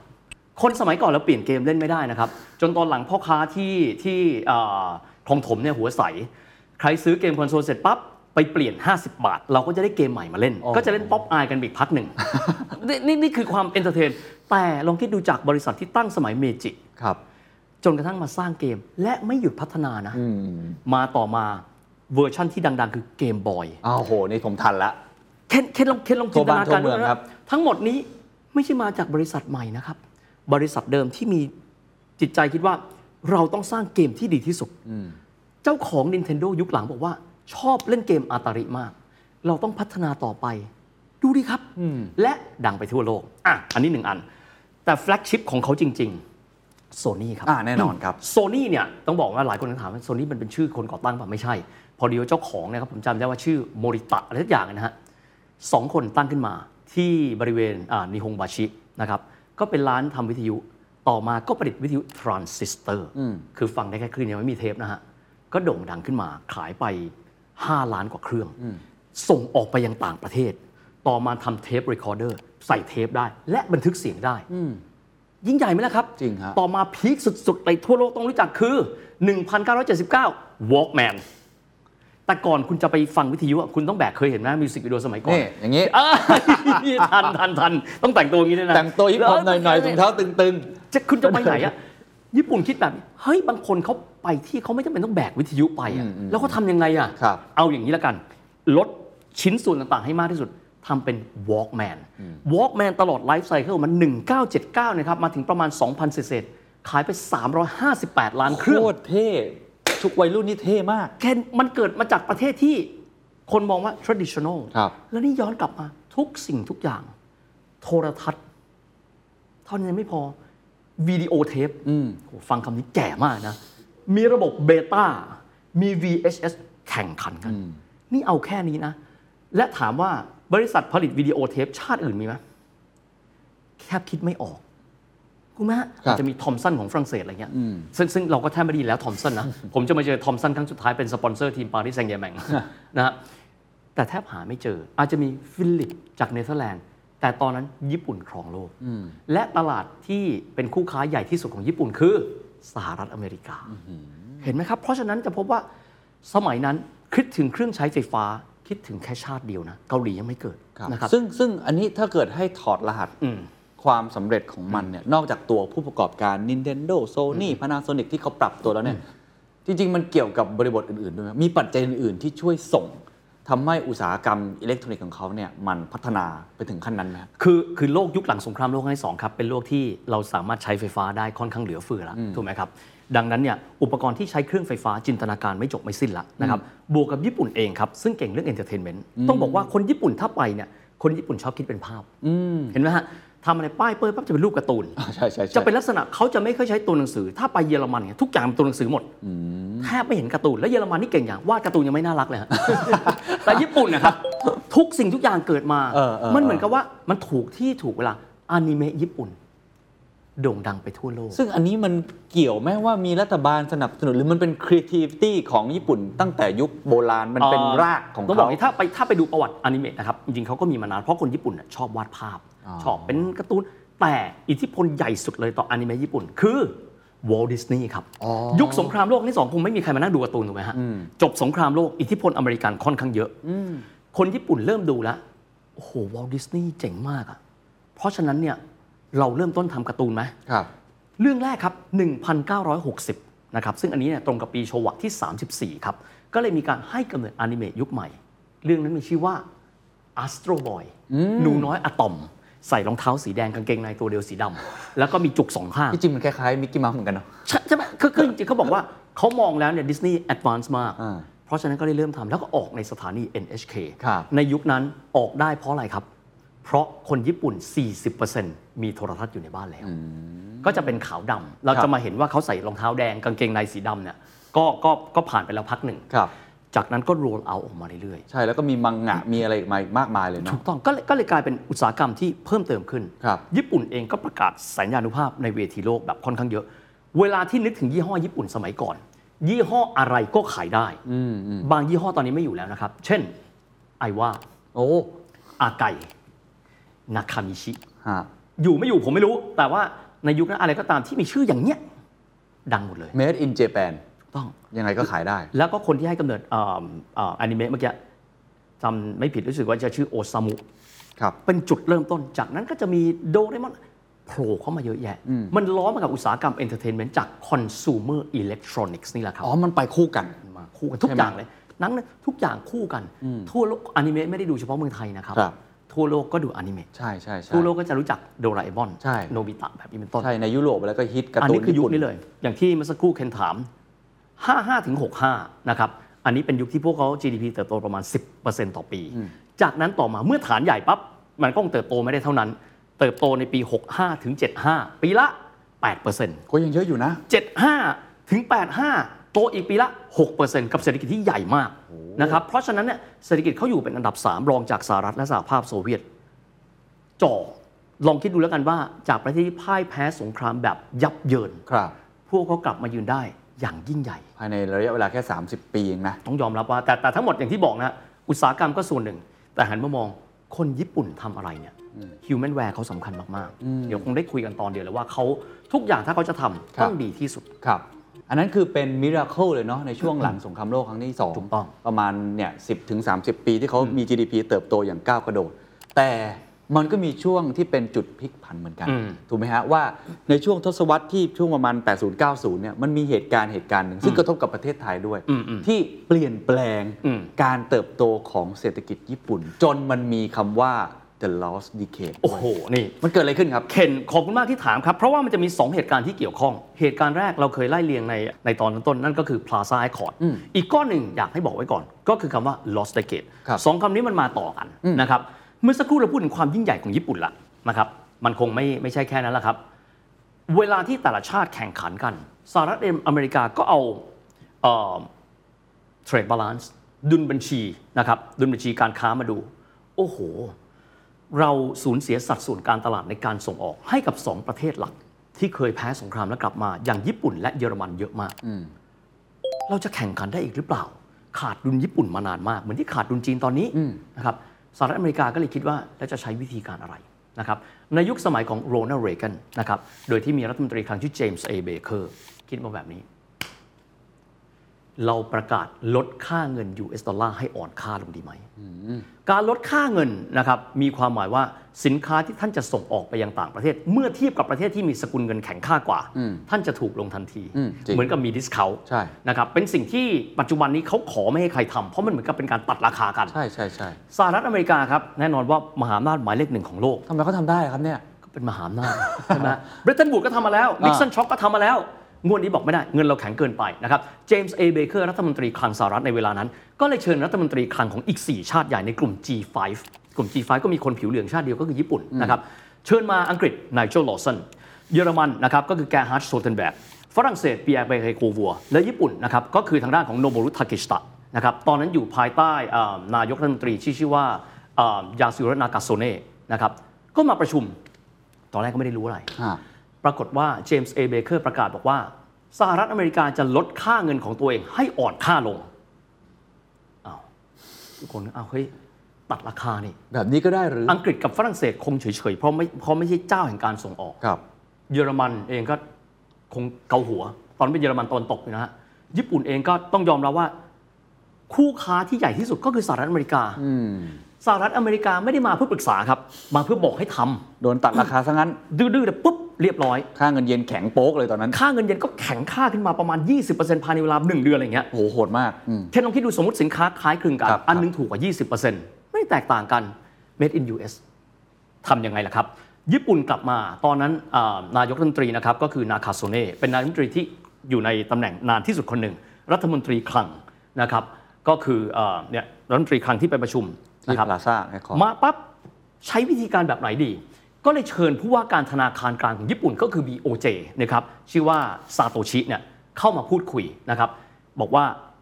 BOJ เราจะใช้วิธีการอะไรดีนะครับที่สุดแล้วเนี่ยรัฐอ่าทางด้านผู้ว่าการธนาคารกลางของญี่ปุ่น ท่านก็บอกว่าเอาอย่างนี้ไหมเราใช้วิธีอัดฉีดสภาพคล่องเข้าไปในตลาดเยอะๆในเมื่อกลไกของเราคือการส่งออกเนี่ยมันแผ่วตัวลง เพราะฉะนั้นเราใช้วิธีการแบบนี้ก็แล้วกัน ด้วยการที่อัดฉีดสภาพคล่องเข้าไปอยู่ในตัวระบบ อืม นะครับเพื่อที่ว่าจะทำให้เศรษฐกิจเนี่ยสามารถเติบโตได้รวดเร็ว ก็คือเพิ่มไอ้ตัวซัพพลายเข้าไปเยอะๆ ถูกต้อง ม ลดอัตราดอกเบี้ย อืม ขาหนึ่ง ซึ่งเดี๋ยวขานั้นจะคุยนะครับ ตอนนั้นสิ่งที่ญี่ปุ่นทำครับ ญี่ปุ่นก็มองว่าถ้าเราผลิตสินค้า made in Japan แล้วราคาแพง เราไปหาพื้นที่อื่นในการกระจายความเสี่ยงเรื่องการผลิตดีไหมนะครับแล้วก็มองว่าอุตสาหกรรมรถยนต์ก็ดี อุตสาหกรรมเอิ อิเล็กทรอนิกส์อืม อิเล็กทรอนิกส์ก็ดีจะใช้ที่ไหนนะครับก็มีตัวเลือกอยู่หลายตัวครับ ที่สุดหวยมาลงที่ประเทศไทยครับ อืม ถามว่าหวยมาลงที่ประเทศไทยตอนนั้นถ้าจำไม่ผิดก็เป็นยุคของพลเอกเปรมตินสุรานนท์ ใช่ครับ เลือกประเทศไทยหลายสาเหตุนะครับหนึ่งก็คือเรื่องของเออฝีมือแรงงานเราค่อนข้างดี แต่อีกส่วนหนึ่งลืมไม่ได้นะครับ อุตสาหกรรมในยุคหลังสงครามโลกครั้งที่ 2 จะโตได้ท่านต้องมีพลาสติกครับ อืม ประเทศไทยมี ESB Eastern Seaboard อ่า ที่มีอุตสาหกรรมปิโตรเคมี เม็ดพลาสติกอยู่ตรงนี้อยู่แล้ว ครับ ง่ายไหมล่ะ แล้วเราค้นพบแหล่งก๊าซธรรมชาติด้วย ก็ก็คือแหล่งเอราวัณแหล่งแรกนะครับ อันนั้นโชดช่วงชัชวาน ครับ มีความหมายญี่ปุ่นก็ตัดสินใจว่ามาประเทศไทย อืม ก็เลยโยกย้ายฐานการผลิตมาอยู่ประเทศไทย แล้วก็อยู่กับเรามาตอนนี้ก็ประมาณสัก40 ปีแล้ว แล้วนั่นทำให้พื้นที่ช ชายฝั่งตะวันออก จึงมีร้านอาหารญี่ปุ่น แล้วก็มีคนญี่ปุ่นมากมาย ถูกต้องเลยเคนทุกอย่างมันเชื่อมโยงกันหมด ครับ เราถึงได้ว่านี่คือแบ็กกราวด์ซึ่งประเทศไทยเองก็ยืนอยู่แวดล้อมด้วยประชาคมโลก ครับ และญี่ปุ่นก็เลยกลายเป็นพันธมิตรจริงๆเขาใกล้ชิดกับเรามานานละ อืม ก็เลยพันธมิตรที่ใกล้ชิดทั้งอุตสาหกรรมยานยนต์ อืม นะครับรวมถึงอุตสาหกรรมอิเล็กทรอนิกส์ ก็เลยมาจากญี่ปุ่น ก็กลายเป็นอานิสงส์ไป ครับ สินค้าญี่ปุ่นก็ยังส่งออกได้ เช่น การส่งออกผ่านประเทศไทยนะครับว่าประเทศไทยเป็นผู้ผลิตแล้วก็ส่งออกเช่นกระบะเราส่งไปออสเตรเลีย เราส่งไปยังหลากหลายประเทศ ต้นทุนมันก็จะถูกกว่า ถูกต้องอันนี้ชัดเจนที่สุดเพราะค่าแรงต่ำกว่าค่าครองชีพต่างๆ ก็จะเป็นแบบนั้น ครับ แต่ด้านหนึ่งครับ ทางด้านของอาธนาคารกลางของญี่ปุ่น จากการลดอัตราดอกเบี้ยต่อเนื่อง เช่นลองจินตนาการดูปัจจุบัน ถ้า Federal Reserve ของสหรัฐพูดว่า ลดอัตราดอกเบี้ยลงตลาดหุ้นขึ้นไหม อืม ขึ้น เพราะว่าคนก็มองว่าต้นทุนทางการเงินมันต่ำ อืม ก็กู้แบงก์ออกมาสิครับ ใช่ครับ มาทำธุรกิจมาทำอะไรต่าง ถ้าทำธุรกิจก็ดีไป อืม ไม่ใช่ครับ เอาไปทำอะไรครับ เก่งกำไรในหุ้น ๆ อืม เอาไปเก็งกำไรในอสังหาริมทรัพย์ อืมอืม นะครับ เพราะฉะนั้นตั้งแต่ปี 1985 Plaza Accord นะครับเรื่อยมาจนตั้งปี 1991 เคนเชื่อไหมครับว่า Real Estate นะครับของญี่ปุ่นใหญ่กว่าสหรัฐอเมริกา เคนมันจะเป็นไปได้ยังไงอะพื้นที่มันต่างกันแบบมหาศาลอะ พื้นที่นะครับในโตเกียวนะครับพื้นที่บริเวณใกล้ ๆ Imperial Palace ครับ มีราคาแพงกว่ารัฐแคลิฟอร์เนียทั้งรัฐ มันบอกอะไรครับเคนอัดเงินเข้าไป เก่งกำไรกัน ไม่ไม่ต้องอธิบายเยอะเพราะว่าก่อนต้มยำกุ้งก็เป็นแบบนี้ ใช่ใช่ใช่ใช่ ก็คือลักษณะเดียวกัน เงินมัน คือ ล้น คือคน ได้เงินมาง่าย กู้มาแล้ว ได้ เนี่ย เงินมาง่าย ได้เงินมาง่าย นะยัดเข้าไป จากนั้นราคาขึ้น ราคาขึ้น หุ้นก็ขึ้น นิเคอิสูงที่สุดต้องบอกงี้ก่อน นิเคอิตอนนี้นะ ตอนนี้ 2023 อยู่ที่ 27,000 กว่าจุด ในช่วงปี 1991 ครับเคน อยู่ที่ 38,915 คือฟังก็ดูเหมือนจะดีนะครับใช่ไหมเศรษฐกิจเติบโตหุ้นพุ่ง แล้วก็ราคาอสังหาริมทรัพย์ต่าง ๆ พุ่งไปก็เหมือนเหมือนจะดีนะเหมือนเครื่องเครื่องยนต์ทางเศรษฐกิจโอ้กำลังเร่งเครื่องอย่าง เคน เต็มรูปแบ เคน บ พูดได้ดีมากนะครับอืมสิ่งที่เอ่อ BOJ นะครับ โดยผู้ว่าคือซาโตชิซึมิตะเนี่ย ท่านคิดก็คือว่าอัดฉีดสภาพคล่องเข้าไป ผลิตภาพจะได้เพิ่ม แต่คนที่เอาเงินออกไปอ่ะมันไม่ได้เอาไปพัฒนาผลิตภาพนะฮะ อ๋อมันไม่ได้เกิดโปรดักต์จริง สิ่งที่น่ากลัวครับ บริษัทยักษ์ในญี่ปุ่น บริษัทยักษ์ในญี่ปุ่นนะครับ ขออนุญาตไม่เอ่ยนามบางบริษัทที่มีการเปิดเผยมากำไรครึ่งหนึ่งของบริษัทนั้นนะครับซึ่งอยู่ในกลุ่มเคเรสึเนี่ยครึ่งหนึ่งของกำไรมาจากการลงทุนในแคปิตอล ๆ โอ้โห การลงทุนในอสังหา คุณไม่ต้องทำอะไรแล้วอ่ะ อ่า คุณไม่ต้องผลิตอุปกรณ์ใหม่เลย คุณก็มีกำไรมาครึ่งหนึ่งแล้วอะ มันเหมือนกับไม่ได้มี real asset จริง ๆ ไม่ได้มี productivity จริง ๆ ถูกไหมฮะ คือมันไม่มีมันไม่มีน้ำหนักแล้วอะครับ ครับ ทุกอย่างเกิดจากการปั่น เพราะฉะนั้นความจำเป็นในการที่พวกเขาเนี่ยจะเร่งพัฒนานวัตกรรมใหม่ๆทำไปทำไมอะ่ะ อืมอืมอืม ก็เอาเงินบริษัทมาฝ่าย treasury ยัดเงินเข้าไป โอ้ยหุ้นขึ้นดีใจ จะพัฒนาอะไรล่ะครับ อืม ตอนในช่วงเวลาแบบนั้นเคนเชื่อไหมครับว่า top 50 ครับ บริษัทที่มีมูลค่าการตลาดใหญ่ที่สุดในโลก 50 บริษัท มีญี่ปุ่น 32 บริษัท โอ้ แล้วเคนรู้ไหมครับ จากวันนั้นสู่วันนี้เหลือเท่าไหร่ ครับ 2 บริษัท โอ้โห เคนลองคิดดูว่าแล้วกันว่า ช่วงนั้นคือจุดพลิกผันจากญี่ปุ่นที่เป็นซูเปอร์ rising star เราไม่ได้โทษใครนะครับ เพราะในช่วงนั้นผมเชื่อว่านายกรัฐมนตรีสองท่าน คือนาคาโซเน่นะครับ แล้วก็รัฐมนตรีต่อมารวมถึงซาโตชิซึมิตะ ท่านคงคิดว่ายัดเงินเข้าไป ชดเชยกับการส่งออกที่เราน้อยลง เพื่อที่จะทำให้ทุกอย่างฟื้นตัวขึ้นมา อืม แต่พอคนในตลาดเนี่ยเอาเงินไปเก็งกำไร ต้องบอกว่าเรื่องนี้คลาสสิกมากนะครับ ต้มยำกุ้งบ้านเราก็เป็น ใช่ ซับไพรามสหรัฐก็เป็นแบบนี้ ใช่ใช่ใช่ ลักษณะแบบนี้แต่ญี่ปุ่นมันเกิดก่อนไงครับ เกิดปั๊บ ญี่ปุ่นสะดุดขาครับ อืม นับแต่นั้น ธนาคารเอ่อกลางญี่ปุ่นก็ได้ดูมอนิเตอร์ละตายละ ราคาอสังหาริมทรัพย์ที่มันขึ้นสูงเนี่ย ครับ ตอนหลังไม่มีคนมีเงินซื้อแล้ว อ๋อ กลายเป็นว่าถืออสังหาริมทรัพ เก็งกำไรไว้อย่าง ย์ เดียว เหล่านั้นในราคาแพงผู้นั้นคือติดดอยอสังหา ไม่มีคนอยู่จริงไม่มีอะไรต่างๆเลย หุ้น เออ ณวันนี้ 27,000 กว่าจุด วันนั้น 38,000 กว่าจุดเคนมันไปขนาดไหนแล้วอะพอมันไม่มีคนซื้อถือราคาแพง ทุกตัว ดรอปหมด ติดดอย ก็เลยกลายเป็นเกิดเครดิตครันช์นะครับบริษัทที่ให้กู้เพื่อเอาไปเก็งกำไรอสังหา หรือว่าเอาไปเก็งกำไรในตัวหุ้นเองนะครับรู้ว่าสถานการณ์ไม่ดี ก็เลยขอให้มีการ force sales force sale ก็คือว่าราคาหุ้นตกแค่ไหนไม่รู้ คุณต้องรีบเอาเงินกลับมาคืนผม เกิดเครดิตครันช์เลือดหมดออกจากตัวจบ ทาง BOJ กับรัฐบาลจำเป็นต้องเดินหน้าเข้าไปในปี 1991 ปรับขึ้นดอกเบี้ยไปเรื่อยๆ โอ้ ก็เลยกลายเป็นว่าในช่วงนั้นนะครับ หลังจาก 91 จนกระทั่งถึงปี 2000 ญี่ปุ่นเลยฟุบนะครับ เพราะว่าต้องค่อยๆกลับมาแก้ปัญหา อันเกิดมาจากการอัดฉีดสภาพคล่องเกินขนาดเนี่ยเข้าสู่ระบบเศรษฐกิจ ซึ่งก็เป็นผลอีกทีมาจากการที่สหรัฐอเมริกาเล่นเกมที่เรียกกันว่า Plaza Accord ในปี คือมันเกิดจากปัจจัยภายนอกก่อนถูกไหมฮะ แล้วญี่ปุ่นพยายามแก้เกม แต่มันเป็นการแก้เกมที่มันอาจจะไม่ได้ยั่งยืนอ่ะ แก้เกมเสี่ยงแล้วคงไม่คิดอะครับว่า ครับ ว่าธุรกิจญี่ปุ่น แล้วก็นักลงทุนญี่ปุ่นจะใช้วิธีนี้ เออเมื่อไหร่ก็ตามที่คุณทำธุรกิจที่มันจับต้องไม่ได้ หรือว่าทำมาค้าขายในสิ่งที่มันเก็งกำไรมากเกินไป มันก็จะเกิดผลอย่างนี้ซึ่งอันนี้อย่างที่ฮิวิตบอกทั่วโลกหลาย ๆ ประเทศก็มีเคสแบบนี้ นี่คือคืเป็นเรื่ อ อง ป ป ก ก ติ ติ แน่ว่ารีพีทแล้วรีพีทอีก อืม แต่ประเด็นครับ ในช่วงทศวรรษ 90 ครับ สิ่งที่เกิดขึ้นคืออะไรครับ เทรนด์อินเทอร์เน็ตมาถูกไหมฮะ อ๋อ พอเทรนด์อินเทอร์เน็ตมาปั๊บ ญี่ปุ่นเองกำลังสารวนสารเก ฮะ บวกกับอาณาจักรใหญ่ของตัวเองที่มีอยู่ข้างหลัง อ่า ก็คืออุปกรณ์อิเล็กทรอนิกส์ในยุค ที่มี ต่า ควางมสำเร็จอย่างยิ่งเลย ๆเพราะฉะนั้นเคนจะสังเกตว่า เราเคยได้ยินโทรศัพท์มือถือจากญี่ปุ่นไหมในยุคปัจจุบัน น้อยครับ หลังสุดที่เราอาจจะได้ยินคือ Sony Ericsson ใช่ครับ หายไปเลย อืมจริง ในยุคที่เปลี่ยนแปลงไป ครับ นะครับ หลายสิ่งหลายอย่างพลิกผันไป ผมขอยกตัวอย่าง ยุค 90เนี่ยผู้คนเริ่มต้นหันมาสนใจเรื่องของเทรนด์ดิจิทัล อืม ยกตัวอย่างอย่างนะครับ เราจะพบว่าในยุคที่โซนี่ทำ Walkman เสร็จทำอะไรต่อครับ Discman อืมใช่ นะครับจาก Discman ก็จะเป็นอะไรครับมินิดิส อ่าครับ ถูกไหมฮะมาในทุกอย่างต้องมีฮาร์ดแวร์หมด พออินเทอร์เน็ตเกิดขึ้น ชาวเยอรมันคิดค้น MP3 เข้า มา เอาละก็นั่งคิด จะทำไหม เป็นดิจิทัลมีเดียเพลเยอร์ตอนนั้นโซนี่ต้องตัดสินใจนะครับ ว่าเขาจะทำไหมดิจิทัลมีเดียเพลเยอร์ก็ตัดสินใจเขาก็จะมี Sony Vaio อ่าครับ ใช่ใช่ผมเคยใช้ด้วย อ่า Sony Vaio แล้วก็จะมีรุ่นต่างๆมา คิดแบบครึ่งๆกลางๆ อ๋อ เรายังมีลูกคนเดิมชื่อ Walkman อยู่อะเราจะทิ้ง Walkman Walkman เป็นที่นิยมทั่วโลกเลยนะ ขายมาตอนนั้นน่าจะประมาณเกือบเกือบๆจะ 300 ล้านเครื่องแล้วอะอ้าวเราดูแลลูกๆเราก่อน ปรากฏว่าเทรนด์ MP3 ญี่ปุ่นเกาะทันไหมโซนี่เนี่ยเห็น MP3 ซึ่งเขาพยายามทำมี standard worldwide จะได้ทำได้โซนี่พยายามแปลงไฟล์ให้เป็นไฟล์ที่เล่นได้เฉพาะกับเครื่องของตัวเอง อ๋อจำกัดไว้อยู่ระบบนิเวศของตัวเอง ไม่รู้ถูกหรือผิด แต่เอาเป็นว่าในช่วงนั้นครับ เกาหลีหลังจากจบจากเศรษฐกิจตกต่ำปี 97 ค่อยๆขึ้นมา ไม่รู้ว่าเคนทันไหม เครื่องผลิต MP3 ที่ค่อยๆ โด่งดังขึ้นของเกาหลีมีชื่อว่า iRiver โอ้ไม่ค่อยทันแล้ว จำได้แล้วว่าเฮียไปซื้อ MP3 ครั้งแรก เอายี่ห้อ iRiver สิครับ ดังมาก นะครับพี่ นั่นคือเป็นสตาร์ทอัพเกาหลีในยุคนั้น สมัยนั้นอาจจะเรียก SME ยังไม่เรียกสตาร์ทอัพ ครับ แล้วก็เอาระบบ MP3 ที่เยอรมันคิดค้นเนี่ย แล้วมาทำเป็นดิจิทัลมีเดียเพลเยอร์ โอ้ ช่วงนั้นมันเป็นเหมือนช่วงที่ญี่ปุ่นเนี่ย ค่อยๆ ดรอปลง เออเออ ในขณะที่เกาหลี ค่อยๆ เชิดหัวขึ้น จริง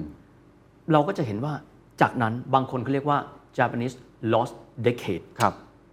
ทศวรรษที่หายไป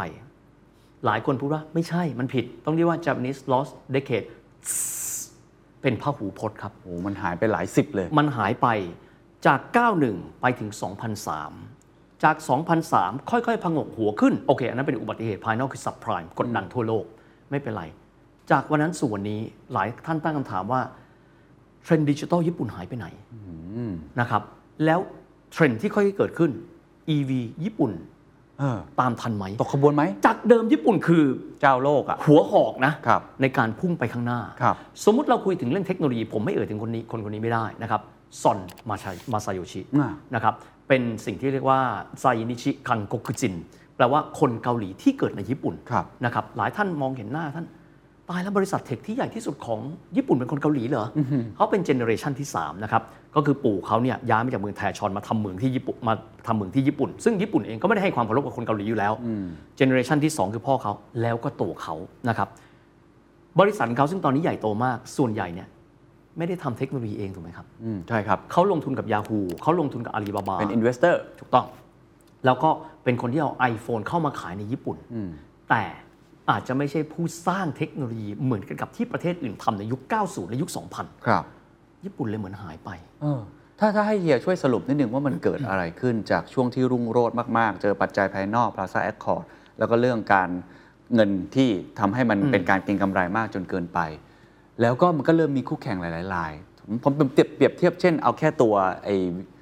MP3 player เนี่ย หลังจากนั้นเราก็จะเริ่มเห็นอีกเวฟหนึ่งก็คือ iPod อ่าถูกต้อง ซึ่งซึ่งอันนี้ก็เปลี่ยนเปลี่ยนโลกไปตลอดการ ถูก เหมือนกัน ถูกถูก เพราะว่าใคร ยิ่งไอพอดมันก็คือ MP3 จำแรงอะ ใช่ พูดง่ย แต่ว่ามันก็มีความได้เปรียบของมันที่ ถูกต้อง สตีฟจ็อบส์ใส่เข้ามาค่อนข้าง อืม เยอะ ถ้าเป็นพวกคอน sumer อิเล็กทรอนิกส์อื่นๆ เช่นโทรทัศน์ เช่นโทรศัพท์มือถืออย่างเงี้ยเราก็จะเห็นเลยว่ามียี่ห้อเกาหลี อ่า โผล่ขึ้นมาแล้วแข่งขันได้อย่างน่าสนใจ อืม จะเป็น LG จะเป็นซัมซุงขึ้นมาแล้วก็ท้าชนได้ หลังๆ ในปัจจุบันนี่แทบจะเป็นอันดับต้นๆของโลกแล้ว แถ ด้วย มยังมี ซ้ำ จีนอีกนะไฮ ใช่ เออร์เป็นอันดับที่หนึ่งของโลกไปแล้วเงี้ย หรือรถยนต์อย่างเงี้ยเราก็จะเห็นเลยว่าก็เริ่มมีแบรนด์ใหม่ๆ เกิดขึ้น โอเคในยุโรปในสหรัฐอเมริกา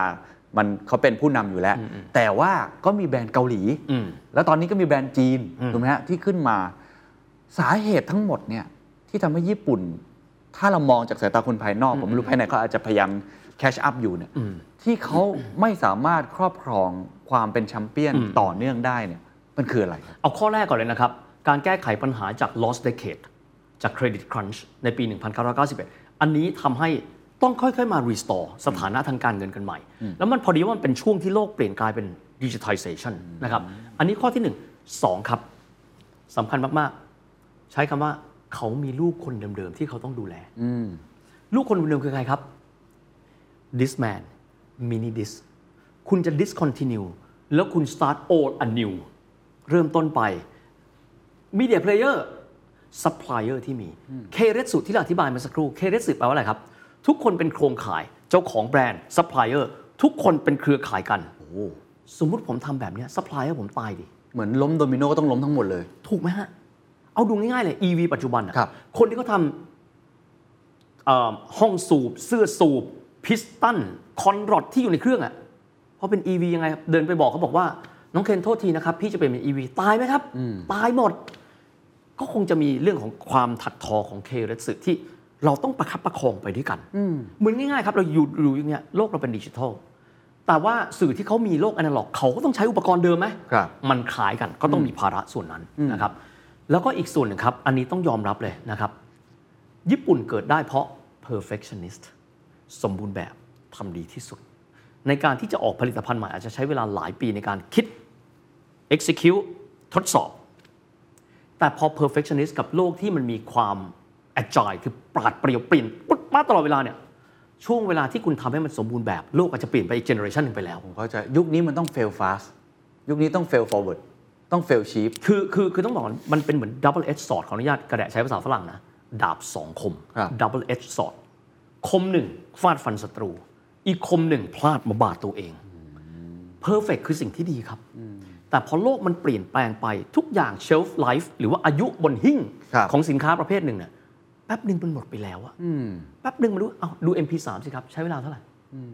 MP3 เนี่ยมีเวลาสั้นมากจากนั้น พอมา iPod เปลี่ยนเป็นรูปแบบอื่นๆ ผนวกเข้าไปในโทรศัพท์มือถือ เห็นไหมมี MP3 มี iPod ผนวกระบบ Media Player เข้าไปในโทรศัพท์มือถือ ใช่ ทุกอย่างเปลี่ยน MP3 เนี่ยเฮียใช้เวลาอยู่กับมันสั้นมากนะครับ ใช่ใช่ใช่ ใช้เวลาอยู่กับมันสั้นมากๆ ตั้ อะ งแต่โทรศัพท์มือถือมัน คือ ทำ ก ได้ ดยังไม่ทัน แล้วก็เลิก หายเหม็นเนี่ยมันมันมันไปแล้วอ่ะ เหมือนกล้องถ่ายรูปอ่ะ ตอนนี้คนก็ถ้าเกิดไม่ใช่มืออาชีพจริงๆอ่ะก็ไม่ค่อยซื้อกันแล้ว ถูกต้อง แต่พอมันเปลี่ยนแล้วมันเปลี่ยนเร็ว เปลี่ยนเร็วปั๊บ ญี่ปุ่นอาจจะถนัดกับการที่ว่า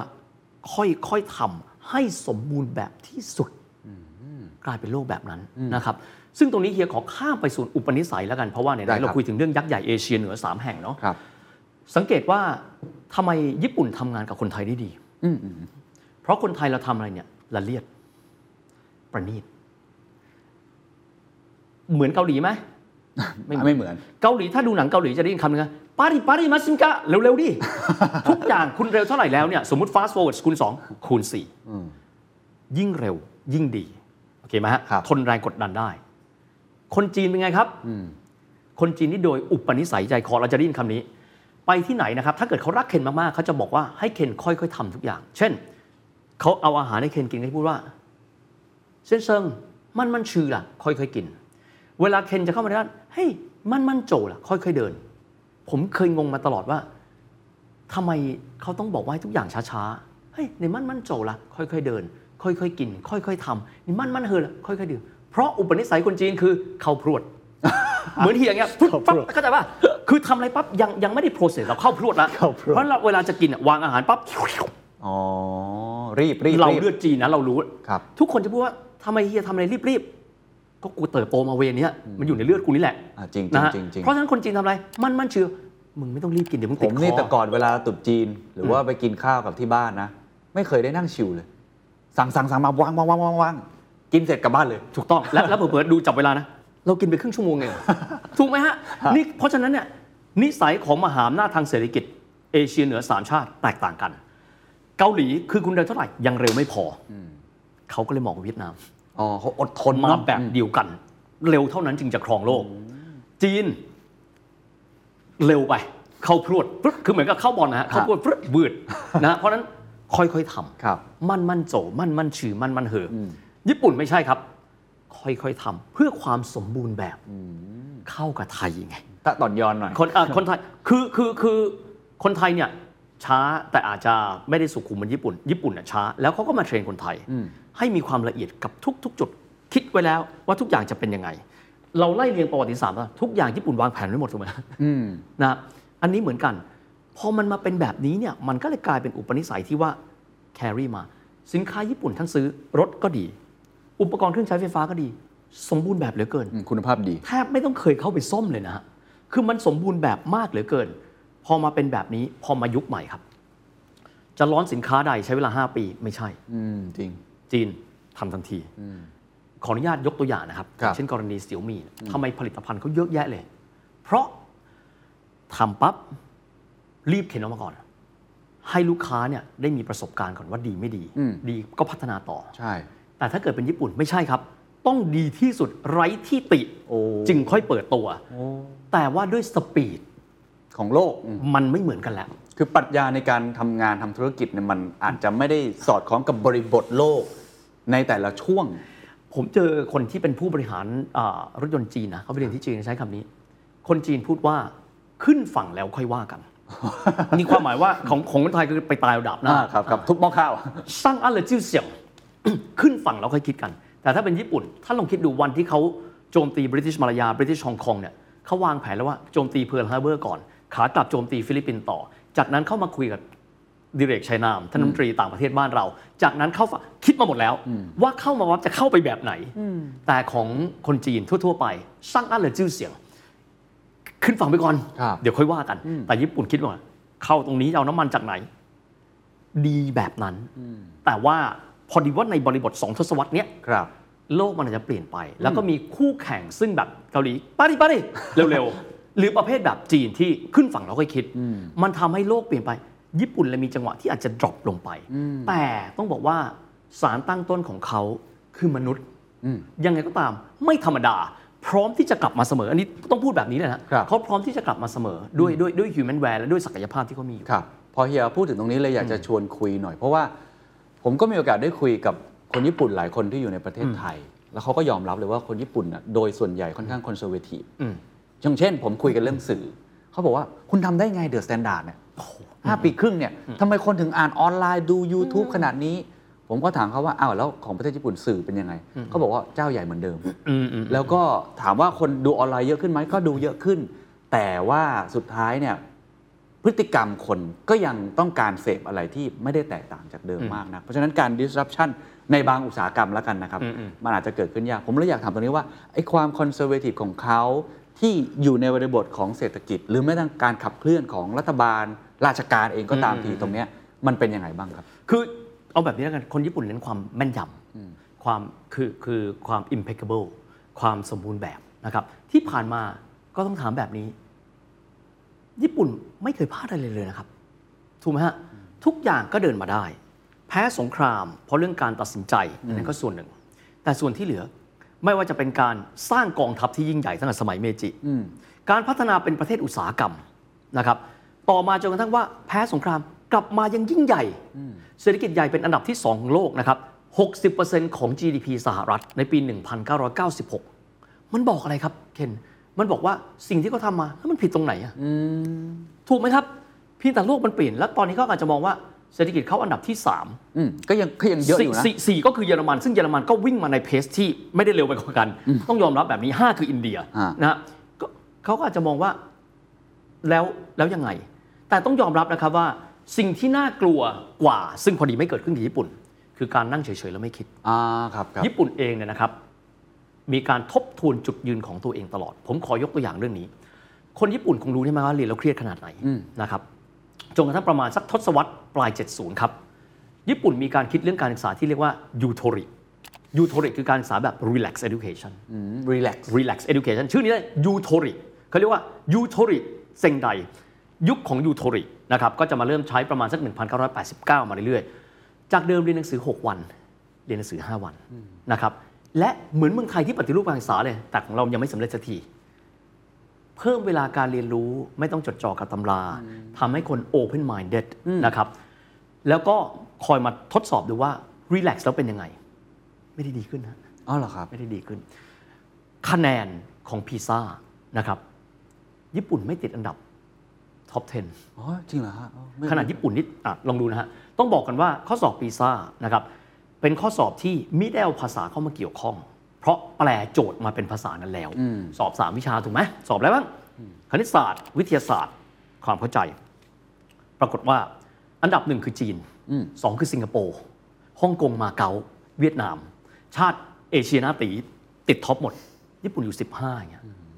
ญี่ปุ่นรับได้ไหมไม่ได้ยูโทริที่เกิดมาก็เลยมีการวิพากษ์วิจารณ์ว่าถูกหรือผิด แต่อย่างน้อยที่สุดเขามีการวัดผลตลอดเวลาว่า เขาจะเดินไปทางไหนหนึ่งในข้อที่มีการประกาศเรื่องที่ว่านโยบายยูโทริต้องการให้คน open minded embrace change เหมือนหนังสือที่ดีๆ เล่มชื่ออะไร invisible leader อะไรแนั้น ครับผม นะ embrace change อะไรอย่างเงี้ยนะฮะเข้ามาเขาตระหนักครับ เพียงแต่ว่าด้วยโครงสร้างที่มีอยู่แล้วต้องยอมรับว่ามันยังไม่ยุบเศรษฐกิจญี่ปุ่นอาจจะไม่ได้หวือหวา แต่บริษัทรถยนต์อันดับที่หนึ่งของโลกชื่ออะไรครับ โตโยต้า แล้วคือคือแน่นอนผมมั่นใจว่าเขาเขามองอยู่เพียงแต่ execution เนี่ยก็อาจจะกำลังมองด้วยสายตาที่คุณคิดว่า เราจะไปยังไง เพื่อเดินหน้าขึ้นมาในอุตสาหกรรมดิจิทัลดิจิทัลนี้ไม่รู้ผมอาจจะมองไม่เห็นแต่ว่า ครับ รถยนต์ที่คุ้นเคยเนี่ยญี่ปุ่นก็ไม่ได้หลับนะ แต่ว่าก็ต้องยอมรับว่า โอ้โห คู่แข่งนี่ ถู ดู กต้อง เดือดมาก เพราะเมื่อกี้ มอง บางคนอาจจะเถียง ถ้าดู Market Cap หรืออัตราการทำกำไรเทสลานำไปแล้วนะ อ่าอ่าอ่าอ่า อะไรอย่างนี้ด้วยซ้ำเนาะ อืมอืมอืม เพราะฉะนั้นก็แสดงว่าญี่ปุ่นก็กำลังพยายาม ผมว่าญี่ปุ่นเขาไม่นิ่งเฉย เพียงแต่ส่วนหนึ่ง อันนี้แค่เป็นการ เอ่อพินิจพิเคราะห์ดูนะครับ ครับ แล้วเครื่อง ICE ที่มีอยู่อะซัพพลายเออร์ผมที่มีอยู่อะให้เขาทำอะไรอ่ะก็คงต้องมาคิดให้สมบูรณ์ว่าทั้งซัพพลายเชนซึ่งลักษณะญี่ปุ่นคือเราจะไม่ทิ้งซัพพลายเชนลักษณะญี่ปุ่นข้อของธรรมเนียมปฏิบัตินะครับ ครับ ไม่มีการตัดคนกลาง ไม่มีการทรยศซัพพลายเชนเขาถึงได้อยู่กันได้ นี่คือความซื่อสัตย์ของเขา จะไม่มีการสมมุติว่า เคนผ่านคนกลางแล้วมาจ้างงานเฮีย วันหนึ่งเคนอ้อมคนกลางมา แล้วมาหาเฮียเขาไม่ทำนี่คือผู้เจริญแล้วนะครับเขาจะไม่ทำ จริยธรรม ยังไง ปรัชญา ก็ ใน ค การ นกลาง ทำ เพราะฉะนั้นซัพพลายเชนที่มีอยู่เคเรสึยังคงแข็งแรง ต้องบอกว่าสิ่งนี้ทำให้ญี่ปุ่นเกิดขึ้น แต่หลายคนก็มองมันทำให้ญี่ปุ่นช้าลง แต่ก็ต้องรู้ว่าจังหวะที่จะเร็วขึ้นของคนญี่ปุ่น จะเป็นยังไง ที่ผ่านมาเมื่อสักครู่เคนพูดถึงว่าในการจะมองเศรษฐกิจสิ่งที่ต้องมองคือ GDP ตั้งแต่ทศวรรษ 91 เป็นต้นมานะครับเรื่อยมาจนกระทั่งวันเนี้ยอัตราเติบโตเฉลี่ยน้อยมากน่าใจหายครับ จากเคย 10 เคย 8 เคย 6 1.18 ตั้งแต่ 91 มาจนกระทั่งถึง2022 ครับ มันยาวนานเกินไปสำหรับญี่ปุ่นนะครับแต่เราจะบอกว่าเขาเป็นประเทศที่ไม่น่าเรียนรู้คงไม่ใช่ อืมครับ เพียงแต่ว่าเขาจะกลับมาเร็วอีกครั้งหนึ่งในอุตสาหกรรมใด และด้วยวิธีการอะไรนั้นเป็นอีกเรื่องหนึง งั้นก็คงจะต้องทิ้งท้ายไว้ที่ตรงนี้ ผมว่าบทเรียนของประเทศญี่ปุ่นนี่มันน่าสนใจมาก มันโรลเลอร์โคสเตอร์อ่ะ มันขึ้นสุดลงสุดแล้วก็ขึ้นอีกครั้งหนึ่ง แล้วตอนนี้มันอาจจะชะลอนิดหนึ่งแต่เราก็เชื่อกันเหมือนกันว่า ญี่ปุ่นนี่ล้มกี่ครั้งก็จะลุกขึ้นมาได้ ใช่ ในมุมมองของเฮียทางไปต่ออนาคตของประเทศญี่ปุ่นตอนนี้ ถ้าเรามองไปเนี่ยคิดว่าเขาจะเหมือนกับสโลดาวไปเรื่อยๆอัตราการเติบโตเป็นแบบนี้ไป หรือจะมีเกมเชนเจอร์อะไร หรือเขากำลังทำอะไรอยู่เพื่อจะสร้างประวัติศาสตร์หน้าใหม่ของญี่ปุ่นครับ เฮียคงคงตอบแทนไม่ได้ แต่เฮียมั่นใจว่าเขามิเคยนั่งเฉย เขามีเป้าหมาย ครั้งหนึ่งเขาบอกว่าจะไม่มีใครมารุกรานเราได้อีก ต่อมาเราจะต้องยิ่งใหญ่เหนือคนขาว ต่อมาบอกว่าหลังจากแผ่นดินไหวที่ราบพันโตะเราต้องกลับทุกครั้งเขาพิสูจน์มาแล้วเฮียอาจจะเดาใจเขาไม่ได้เขาจะทำอะไร เช่นกรณีถ้าเป็นโตโยต้าเอง สิ่งที่เขาประกาศนะครับ ตอนที่โตโยดาอากิโอนะท่านเดินทางมาที่ประเทศไทย ท่านบอกว่ามันอาจจะมีทางเลือกพลังงานอื่นก็ได้ เช่นไฮโดรเจน ก็อาจจะเป็นไปได้ ซึ่งตอนนี้เรายังไม่รู้บางคนบอกว่า EV ได้จับต้องง่ายสุด มันอาจจะกลายเป็นอะไรรู้ป่ะฮะวันหนึ่ง VHS กับเบต้าสู้กันแทบตาย ตอนจบกลายเป็นดิจิตอลหมดเลยถูกไหมครับ หรือวันหนึ่งซิมเบียน สู้กันไปกันมากับระบบ BlackBerry ไปไปมามากลายเป็น Android กับ iPhone อืม มันก็เป็นไปได้ จริง ทุกอย่างเกิดขึ้นกับวิวัฒนาการ แต่ว่าสิ่งที่ยังไม่อยากจะให้ละเลยครับ เรื่องของสารตั้งต้นของญี่ปุ่น เราคุยมาตั้งนานนะครับ สิ่งเหล่านี้จะเกิดไม่ได้ ถ้าพลเมืองญี่ปุ่นไม่เป็นแบบที่ญี่ปุ่นเป็น ไม่ไม่เป็นแบบที่เขาเป็น อืม นะครับพลเมืองญี่ปุ่นเป็นชาติที่ เป็นมนุษย์พันธุ์พิเศษที่อยากจะเรียกแบบนี้แล้วกัน อืม เคนลองดูแล้วกันครับว่า เป็นชาติที่มีความมีคุณภาพสูงมาก เรื่องการกินอาหาร เวลากิน ไม่เคยกินอาหารเห ลือ เพราะถูกสอนมาตั้งแต่เด็กว่าต้องใช้ทรัพยากรอย่างประหยัดที่สุด อืม นะครับ และวิธีการสอนของคนญี่ปุ่นน่าสนใจนะครับ เขาไม่ใช่วิธีการตำหนิตำหนิตำหนิเขาใช้วิธีการแบบเซนขออนุญาตนิดหนึ่งเคนเคยดูรายการขำกริ้งลิงกับหมาไหม อ่ะปังเจมส์ สังเกตไหมครับว่าในดูมาตลอดเนี่ย เจมส์อะทำหน้าอย่างนี้ตลอด ครับ ไม่เคยเห่าเลย เพราะสังคมญี่ปุ่นเป็นสังคมที่ค่อนข้างจะเงียบ ไม่ค่อยพูดจา หมาญี่ปุ่นไม่เห่า สังเกตไหม แทบไม่เคยไปญี่ปุ่นแล้วหมาไม่เห่า เพราะว่าคนเขาไม่ช่างพูดหมามันเลยเงียบ ตาม อันอันนี้อันนี้คิดกันคิดแบบนี้นะ ครับ คนญี่ปุ่นสมมติว่าจะสอนให้เด็กอ่ากินอาหารให้หมด ไม่ต้องใช้สอนครับ เขาตักบุฟเฟ่ต์กินตอนเที่ยงใช่ไหมครับ อืม สมมติเด็กคนไหนตักเกิน ซึ่งทุกคนตักเกินหมด ถ้าเป็นเด็กไทยก็คือ กินให้หมดนะ กินไม่หมดเอาไปทิ้งจบ อืม เด็กญี่ปุ่นคือ ครูก็จะเดินมา น้องๆ ชินสุเกะกินยังไม่หมดเลยอะเราจะเริ่มคลาสเรียนไม่ได้ โอ้ ชินสุเกะกินเข้าไป ไม่ไหวแล้วครู ชินสุเกะกินเข้าไป ทุกคนก็ชินสุเกะกินไม่หมด ชินสุเกะจะกินจะกินไม่จะตักเกินอีกไหมฮะ ไม่แล้ว ไม่อีกแล้วครับ เพราะมันเป็นส่วนรวมอะ เวลาไปที่ญี่ปุ่นครับ เวลานั่งกันอยู่เนี่ยทุกคนจะเงียบไม่คุยโทรศัพท์ และเวลาที่คนต่างชาติคุยโทรศัพท์ดัง เช่นคนไทย เขาก็จะมอง เงียบเอง ไหม ใช้ความเงียบกดดัน อ่า นะครับสิ่งเหล่านี้มันเป็นสิ่งที่คนญี่ปุ่นก็จะมีวินัยของเขาอยู่ตลอดเวลา อืม การรักษาทรัพยากรที่ดี ความสามัคคีของพวกเขานะครับสิ่งเหล่านี้เป็นสิ่งที่เอาอะไรออกจากตัวเขาไม่ได้นะครับและอีกอย่างครับคนญี่ปุ่นต้องยอมรับอย่างว่า เขามีประชากรประมาณ 120 ล้านคน ครับ และคน 120 ล้านคนนั้นเป็นพลเมือง ลองดูเรื่องหนึ่งครับ อันนี้เนี่ยน่าสนใจมาก มีชายคนหนึ่งนะครับ เป็นชายซึ่งอยู่ในเอนเตอร์เทนเมนต์ของญี่ปุ่นที่ทุกคนต้องรู้จักดี เขาเกิดในปีโชวะปีที่ 35 1961 เขามีชื่อว่าโนบิโนบิตะ ครับ นะฮะ เป็นเรื่องที่เกิดขึ้นในยุคโชวะนะครับ เรื่องนี้เนี่ยมันเป็นเรื่องที่ตลกมากครับ เป็นเรื่องที่ผู้ชายที่หลอยถ้วยมาก ช่วยตัวเองไม่ได้เลย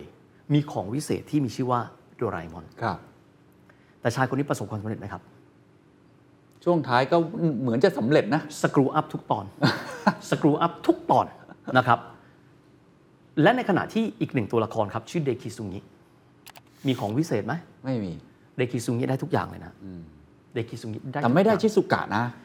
งแต่เดคิซุงิไม่เคยจีบชิสุกะสังเกตไหมฮะ อ่า ถูกไหมถูกไหมมันเป็นจินตนาการ เรื่องนี้มันบอกอะไรครับ ครับ มันบอกว่าคนญี่ปุ่นถึงแม้ว่าท่านจะมีของวิเศษ ถ้าคุณเป็นเด็กขี้เกียจและไม่พยายาม คุณก็จะเป็นแบบโนบิโนบิตะเดคิซุงิไม่ต้องมีของวิเศษเลย เดคิซุงิคือเด็กที่เรียนเก่งที่สุดในคลาสทำทุกอย่างเก่งหมด พอดีคนญี่ปุ่นเป็นเดคิซุงิฮะไม่ต้องรอว่าทุกคนอยากมีโดเรมอนแต่ถ้าดูในเรื่องนั้น ได้ทุกอย่างเลยนะ แต่ไม่ได้อะไรสักอย่าง ตอนจบคือได้แต่งงานกับชิซุกะ ครับ แต่จริง ๆ แล้วถ้าเกิดว่าโดเรมอนไม่กลับมา เขาก็จะแต่งงานกับใจโกะ ถูกไหมฮะ แต่นี่คือคือมันเป็นการบอกว่าเขามีทัศนคติการที่ว่าช่วยเหลือตัวเอง เวลาไปญี่ปุ่นเวลาเราขอความช่วยเหลือคนญี่ปุ่นทำไมเขาช่วยเหลือเราเต็มที่ เพราะคนญี่ปุ่นไม่ขอความช่วยเหลือใคร จะอยู่ในสถานภาพใด ไม่ขอขาดบาดตาย